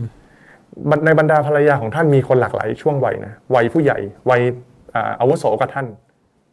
วัยรุ่นแต่ว่าเป็นวัยรุ่นที่มากกว่าท่านหญิงไอชาอืมดังนั้นเนี่ยช่วงอายุก็หลากหลาย แล้วการที่บอกว่าอิสลามเนี่ยบังคับให้เด็กมาแต่งงาน โดยเฉพาะท่านหญิงไอชาเนี่ยอย่าลืมนะว่าท่านหญิงไอชาเนี่ยถูกยกยอให้เป็นมารดาแห่งสัทธาชนนะครับอืมส่วนฮะดีษเนี่ยจำนวนหนึ่งเลยนะอาจารย์ น่าจะหนึ่งในสี่เลยมั้งมาจากท่านหญิงไอชาอืมเป็นจำนวนมาก เป็นบุคคลที่สำคัญมากเลยในในในประวัติศาสตร์อิสลาม และท่านหญิงไอชาไม่เคยมีบันทึกเลยนะว่า ท่านไม่เห็นด้วยไม่ consent กับการแต่งงานกับท่านศาสดามุฮัมมัดระหว่างที่มีการผูกพันเขาเรียกว่าสู่ขอกัน และหลังจากที่ท่านศาสดามุฮัมมัดเสียชีวิตเนี่ย ท่านมีโอกาสที่จะตำหนิท่านมีโอกาสที่จะตัดพ้อแต่ไม่มีบันทึกใด ๆ ที่ท่านหญิงไอชาตัดพ้อว่าท่านหญิงไอชาแต่งงานโดยที่ท่านไม่พึงพอใจ ท่านถูกบังคับให้แต่งงาน ทั้งๆที่ท่านก็มีอำนาจมากพอที่จะมาพูดในเรื่องที่เป็นความจริง ว่าสิ่งเหล่านี้นะท่านถูกข่มเหงท่านถูกกดขี่มาตลอดระยะเวลาที่ท่านเนี่ยได้แต่งงานนะครับเอ่อ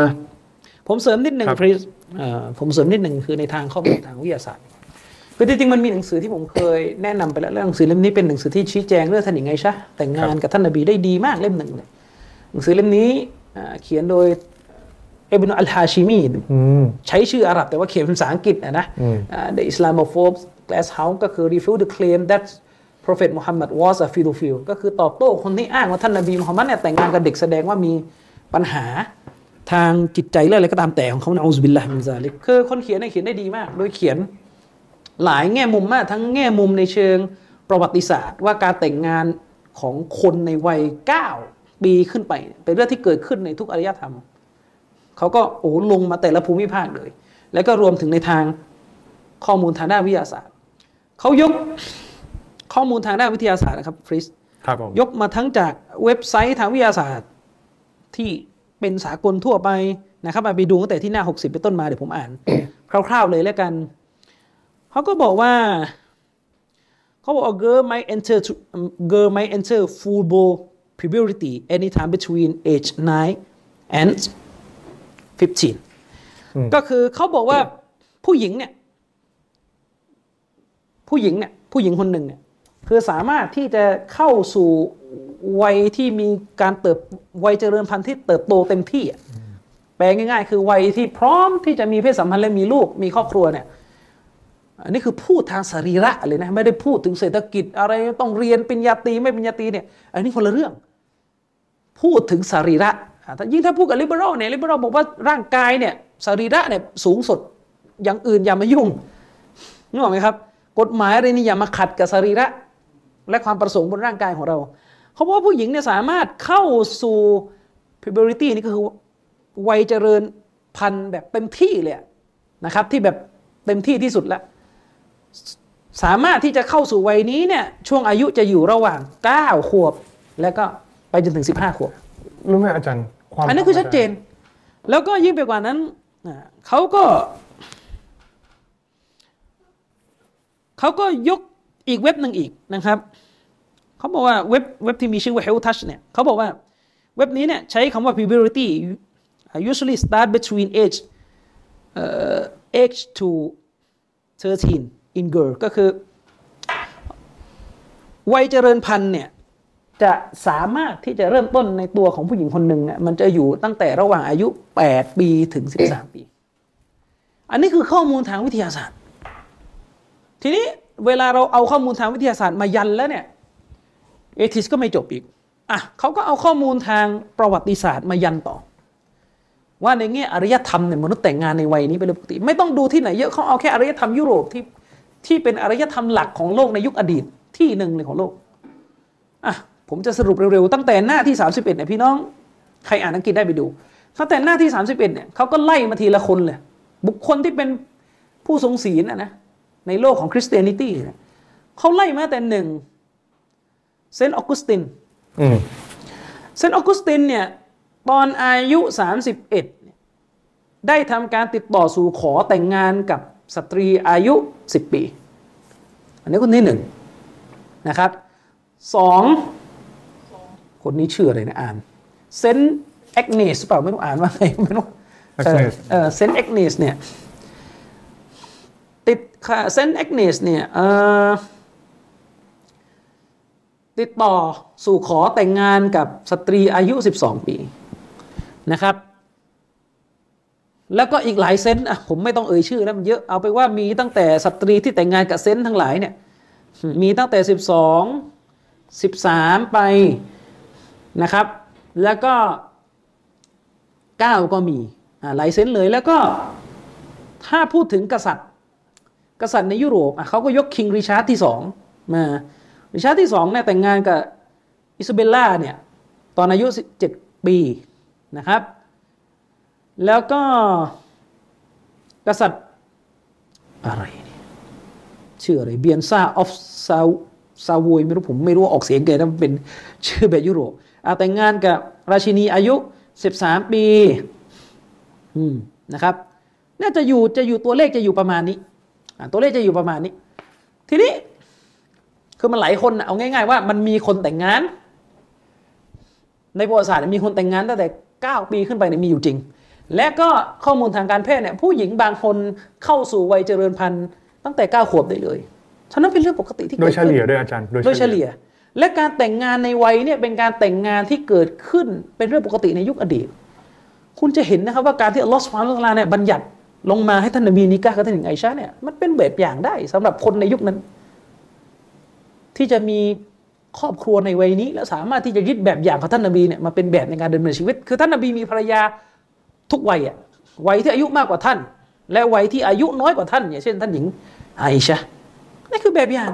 แต่แต่คุณอยู่ในโลกยุคที่ต่อต้านการแต่งงานของคนวัยเก้าขวบ แต่โอเคกับการสอดใส่ทางรูทวารน่ะคุณอยู่ในโลกที่มันมีค่านิยมแบบนี้ คุณก็แยงเป็นปกติ คือถ้าถามว่าคนยุคนั้นมันก็แยงไหมล่ะเออในแบบที่คุณทำอะก็อืมก็นั่นแหละ fallacy เห็นไหม fallacy of historical ใช่ presentism ใช่ก็คือคุณอ่านประวัติศาสตร์แล้วคุณตีความย่อมหลังแต่อิสลามเราบอกว่าไอความรู้สึกของยุคสมัยเนี่ยมันเป็นบรรทัดฐานไม่ได้ สิ่งที่เป็นบรรทัดฐานเวลาอะไรฮาลาลอะไรฮารอมเนี่ยเวลาอัลลอฮ์ให้ไม่ให้อะไรเนี่ยก็คือสิ่งนั้นเป็นภัยกับมนุษย์ไหมนั่นคือประเด็นซีนาเนี่ยจะยุคไหนมันก็เป็นภัยกับมนุษย์ ผมก็เลยห้ามนึกออกไหมครับลีวาดเนี่ยการมีเพศสัมพันธ์ระหว่างชายกับชายเนี่ยอัลลอฮ์ห้ามเพราะว่ากี่ยุคมันก็เป็นภัยกับมนุษย์นะครับ อะทีนี้ฟีจะพูดประเด็นไหนต่ออ่าทีนี้เนี่ยเรื่องอายุเฉลี่ยอาจารย์ผมในวิกิพีเดียก็มีนะครับในช่วงอาณาจักรโรมันนะครับ อายุเฉลี่ยของคนที่แต่งงานเนี่ยอยู่ที่ 12-14 ปี แต่ว่าในกลุ่มชนชั้นสูงนะครับ ความพร้อมก็มาก่อนคนอ่ารากหญ้าหรือว่าคนแรงงานอยู่แล้วใช่ไหมใช่ ก็มีการแสดงหลักฐานว่าคนที่อายุเอ่อคนที่อายุน้อยกว่านั้น น้อยกว่า 12 เนี่ยมักจะแต่งงานกันโดยเฉพาะในกลุ่มของคนที่เป็น noble class กลุ่มที่เป็นขุนนางนะอาจารย์ ทีนี้เนี่ยขอเสริมจากที่อาจารย์เนี่ยได้ยกตัวอย่างมานะครับ ก็คือในอดีตเนี่ยมันมีกลุ่มคนที่เป็นบุคคลสำคัญต่างๆ ในยุคนั้นที่เขาแต่งงานกันในช่วงวัยดังกล่าวนะครับผมจะจะยกตัวอย่างอย่างอาจารย์มียกไปเชคออกัสตินไปแล้วเออขอโทษไม่ใช่เชคเอ่อเซนต์ออกัสตินอะเช็คของเช็คของคริสเตียนนะครับ แล้วก็ตัวเอ่อกษัตริย์ริชาร์ดที่สองของอังกฤษนะครับในช่วงเอ่อศตวรรษ ช่วงพันช่วงศตวรรษที่พันสี่ร้อยครับก็แต่งงานกับผู้หญิงอายุเจ็ดขวบนะครับกษัตริย์เฮนรี่ที่แปดนะครับในช่วงปีพันห้าร้อยเนี่ยก็แต่งงานกับผู้หญิงอายุหกขวบนะครับนอกจากนั้นในไบเบิลอาจารย์ในพันธสัญญาเก่าเนี่ยใน Genesis เลยนะครับปฐมกาลเนี่ยมีการอ้างถึงไอแซคกับรีเบคก้าอ่าแต่งงานตอนอายุเท่าไหร่ไหมอาจารย์ริเบก้าสามสามขวบสามขวบ คือไอ้นี่เราก็วันคือเราก็ถ้าจะหนักไปทางไม่เชื่อนะ เพราะว่าไอแซคก็คือนบีอิสฮัก عليه السلام คือเราไม่เชื่อแต่ในไบเบิลระบุใช่เออแล้วแต่ก็นี่คือเรายกมาเพื่อกำลังจะบอกว่าเออมันมันมีการรับรู้แบบคือคือคือแอดมินคนหนึ่งที่เป็นคริสเตียนเนี่ยอย่ามาเคลมเรื่องนี้บ่อย เพราะมันจะเข้าเข้าตัวใช่อย่างแมรี่เนี่ยแต่งงานกับโยเซฟเท่าไหร่อายุเซฟ12ประมาณ 90อ่าอ่าแมรี่12คือพระนางมัรยัมเนี่ยในในข้อมูลที่คริสเตียนเขาเชื่อก็คือ 12 ครับ คือเราเนี่ยไม่ได้เชื่อเรื่องนี้ เราย้ำว่าเราเป็นมุสลิมเราไม่ได้เชื่อเรื่องนี้เพราะว่าพระนางมารยมเนี่ยในอะกีดะห์ของเราในหลักความเชื่อเรานางบริสุทธิ์ไม่ได้แต่งงานกับใคร แต่การที่มันมีเรื่องเล่าแบบนี้ในคริสเตียนน่ะมาสะท้อนว่าสมัยนั้นน่ะเขายอมรับการแต่งงานในวัยนี้เขาแต่ประเด็นที่เราจะเอาคือตรงนี้ อืมอืมทีนี้เนี่ยเราเราเมื่อพูดกันไปเรื่อยๆครับมันก็จะมาถึงเรื่องของที่อาจารย์อามินยกนั่นก็คือในเรื่องของเอ่อสุขภาพหรืออะไรต่างๆ แต่ว่ามันก็จะมีประเด็นที่เพจซากวัวนั้นหยิบมาใช้ด้วยเหมือนกันว่าเช่นเอ่อเรื่องกฎอันล้าหลังเนี่ยผมก็เลยเหมือนพูดไปว่ากฎของใหม่กับของเก่าเนี่ยเช่นในอดีตการข่มการข่มขืนผู้ชายเนี่ยมันผิด นะในประเทศไทยอ่าในแล้วต่อมาเนี่ยการข่มขืนผู้ชายถูกเปลี่ยนกฎเป็นอายอ่าเป็นแค่อนาจารฮะแล้วต่อมามันก็ผิดอีกถ้าเราไปอยู่ในช่วงปี 40 เนี่ยคุณจะบอกไหมล่ะว่าอ่ากฎหมายปัจจุบันนี้อัปเดตแล้วข่มขืนผู้ชายนี่ไม่ไม่ไม่มีโทษเท่ากับข่มขืนผู้หญิงอะอ่าอ่าเหมือนกันนะครับ แล้วก็อีกอย่างหนึ่งครับการต่อต้านการสนับสนุนอ่าการแต่งงานโดยอายุที่น้อยอะมันก็จะมีจุดอ่อนหลาย ๆ อย่างเขาก็ใช้ให้เหตุผลว่าเนี่ยผู้หญิงอายุน้อยเชิงการไม่พร้อมอา คลอดลูกแล้วจะมีปัญหาอาจารย์อ่าทีนี้เนี่ยเขาอะบอกว่าเราเนี่ยใช้อ่า for equivalence fallacy คือการเปรียบเทียบในลักษณะของการเอาสิ่งสองสิ่งมาแล้วสรุปว่าเป็นเหมือนกัน ผมไม่ได้พูดอย่างนั้นนะ ผมไม่ได้บอกว่าความเสี่ยงสองสิ่งมันเหมือนกัน และผมก็ไม่ได้ปฏิเสธความเสี่ยงของการแต่งงานในอายุที่น้อยด้วยอืมผมแค่เพียงจะบอกว่าการแต่งงานในอดีตอืมคือผมเนี่ย ขอโทษนะครับ มีบุคคลใกล้ตัวที่เป็นหมอสูตินรีเวชนะ แล้วคุณท้าให้ไปถามหมอสูตินรีเวชนะไม่ต้องไม่ต้องเป็นแค่แค่อดีต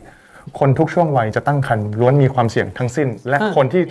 ตั้งครรภ์เป็นครรภ์แรก มีโอกาสที่จะตกเลือดได้สูงมากกว่า ดังนั้นผมเนี่ยอยากจะบอกว่าในอดีตด้วยกับการแพทย์ที่ไม่เจริญก้าวหน้าเนี่ย คุณจะแต่งงานไวหรือช้า คุณมีความเสี่ยงเท่ากัน แต่มาในปัจจุบัน ถ้าคุณยังสองมาตรฐานยังมาบอกว่าแต่งงานเด็กมีความเสี่ยง แต่งงานอายุน้อยมีความเสี่ยง คือผมเนี่ยจะพูดว่า จากสถิตินะครับอาจารย์อืมเอ่อพบว่า 25%นะขอโทษขอโทษเอ่ออายุเฉลี่ยนะครับ อายุเฉลี่ยของคนที่น้อยกว่า 35 ปี หรือน้อยกว่า 15 ปีเนี่ยมีความเสี่ยงในการแท้งลูก ต่ำกว่าคนอายุ 35 นะอาจารย์ ในสถิติของปี 2007 เพราะว่า Data เออของปี 2000 Data มันน้อยครับ เรื่องคนต่ำกว่าอายุอืม15 สมัยนี้มันหายาก มันก็จะมีย้อนกลับไปปี 2000 ก็คือ อายุเฉลี่ย 12 ถึง 19 ปี อัตราการแท้งลูกอยู่ที่ 13%อืมอายุ 20 ถึง 24 ปี อัตราแท้งลูกอยู่ที่ 11%ผมไม่ได้ว่านะอัตราการการตั้งท้องในช่วงนี้ก็โอเคอะถ้าทำได้ก็โอเค แต่ว่าศาสนาก็ไม่ได้ห้ามไงกับเรื่องที่มันมีความเสี่ยงเหมือนเราศาสนาเปิดกว้างให้กินอาหารเนี่ยแต่อาหารบางอย่างมันมีความเสี่ยงต่อการเป็นเบาหวานอย่างเงี้ยใช่คุณก็ต้องไปปรึกษาแพทย์ไงคือเอาเอาคือเรากำลังจะบอกงี้ความเสี่ยงเนี่ย มันจะมีความเสี่ยง เวลาเรามองความเสี่ยง มันจะมีความเสี่ยงที่ชนิดที่ว่าเข้าไปยุ่งแล้วเนี่ย มันจะหายนะเป็นอืมเป็นเขาเรียกว่าเปอร์เซ็นต์ส่วนใหญ่อืมอ่ากับความเสี่ยงที่เป็นลักษณะว่าส่วนน้อยจะหายนะ หรือคละคละกันไม่ชัดเจน เวลาศาสนาห้ามเนี่ยมันคือกรณีที่มีความเสี่ยงเป็นส่วนใหญ่ ใช่นี่เป็นเหตุผลที่ศาสนาไม่ได้ห้ามเรากินเนื้อย่าง แต่ห้ามเราสูบบุหรี่เข้าใจไหมครับว่าระดับความเสี่ยงมัน ต่างกัน ซึ่งแน่นอนผมเชื่อว่าหมอทุกคนก็รู้ว่าความต่างระหว่างสูบบุหรี่กับกินชาบูเนี่ยมันไม่เท่ากันนึกออกไหมครับ ทีนี้ทีนี้นิดหนึ่งผมกำลังจะบอกว่า มันเป็นความย้อนแย้งของพวกเสรีนิยมอะคือปกติคุณบอกว่า เราจะต้องเปิดให้คนน่ะเลือกทำได้ ถ้าเขาประสงค์ที่จะทำโดยไม่ต้องเข้าไปยุ่ง ไม่ต้องเข้าไปเจ้ากี้เจ้าการว่ามันเสี่ยงมันอย่างนั้นอย่างนี้ใช่ไหมอย่างเช่นเรื่องรักร่วมเพศอะ คือถ้าเถียงในเชิงข้อมูลทางการแพทย์มันชัดเจนอยู่แล้วมีปัญหา แต่คุณก็บอกว่าเสรีภาพนะมาก่อน ทีนี้ประเด็นก็คือว่าศาสนาอิสลามเนี่ยไม่ได้บังคับคน ว่าต้องเก้าปีต้องแต่งไม่แต่งบาป คุณเข้าใจไหมเวลาศาสนาพูดนี่ก็คือว่า คุณจะแต่งตอนไหนก็ได้ที่คุณสะดวกจะแต่ง บนเงื่อนไขที่ว่าร่างกายของคุณเนี่ยพร้อมที่จะมีเพศสัมพันธ์ ด้วยเหตุนี้เนี่ยถามว่าถามจริงๆอะ สตรีอายุหกสิบเนี่ยจะแต่งงานได้ไหมได้ แล้วเราจะไปนั่งบอกว่าคุณห้ามแต่งเพราะว่าเดี๋ยวแต่งเรื่องตั้งครรภ์แล้วลูกคุณแท้งไปเนี่ยไม่ได้มันริดรอนสิทธิถ้าเป็นอย่างนั้น คือเวลาพูดเนี่ยคุณเข้าใจไหมครับว่าเวลาศาสนาฮาลาลสิ่งหนึ่งให้ ก็ไม่ได้หมายความว่าสิ่งนั้นจะต้องไม่มีความเสี่ยงเลยล้านเปอร์เซ็นต์ไม่ใช่มันคนละประเด็นกันอืมเข้าใจไหมครับ เออ คนในทุกวัยเนี่ยมีความเสี่ยงหมด คนวัยห้าสิบมีความเสี่ยง คือถ้าพูดตรงๆอะกฎหมายไทยอะ ผมไม่รู้อะนะ แต่ว่าเท่าที่ผมเข้าใจก็คือ กฎหมายไทยก็ไม่ห้ามอยู่แล้วคนอายุเจ็ดสิบจะแต่งงานอะอืมเออ ส่วนหมอจะเห็นด้วยไม่เห็นด้วย อันนี้เรื่องของหมอ แต่เวลาพูดในกระบวนการบัญญัติกฎหมายก็ต้องบอกว่าแต่งได้ จะรับความเสี่ยงก็รับไป คือทุกคนต้องรับความเสี่ยงในทุก ๆ เรื่องอยู่แล้วครับใช่ คือศาสนาไม่ได้มาห้ามหรือปิดกั้นขนาดนั้น แต่ความย้อนแย้งของเอติสคือ พอสตรี 9 ปีจะแต่งงาน เอาเรื่องความเสี่ยงมาเบรก อืม แต่พอคน 40 จะแต่งงานดาราเนี่ยอายุ 40 แล้วก็มีลูกไม่ได้แท้งข่าวออกอะไรต่อไม่อะไรเนี่ยเพราะวัยความเสี่ยง อันนี้ไม่ไม่ได้เรื่รู้องขป่ะองเขาให้แต่งอาจารย์ความอะไรกันความเหตุผลของเขาคืออะไรรู้ไหมพอผมถามกลับไปอ๋อคนอายุ 40 มันปรึกษาหมอได้ ผมก็ถามกลับไปว่าแล้วไอ้อายุ 12 มันถามหมอไม่ได้เหรออ่าไม่อันนี้อันนี้ที่เราพูดนี่คือประเด็นที่ว่านบีเรากำลังพูดประเด็นที่ว่า นบีแต่งงานกับท่านหญิงไอชาเนี่ยในทางสุขภาพไม่มีปัญหา เพราะว่าเข้าวัยเจริญพันธุ์ในทางธรรมเนียมประวัติศาสตร์เนี่ยก็ไม่มีปัญหา แต่ถ้าจะพูดในทางกฎหมายอิสลามว่าไอ้กฎตัวเนี้ยจะมาใช้ได้หรือไม่ตอนนี้ แบบที่นบีทำเนี่ยจะเอามาใช้ได้หรือไม่เนี่ยอันเนี้ยอีกประเด็นหนึ่งนบีไม่ได้กำหนดเป็นตัวเลขมาไงอาจารย์อันนี้อีกประเด็นหนึ่งคือมันงี้ฟริสที่ต้องต้องชี้แจงต่อก็คือว่า คือมันจะมีคนบางคนน่ะบอกว่าเนี่ยการที่นบีไปแต่งอย่างเงี้ยมันจะเปิดประตูให้พ่อเนี่ยขายลูกตัวเอง อืม อันนี้คือประเด็นใหม่เลยนะครับ คือเขาก็เลยจะบอกว่า โอเค เรายอมรับอะว่า ที่นบีแต่งกับสนิงไอชาเนี่ยมันเป็นเรื่องโอเค มันเป็นเรื่องที่ไม่มีปัญหาอะไม่ค้านละไม่ค้านละกรณีนบีไม่ค้านละแต่การที่อิสลามเปิดให้มีการแต่งงานแบบเนี้ยมันเสี่ยงที่จะนำไปสู่ การแต่งงานวัยเด็กที่มันมีปัญหา เช่นเขาจะบอกว่าอ้าวถ้าอย่างนั้นน่ะพ่อคนไหนเนี่ย อยากจะขายลูกไม่อยากเลี้ยงแล้วก็ยกให้ ยกตั้งแต่เด็กเลยไม่ต้องถามเด็กอ่ามันจะมีกรณีแบบนี้หรือเด็กบางคนไม่พร้อมอะพ่อก็บังคับให้แต่ง แล้วอ้างหลักการศาสนา แบบนี้ก็กลายว่าศาสนานะเปิดทางให้เกิดการรังแกผู้หญิงสิอันนี้คือที่เขาจะเอาต่อ เวลาคุยเรื่องเนี่ยแยกสองกรณี ตัวท่านนบีแต่งเนี่ยจบไหมอ่าคุณยังมีปัญหาอีกไหมถ้าเรื่องนบีแต่งงานในเคสเนี่ยจบแล้วคือเคสเฉพาะท่านหญิงไอชาเนี่ยไม่ได้คุยเคสคนอื่นในโลก พูดถึงเคสท่านหญิงไอชาเนี่ย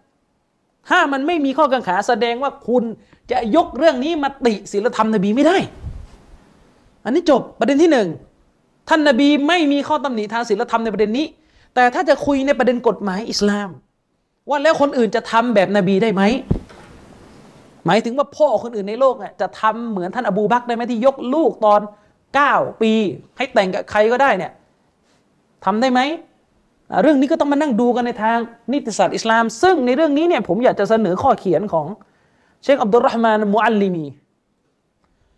เชคอับดุลรห์มานอัลมุอัลลิมีرحمه اللهเนี่ยเป็นอุลามะซาลฟีอาวุโสด้านฮะดีษเป็นคนที่มีอิทธิพลกับเชคอัลบานีเชคอัลบานีก็รับอิทธิพลจากเชคมุอัลลิมีมาเยอะ เชคมุอัลลิมีเนี่ยได้อธิบายเรื่องนี้ฟริสในหนังสือของท่านผมจะเล่าไปสรุปสรุปเลยแล้วกันแต่ถ้าใครต้องการตัวเล่มเป็นตัวบทภาษาอับเนี่ยทักมา ขอกันได้ส่วนตัว เชคมุอัลลิมีเนี่ยเชคมุอัลลิมีเนี่ยมีหนังสือที่เขารวบรวมข้อเขียนทั้งหมดของเชคมุอัลลิมีมา แล้วก็มาตีพิมพ์ในชื่อฟาวาเอดอัลอัลมาจามียเนี่ยนะครับ ในหนังสือเล่มนี้เนี่ยตรง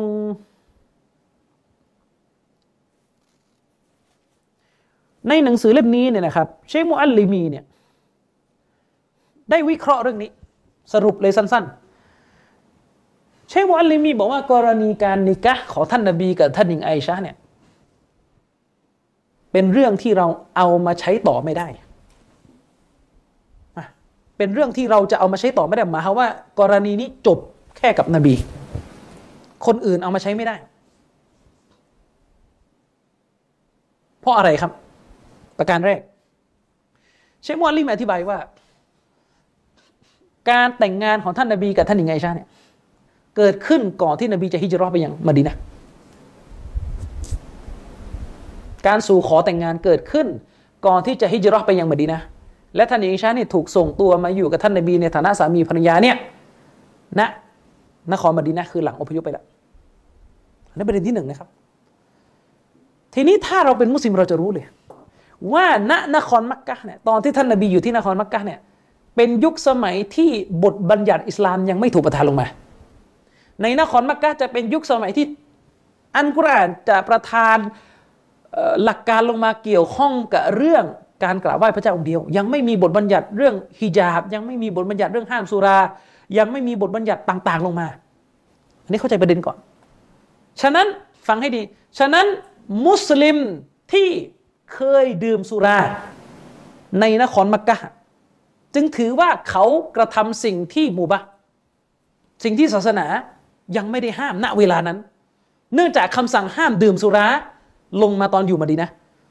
ศาสนาจึงไม่ได้ตำหนิมุสลิมที่ดื่มสุรา ตอนอยู่ที่นครมักกะเพราะตอนนั้นคำสั่งห้ามเรื่องสุรายัง ยังไม่ประทานลงมานี่เข้าใจหลักการนะว่า step ของการประทานบุตรบัญญัติอิสลามมันมาเป็นขั้น ทีนี้เชคมูอัลลิมีرحمه اللهเนี่ยท่านก็ยกฮะดิษบทหนึ่งมานะครับฮะดิษบทนี้เนี่ยท่านนบีสุลต่านได้ระบุไว้ว่าلا تنكح البكر حتى تستأذن حتى يستأذن ท่านนบีบอก لا تنكح البكر حتى يستأذن ท่านนบีบอกว่าสตรีที่ไม่เคยผ่านการแต่งงานالبكر البكر ก็คือสตรีที่ ไม่เคยผ่านการแต่งงาน ไม่เคยผ่านการหลับนอนกับสามีก็คือหญิงหญิงหญิงสาวหญิงโสดอะหญิงที่ไม่เคยผ่านการแต่งงานนะไม่ใช่ไม่ไม่สตรีที่ไม่เคยผ่านการแต่งงานเนี่ยจะไม่ถูกยกให้ไปแต่งงานกับใคร จนกว่านางจะต้องยินยอมอนุญาต เข้าใจไหมครับ หมายความว่าพ่อเนี่ยจะไปเอาลูกตัวเองที่ไม่เคยผ่านการแต่งงานกับใครมาเนี่ยนะ ไปยกให้ใครต่อไม่ใครตามใจชอบไม่ได้ เว้นแต่นาจะต้อง โอเคก่อน เว้นแต่นาจะต้องยอมรับว่าโอเค อยากแต่งกับคนนี้ เข้าใจไหมครับฟรีดครับคำที่นบีใช้คือالبكر بكر البكر แปลว่า สตรีที่ไม่เคยผ่านการแต่งงานเก้าปีแปดปีสิบปีสิบสองปียี่สิบปีล้วนแล้วแต่เป็นالبكر ทั้งสิ้น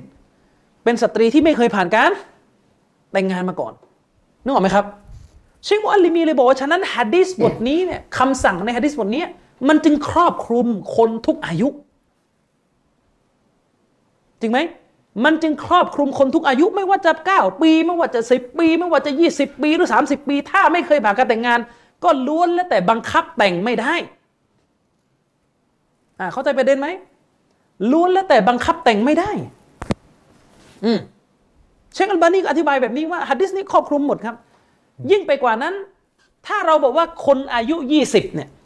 สตรีที่อายุ 20เนี่ยบังคับแต่งไม่ได้ คนอายุ 9 ปีนี่ย่อมยิ่งกว่า เพราะอายุมันยิ่งน้อยอืมนึกออกไหมครับ อายุมันยิ่งน้อย อ้าว นี่คือคำพูดนบี แต่ทำไมนบีแต่ง มันจะเกิดปัญหาขึ้นในคำถามว่า นบีห้ามแต่งเอาแล้วทำไมนบีแต่ง กับท่านหญิงไอชาและท่านหญิงไอชาตอนนั้นน่ะนางไม่ได้แสดงความจำนงจะแต่งเลยแต่อบูบักยกให้ แล้วแบบนี้ไม่ขัดกันเองหรือ ไม่ขัดกันเอง เชคมอัลลิมีบอกว่าเพราะตอนที่นบีแต่งกับท่านหญิงไอชาเนี่ยบัญญัติเรื่องนี้ยังไม่ลงเข้าใจยังอย่างที่ผมบอกศาสนาเนี่ยอัลลอฮ์ประทานหลักการลงมาให้แก่ท่านนบียี่สามปีเนี่ยมันลงมาทีละสเต็ปเรื่องสุราก็ประทานคำสั่งห้ามลงมาณนครมดีนะอย่างนี้เป็นต้น ชควอลลิมีเลยบอกว่าฉะนั้นเนี่ยการแต่งงานในลักษณะแบบนี้เนี่ยจึงถือว่าสิ้นสุดลง จึงถือว่าสิ้นสุดลงด้วยวาจานี้ของท่านนบี หมายความว่าคนอื่นจะมาทำตามนี้ไม่ได้แล้ว จบลงไปแล้ว ยิ่งไปกว่านั้น ถ้าเราดูจากตัวบทอื่น การแต่งงานของท่านนบีกับท่านหญิงไอชาเนี่ยเป็นเรื่องของวะฮีเป็นเรื่องของคำสั่งจากอัลลอฮ์ อัลลอฮ์รู้ว่าสตรีผู้นี้ท่านหญิงไอชาผู้นี้จะมาเป็นภรรยานบีที่รักษาศาสนา เพราะท่านหญิงไอชาเนี่ยรายงานฮะดีษของท่านนบีมากที่สุดในภรรยาทั้งหมดของนบี มากกว่าสาวกชายหลายคนเลย เนื่องจากฮะดิษในบุคอรีระบุชัดเจนว่าจิบรีนได้มาหาท่านนบีแล้วบอกว่านี่คือภรรยาของเจ้า นั่นหมายความว่านบีแต่งงานครั้งนี้มีวะฮีชี้นำอยู่ ฉะนั้นเป็นเรื่องเฉพาะนบีไปไม่เกี่ยวกับเรา ไอ้เราเนี่ยจะไปทำแบบนี้ไม่ได้แล้วจะมาจะมาเอาลูกของเรา เก้าปีแล้วไม่ถามนาง หรือถามก็คงไม่ได้ไม่ได้อยู่ในวัยจะตอบได้ คือคุณต้องแยกให้ออกว่า การแต่งงานที่เป็นคำสั่งจากพระเจ้าโดยที่พระเจ้ารู้ว่าจะออกมาแบบ happy คุณเข้าใจไหมครับ การแต่งงานที่เกิดขึ้น เพราะเป็นคำสั่งของพระเจ้า โดยที่พระเจ้ารู้ว่าจะออกมาแบบ happy เนี่ยมันไม่สามารถเอาไปใช้กับคนอื่น นี่คือพอยต์สำคัญที่ต้องเข้าใจเรื่องของท่านอิงไงชันจบ กับท่านนบีจบแค่นั้นไม่เกี่ยวคนอื่นอ่าไม่เกี่ยวคนอื่น อัลลอฮ์เป็นพระเจ้าอัลลอฮ์รู้ว่าท่านอิงไงชันจะพอใจเอาเข้าใจยังถ้าพูดง่ายๆอะอัลลอฮ์รู้ว่าท่านอิงไงชันจะพอใจเอาแล้วคนอื่น คนอื่นนะจะรู้ได้ไงพอใจก็นี่ก็ไม่ได้แต่งก็ได้ยังเพราะนบีบอกแล้วว่าสตรีที่ไม่ผ่านการแต่งงานเนี่ยพ่อจะไปยกแต่งกับใครตามใจชอบไม่ได้ เว้นแต่นางจะต้อง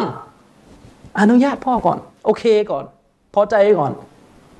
เวลบิริดอฮาบางสำนวน เว้นแต่นางต้องพอใจก่อน อย่างนี้เป็นต้น ฉะนั้นเชคมอัลลิมีเลยบอกว่า ฮะดิษอันนี้ของท่านนบีเนี่ยซึ่งเป็นฮะดิษที่พูดตอนอยู่ที่มะดีนะห์เนี่ยจึงถือว่าได้ยกเลิกการแต่งงานแบบนั้นไปแล้ว และอิบนุฮัจญัรก็อธิบายอย่างนี้อันนี้ผู้อธิบายเป็นโซคำตฮีบุคอรีที่โด่งดังที่สุด เป็นคำตอบต่อคุณตรินนะที่เคยถามคำนี้อยู่ในคอมเมนต์แล้วแล้วก็วนอยู่อย่างนั้นแหละใช่เข้าใจไหมครับ อันนี้คือประเด็น ส่วนที่มีบางคนบอกว่าโอ้ยนักวิชาการอิสลามเนี่ยเขาเห็นตรงกันหมดอะมีการอ้างคอนเซนแซสนักวิชาการอิสลามเนี่ยเขาเห็นตรงกันหมดว่าถ้าลูกเนี่ย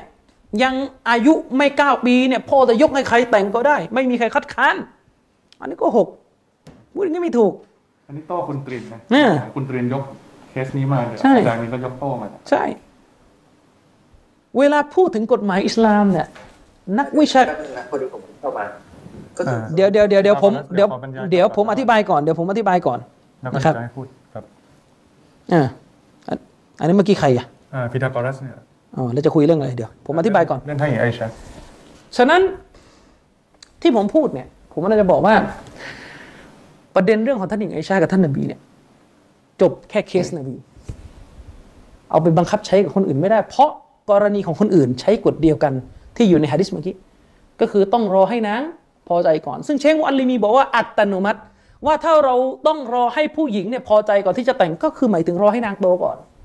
เพราะถ้าเป็นเด็กนางจะมาบอกได้ยังไงว่า พอใจหรือไม่พอใจนางไม่รู้เรื่อง มันอัตโนมัตินะครับอะใครจะขึ้นมาถามอะไร ฟรีดมีประเด็นฟรีดมีประเด็นของฟรีดไหมเอ่อจริงๆอะมีครับ แต่ว่าอยากจะรู้ว่าคุณพีทาโกรัสพีทาโกรัสเนี่ยต้องการอะไรอ่าโอเคครับ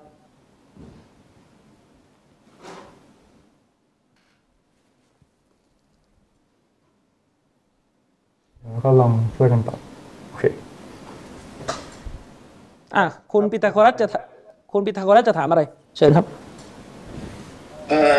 เดี๋ยวเดี๋ยวขอเรื่องแรกก่อนเดี๋ยวเอ่อผมจะขออนุญาตคุยในเรื่องในประเด็นนี้นะครับ แต่แต่แต่ที่บอกว่าคุณนัทนนท์กับคุณมุมาเนี่ยตกลงจะรับดีเบตผมเรื่องที่เดี๋ยวเดี๋ยวเดี๋ยวเดี๋ยวอย่านอกเรื่องคุยประเด็นที่ผมคุยคือ ไม่คุณคุณมากระรองอย่าอย่าอย่าป่วนอย่าป่วน คือจะคุยเรื่องหมออุมาเรื่องอะไรไปคุยกันเอง คุยคุยในหัวข้อของผม คุยในหัวข้อของผม ไหนบอกจะมาคุยเรื่องไอชาไงครับเดี๋ยวผมฝากถามไม่ไปถามที่อื่นไม่จะมาฝากที่นี่ ผมเป็นผู้ดำนี่รายการผมนี่รายการผม คุณต้องทำตามกฎของผม ผมก็รู้รายการคุณไง ก็จะคุยก็คุยตามที่ผมสั่ง คุยตามที่ผมสั่ง คุยประเด็นที่ผมพูดเนี่ยอย่าไปเรื่องอื่น ไม่งั้นผมผลักลงนะ คุยคุยเลยไม่ใช่ว่าเดี๋ยวจะคุย ผมบอกให้คุยเลย อะโอเค อะ ก็คือคุณยอมรับว่าพฤติกรรมที่นบีมุฮัมมัดทำเนี่ย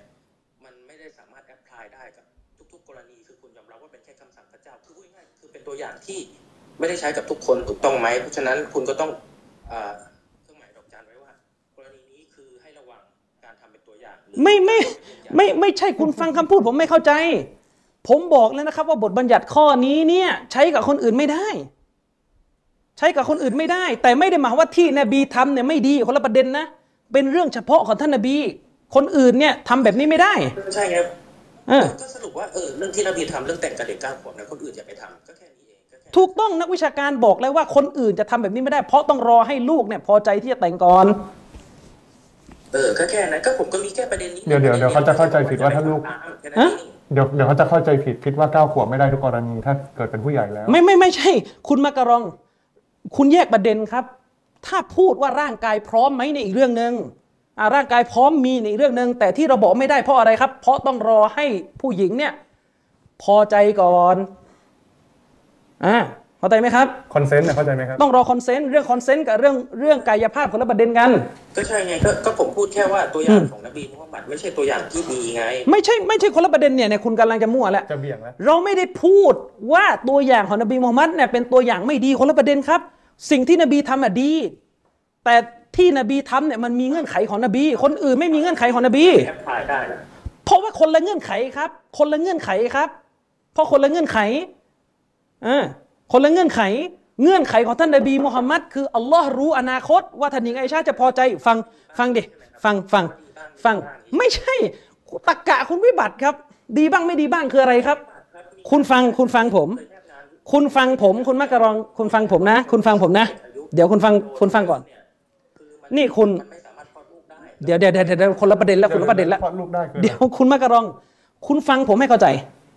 ที่เราบอกว่าใช้กับคนอื่นไม่ได้เนี่ย เพราะอะไรรู้ไหมครับ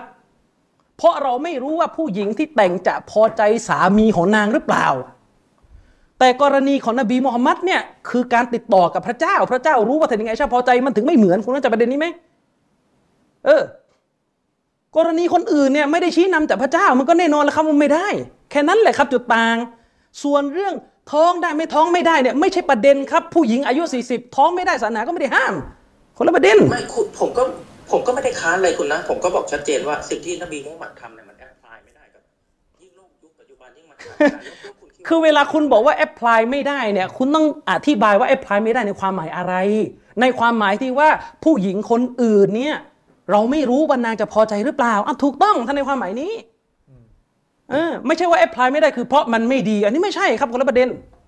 คนละประเด็นครับอะถ้างั้นผมถาม เออต่อเห็นบอกว่า age of consent เนี่ยอย่างอย่างเยเมนเนี่ยมีการละเมิดคนกว่าหลายร้อยล้านคนที่บังคับเด็กให้แต่งงานอย่างนี้คุณคิดว่ามันมันผิดกฎอิสลามไหมล่ะผิดครับเยเมนไม่ใช่รัฐอิสลามครับเยเมนเนี่ยตอนใต้เนี่ยปกครองโดยอิทธิพลของคอมมิวนิสต์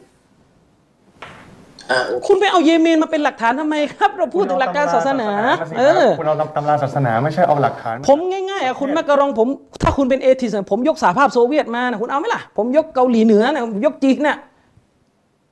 ไม่ผมแค่ถาม ไม่ต้องไม่เนี่ยตรรกะของคุณ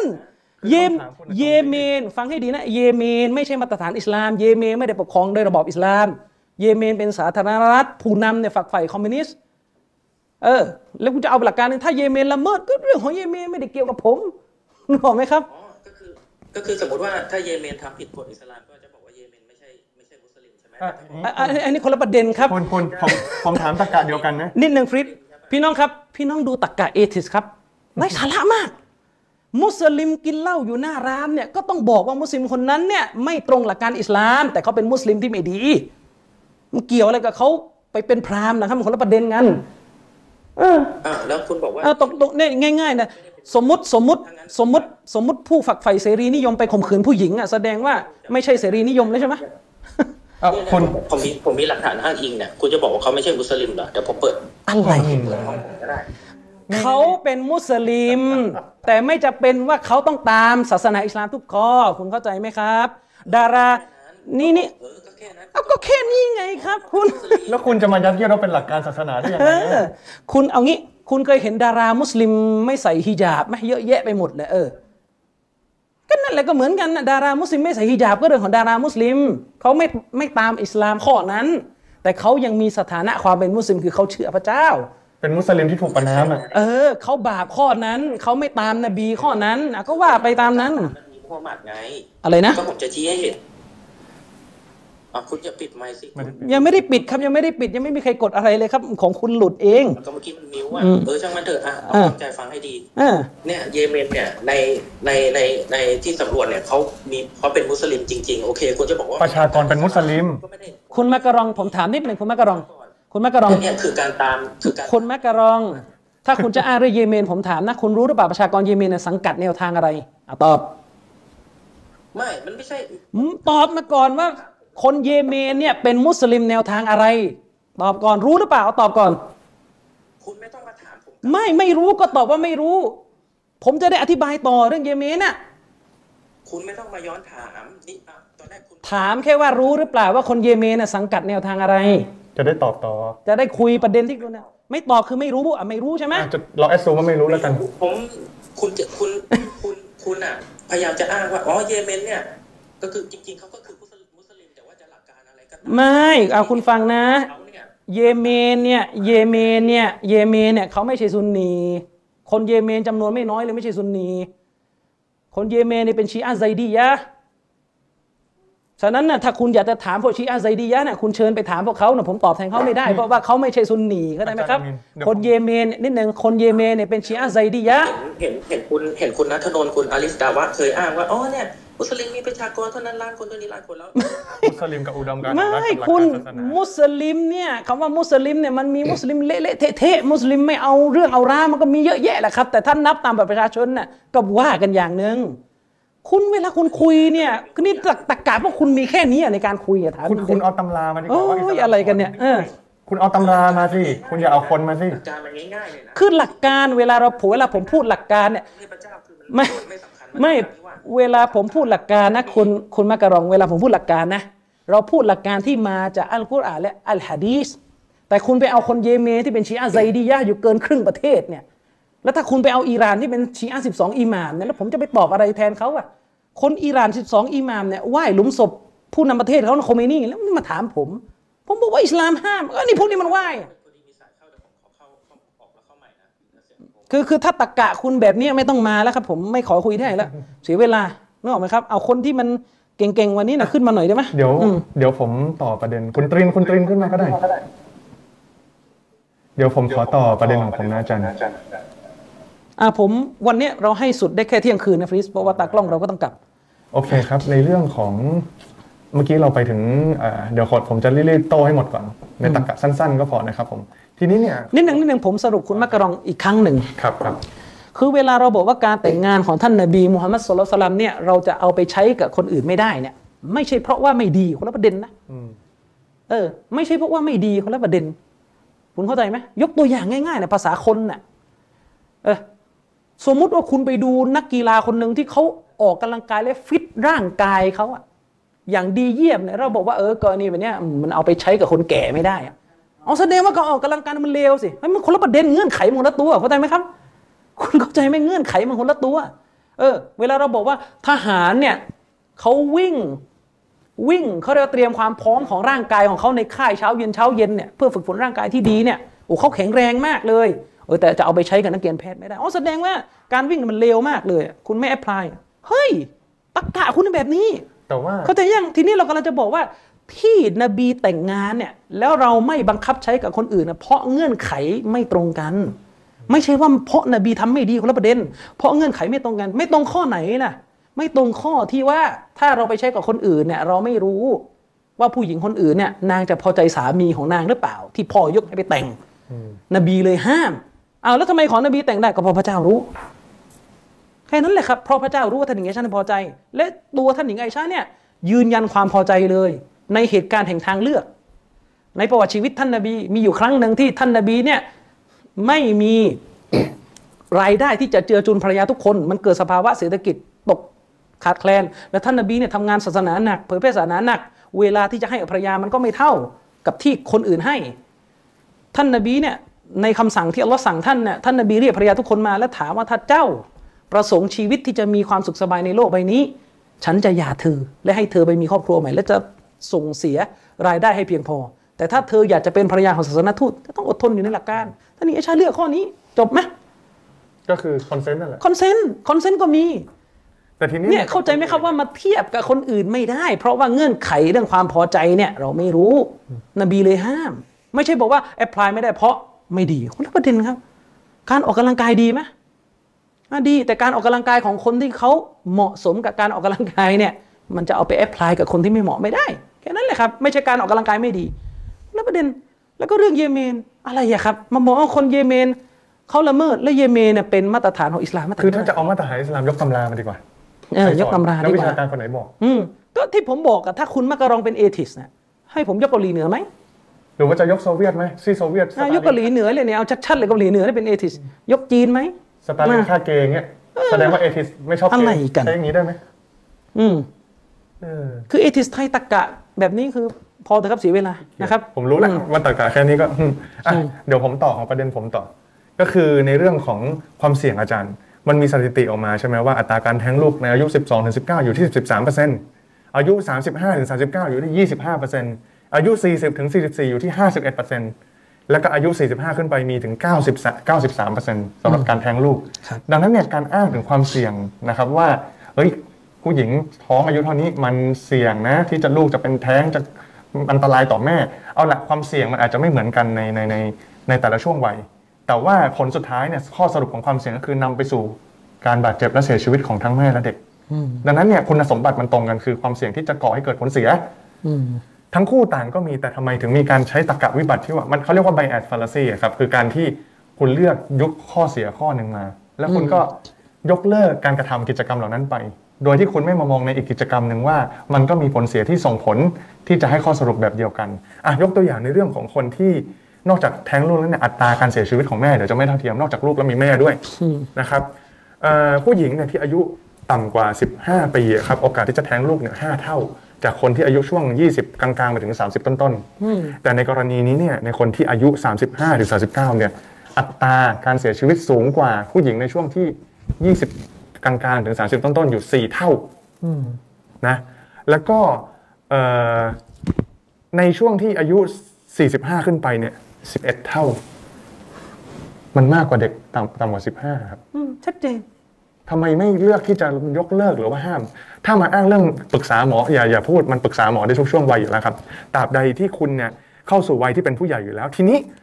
คำถามก็คือ เรามาดูกันซิว่า เมื่อคุณห้ามการแต่งงานของคนที่อายุน้อยเนี่ย คุณได้ห้ามการสมสู่กันของคนที่อายุน้อยหรือเปล่า อื ณปัจจุบันคุณรณรงค์ให้ร่วมเพศอย่างถูกวิธี คุณเสนอ sex education ให้เด็กอนุบาล สอนเด็กในโลกเสรี สอนเด็กอนุบาลทำการ masturbation ไปแปลภาษาไทยเอาอะก็แปลสำให้เร็จความใคร่อย่างแหละสำเร็จความใคร่ด้วยตัวเองตั้งแต่อนุบาล เด็กอายุเฉลี่ยอยู่ที่ 10 ปี สามารถเข้าถึงหนังภาพยนตร์ลามกอายุ 18 บวกได้อืมคำถามก็คือ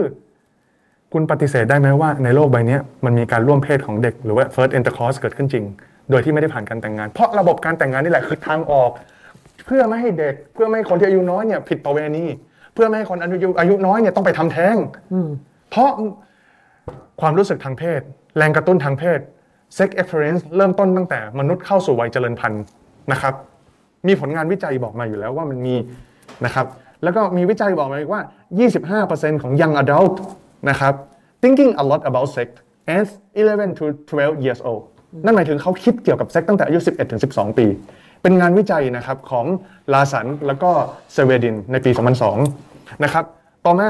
sexual activity during the teenage year is the part of normal spectrum of adolescence development การร่วมเพศหรือว่ากิจกรรมทางเพศในช่วงวัยรุ่นนะครับ เป็นส่วนหนึ่งที่เป็นสิ่งปกติในช่วงชีวิตของวัยรุ่น แล้วก็วัยเยาวชนนะครับ อันนี้ก็เป็นอ้างอิงมาจากไซต์ของประเทศญี่ปุ่นนะครับ NHS นะครับ แล้วก็ Common Sense Media Survey found the average age that most kids were exposed the porn in 12 years old ก็คือเข้าถึงหนังโป๊แล้ว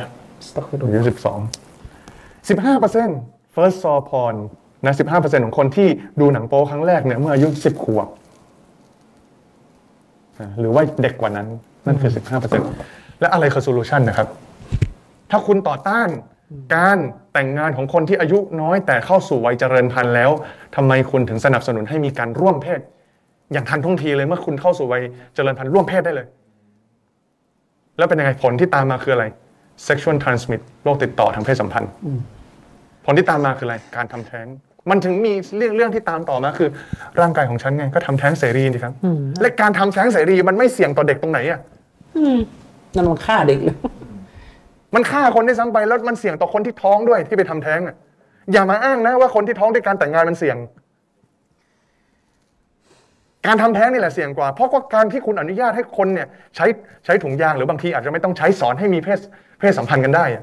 ให้คนดูหนังโป๊กันได้แต่แต่วัยเยาวชนนะครับ นี่คือโรคเสรีที่เขาทำกันจริง ๆ แล้วผมก็ยกสถิติออกมาจริง ๆ นะครับอย่ามาเรียกว่าผมใช้ตรรกะวิบัติเรื่อง false equivalence ด้วยเรื่องสุขภาพ มันเป็นการเปรียบเทียบที่ถูกแล้วในการเปรียบเทียบสองสองสิ่งที่มีคุณคุณสมบัติตรงกัน ผมไม่ได้บอกว่าความเสี่ยงของทั้งสองสิ่งเหมือนกัน แล้วผมก็ไม่ไม่ได้ปฏิเสธว่าคนที่ท้องในวัยที่อายุน้อยเนี่ยมันมีปัญหาเรื่องเชิงการอาจจะคลอดไม่ได้หรืออาจจะคลอดไม่ดี แต่ก็ไม่ใช่ทุกคน มันพูดถึงภาพรวม อันนี้จงเข้าใจให้ใหม่ อย่าสองมาตรฐานสามมาตรฐานสี่มาตรฐาน เพราะว่าคุณมีไบแอดฟาลาคือคือปัญหาใหญ่ที่ผมฟังคุณมักกะรองแล้วผมพูดตรงๆว่าผมรู้สึก ผิดหวังกับคุณมักกะรองมากเพราะตอนก่อนหน้านี้ผมคิดว่าคุณมักกะรองเนี่ยคุยเรื่องดาวิดเนี่ยน่าจะมีตรรกะดีกว่านี้แต่ปรากฏ คือคุณมักกะรองเนี่ยมีตรรกะเย่กว่าฝ่ายขนมหวานเมืองไทยอะไรเงี้ยผมว่ามันตรรกะมันเย่เลยคือหนึ่งพูดที่หลักการแล้วคุณไปยกคนเยเมนมา คุณยกคนเยเมนมาอะสมมติคุยกันแบบดันทุรังเลยนะเมื่อกี้ที่ผมอธิบายเรื่องท่านหญิงไอชาทั้งหมดเนี่ยผมยกเชคมอัลลีมีมา เชคมอัลลีมีในคนเยเมน นะเนี่ยผมก็ยกคนเยเมนเหมือนกัน แต่ผมยกผู้รู้เยเมน และในประเทศเยเมนเนี่ยผมบอกไว้เลยนะนะบัดนี้เนี่ยไม่มีใครที่มีความรู้เรื่องหะดีษเท่าเชคมูอัลลีมีไปหามา คุณยกราษฎรเยเมนใครก็ไม่รู้นะลุงที่ไหนผมก็ไม่ทราบ แต่ผมยกผู้รู้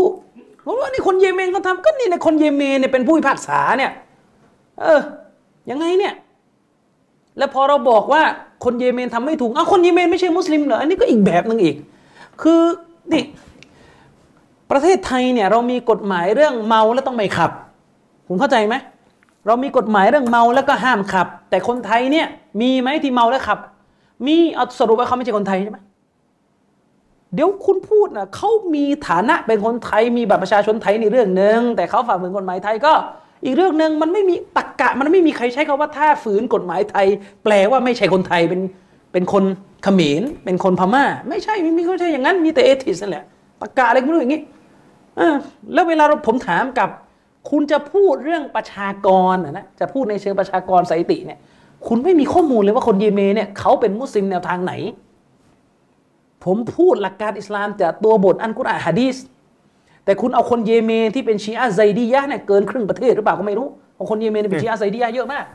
เขาแล้วบอกที่คุณว่าบอกว่านี่หนึ่งที่คุณบอกว่าแต่งแต่งๆกันอยู่เนี่ยผมก็ไม่รู้ว่าคนสายไหน ผมว่าเราจะบอกว่าถ้าคุณทำอย่างเงี้ยคุณจะทำไปเรื่อยๆ อย่างเช่น ถ้าเราบอกว่าอิสลามเนี่ยไม่สอนให้บูชามนุษย์ แต่คุณบอกว่าคนอิหร่านเนี่ยเขาบูชาคอมเมนี่เอ้าแล้วใช่ผมพูดยังไง ก็อิหร่านไม่ใช่ซุนนีก็ใช่ไหมอิหร่านเป็นชีอะห์บูชาคอมเมนี่ผมรู้คนอิหร่าน ผมพูดตามกุรอานเนี่ยเออผมพูดตามอัลกุรอานเออนี่แหละคือตรรกะของคุณ ผมก็เลยใช้ตรรกะเดียวกันถ้าคุณเป็นเอทิส ผมยกเกาหลีเหนือไหมล่ะ อืมบางทีแบบนี้เราไม่ตอบ คุณเข้าใจไหมครับว่าถ้าคุณเป็นคนที่แฟร์ในการดีเบตจริงอะคุณต้องตอบคำถามที่เขาถามเทียบให้ได้ ผมตอบคำถามคุณทุกอย่าง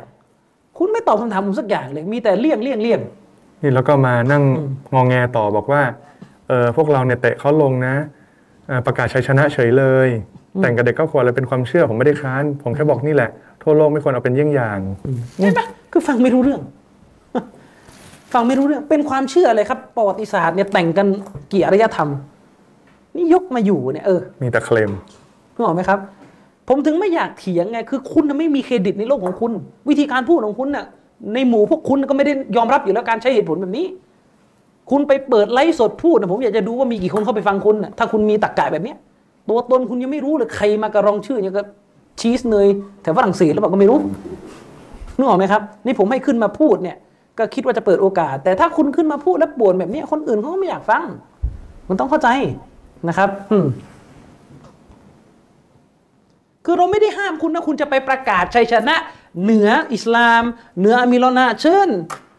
คนจะได้เห็นว่าเอแต่อวันเนี้ยคุณพูดวัน่ะนเนี้มียวิชาการหรือเปล่า คุณไปทำคลิปสิ วันเนี้ยแค่เออขึ้นมาเราก็รู้แล้วการพูดวกวนเป็นของคุณเนี่ยเยเมนเยเมนเยเมนน่ะมันไม่ได้ส่งผลให้เครดิตของคุณดีขึ้นเลย มันก็เป็นข้อพิสูจน์แล้วว่านั่นแหละผมให้โอกาสคุณมาแล้วแล้วคุณทำได้ไม่ดีพอคุณก็สอบตกตั้งแต่ด่านแรกแล้วใช่ไม่ต้องไปด่านอื่นแล้วครับ คือคุณคุณคุณไปเปิดคลิปคุณไปทำรายการโต้ผมคนจะได้เห็นว่าคุณโต้ผมขาดไม่ขาด ถ้าคุณโต้ผมแล้วขาดนะโต้ผมเด็ดขาดแล้วผมตอบไม่ได้คุณก็จะได้เห็นเอง อืมแต่ถ้าคุณโต้ไม่ขาดนะครับก็คนก็จะได้เห็น แต่ประเด็นก็คือคุณจะมาป่วน และให้ผมต้องมานั่งทนฟังตักกะที่มันไม่ได้ความแล้วผมก็ตอบไปแล้ว คุณยกเยเมนแค่ผมถามเอาคนเยเมนแนวทางไหน ผมผมไม่บอกผมไม่บอก เวลาถามมารู้หรือเปล่า ก็ฟอร์มจัดอีกไม่รู้ก็บอกไม่รู้ฮะ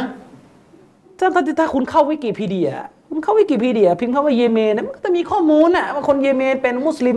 แนวทางไหนเขาก็ให้เปอร์เซ็นต์อยู่นี่แค่วิกิพีเดียคุณยังไม่อ่านเลยนึกออกไหมครับ แล้วจะมาพูดอะไรอะเยเมนเหนือเยเมนใต้เนี่ยรบกันมาตั้งแต่ทศวรรษที่เจ็ดศูนย์ว่ะ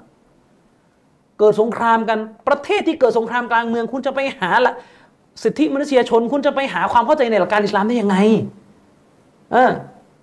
เยเมนเนี่ยแตกก็เป็นเยเมนเหนือเยเมนใต้จริงๆอะถ้าไล่ย้อนอะแตกตั้งแต่ยุคโปรตุเกสเข้ามายึดอาณานิคมอาหรับแล้ว แตกตั้งแต่ตอนนั้นรวมไม่ได้แต่ตอนนั้น เยเมนเป็นหนึ่งในที่ที่จักรวรรดิออตโตมันเนี่ยรักษาไว้ไม่ได้ เพราะว่าครึ่งหนึ่งของมันตกเป็นของตะวันตก และตลอดเวลาที่ผ่านมาเนี่ยเยเมนก็เกิดสงครามกลางเมืองฝ่ายที่เป็นเอทิสแบบคุณน่ะฝ่ายสังคมนิยมอะก็รบ เพื่อจะสถาปนารัฐสังคมนิยม อีกฝ่ายหนึ่งก็เอาประชาธิปไตยก็รบกัน ไม่ได้มีฝ่ายอิสลาม อยู่ที่นั่นนึกออกไหมครับ แล้วที่ผมบอกไปเมื่อกี้เนี่ยคนเยเมนเนี่ยเขาเป็นไซดียะเขาเป็นไซดียะก็ไม่น้อยเขาเป็นไซดียะไซดียะนั่นคือชีอะห์อีกกลุ่มหนึ่งฉะนั้นเมื่อเขาเป็นชีอะห์เนี่ยมันก็ปกติที่เขาจะไม่ตรงกับหลักการศาสนาของเรา เพราะเขาไม่ยอมรับฮะดิษของเราตั้งแต่ต้นแล้วเข้าใจไหมล่ะเออประเด็นอยู่ตรงนั้น นี่อาจารย์เดี๋ยวมีคนถามเรื่องรีเบคก้าว่าแต่งสามขวดเนี่ยอยู่ในบทไหนอะมันมันไม่ได้เขียนว่าสามขวดตรงๆนะครับ แต่มันเป็นการคำนวณอะในบท Genesis เนี่ยบทที่ 17เนี่ยอ่าได้พูดถึงเรื่องการให้กำเนิดไอแซคนะครับอ่าในช่วงซาร่าเนี่ยให้ให้ให้กำเนิดไอแซคในช่วงอายุ 90 ปี ต่อมาเนี่ยไอแซคนะครับก็อายุ 30 ปีเมื่อเกิดเหตุการณ์ที่ภูเขาโมเรียนะครับกับเอ่อ พ่อของท่านก็คืออับราฮัมใน Genesis 22นะครับต่อมาเนี่ยหลังจากไอแซคแล้วก็อับราฮัมเหตุการณ์ไอแซคและอับราฮัมเนี่ยที่ภูเขานั่นน่ะรีเบคก้าก็เกิดในเจเนซิสที่ 22 นะครับ ช่วงที่รีเบคก้าเกิดนะครับ ก็ได้ถูกกล่าวไว้ในเจเนซิสที่ 22 แล้วก็ในบทถัดมาข้างล่างนะครับในในในบทต่อไปเนี่ยก็จะมีผู้ผู้การพูดถึงซาร่าเสียชีวิตในช่วงอายุยี่127 ปี ในเจเนซิส23 บทที่1ถึง3นะครับ ข้อที่1ถึง3นะครับในเวลาเดียวกันเนี่ยซาร่าในช่วงที่ซาร่าเดทนะครับไอแซคก็อายุ 37 ปี ต่อมาเนี่ยไอแซคก็แต่งงานกับเรเบคก้าตอนอายุ 40 ปีนะครับในเจเนซิสบทที่ 25 ข้อข้อที่ 20นะครับนี่เป็นสิ่งที่โชว์ในไบเบิลนะครับว่าเรเบคก้าเนี่ยอายุแค่ 3 ขวบนะครับอืมแล้วก็เขาเนี่ยเพิ่งเกิดมาได้แค่ 3 ปีก่อนหน้าในเหตุการณ์นั้นน่ะดังนั้นเนี่ยหลังจากเหตุการณ์ภูเขาเนี่ยเอ่อ แล้วก็เหตุการณ์การตายของท่านหญิงซารอหรือว่าซาร่านะครับ ก็มีการแต่งงานเกิดขึ้นระหว่างไอแซคแล้วก็ซารอในอายุ 27อ่าในอายุที่3ปี ทีนี้มันไม่ใช่แค่เรื่องนี้อย่างเดียวไง ในเรื่องที่เกิดขึ้นในช่วงที่พระเยซูยังมีชีวิตด้วยแหละอาจารย์อ่าพระมันพระนางแมรี่คลอดเยซูตอนอายุเท่าไหร่อะคุณไม่บอกพระนางแมรี่ท้องตอนไม่พร้อมอะอันนั้นคือในความเชื่อเขาย้ำอีกรอบนะอืมในความเชื่อของนัสรอคริสเตียนเขาเราไม่ได้เชื่ออย่างนั้น อืมอะไม่บอกแหละว่าอ่า ซาร่าไอ้ยขอพระนางมารยัมท้องตอนไม่พร้อมอะอะหรือว่าพระนางมารยัมแต่งงานกับโยเซฟอายุ90อะตอนอายุ12อะโยเซฟไม่แต่งกับเด็กอะอะไรแบบเนี้ยผมนึกถึงคุณมักกะรองเนี่ยคล้ายๆ คนหนึ่งที่ชื่อ replace แต่ก่อน ที่เขามาพูดกับผมแล้วก็ผมจะถามเรื่องราฮับราฮับราฮับราฮับราฮับอะจำได้ไหมเออมีอยู่คนหนึ่งราฮับที่ว่าเป็นผู้หญิงซาอุดหนีมาไทยอยู่ช่วงหนึ่งจะถามเรื่องราฮับราฮับราฮับเนี่ยก็เนี่ยคุณมักกะรองก็แบบนี้เยเมนเยเมนเยเมนเยเมนเป็นอย่างเงี้ยอืม แล้วเดี๋ยวพอผมชี้แจงเยเมนเสร็จเดี๋ยวก็ไปอัฟกานิสถานต่อเดี๋ยวก็ไปบังกลาเทศต่อที่ไปกันหมดแล้วแล้วเมื่อไหร่มันจะจบเป็นอย่างนี้ เอออะฟรีดวันนี้น่าจะครับได้เก็บเวลาแล้วเพราะว่าจริง ๆ มันก็มีประเด็นที่จะคุยแหละแต่ว่าไม่เป็นไรอาจารย์เดี๋ยวเราค่อยต่อกันในรอบหน้า อืมคิดว่ายังไม่จบง่าย ๆ นะครับ เดี๋ยวรอบหน้าเนี่ยเดี๋ยวดูอีกทีอาจจะตั้งหัวข้อเรื่องนบีแต่งงานกับท่านหนึ่งไอชาโดยตรงก็ได้ครับแล้วก็เดี๋ยวเราไปค้นวันข้อนี้มูลเป็นกันน้ำนะจิ้มน้ำจิ้มก่อนนะครับเดี๋ยวรอบหน้าอาจจะตั้งหัวข้อเรื่องนี้โดยตรงนะครับอะวันนี้ก็คง แค่นี้แหละครับนะครับมีพี่น้องคนไหนอยากจะสอบถามหรือว่าฝากอะไรไหมครับ ให้เวลาอีก 5 นาทีอ่าเดี๋ยวเราจะลองอ่านแชทดูนะ เราจะไม่คุยประเด็นอะไรละ เราก็จะดูที่แชทว่ามันมีอะไร น่าสนใจบ้าง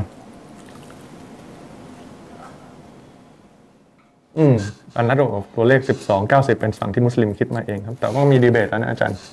ก็มีข้อสรุปจากฝั่งคริสเตียนอะไรเงี้ยะคือณจปิยะริง ๆ คุณอนัทพูดอย่างนี้ไม่ถูก คือข้อมูลที่อ้างเรื่อง 12 กับ 90 อะไรเนี่ย มันเป็นข้อมูลจากโลกตะวันตกมันไม่ใช่มุสลิมเขียนนะครับ บางคนเป็นเอทิส บางคนเป็นยิว บางคนเป็นคริสต์คือถ้ามุสลิมเขียนเนี่ย เราก็คงไม่เอามาอ้างตั้งแต่ต้นนะครับ อืม แต่มันมีอ้างอิงว่าใครพูด อะถ้าสมมติคุณอนัทไม่เชื่อ ก็ไม่ว่ากัน ไม่ว่ากัน ไม่ใช่ประเด็นหรอกครับ อย่างนั้นอะ อืม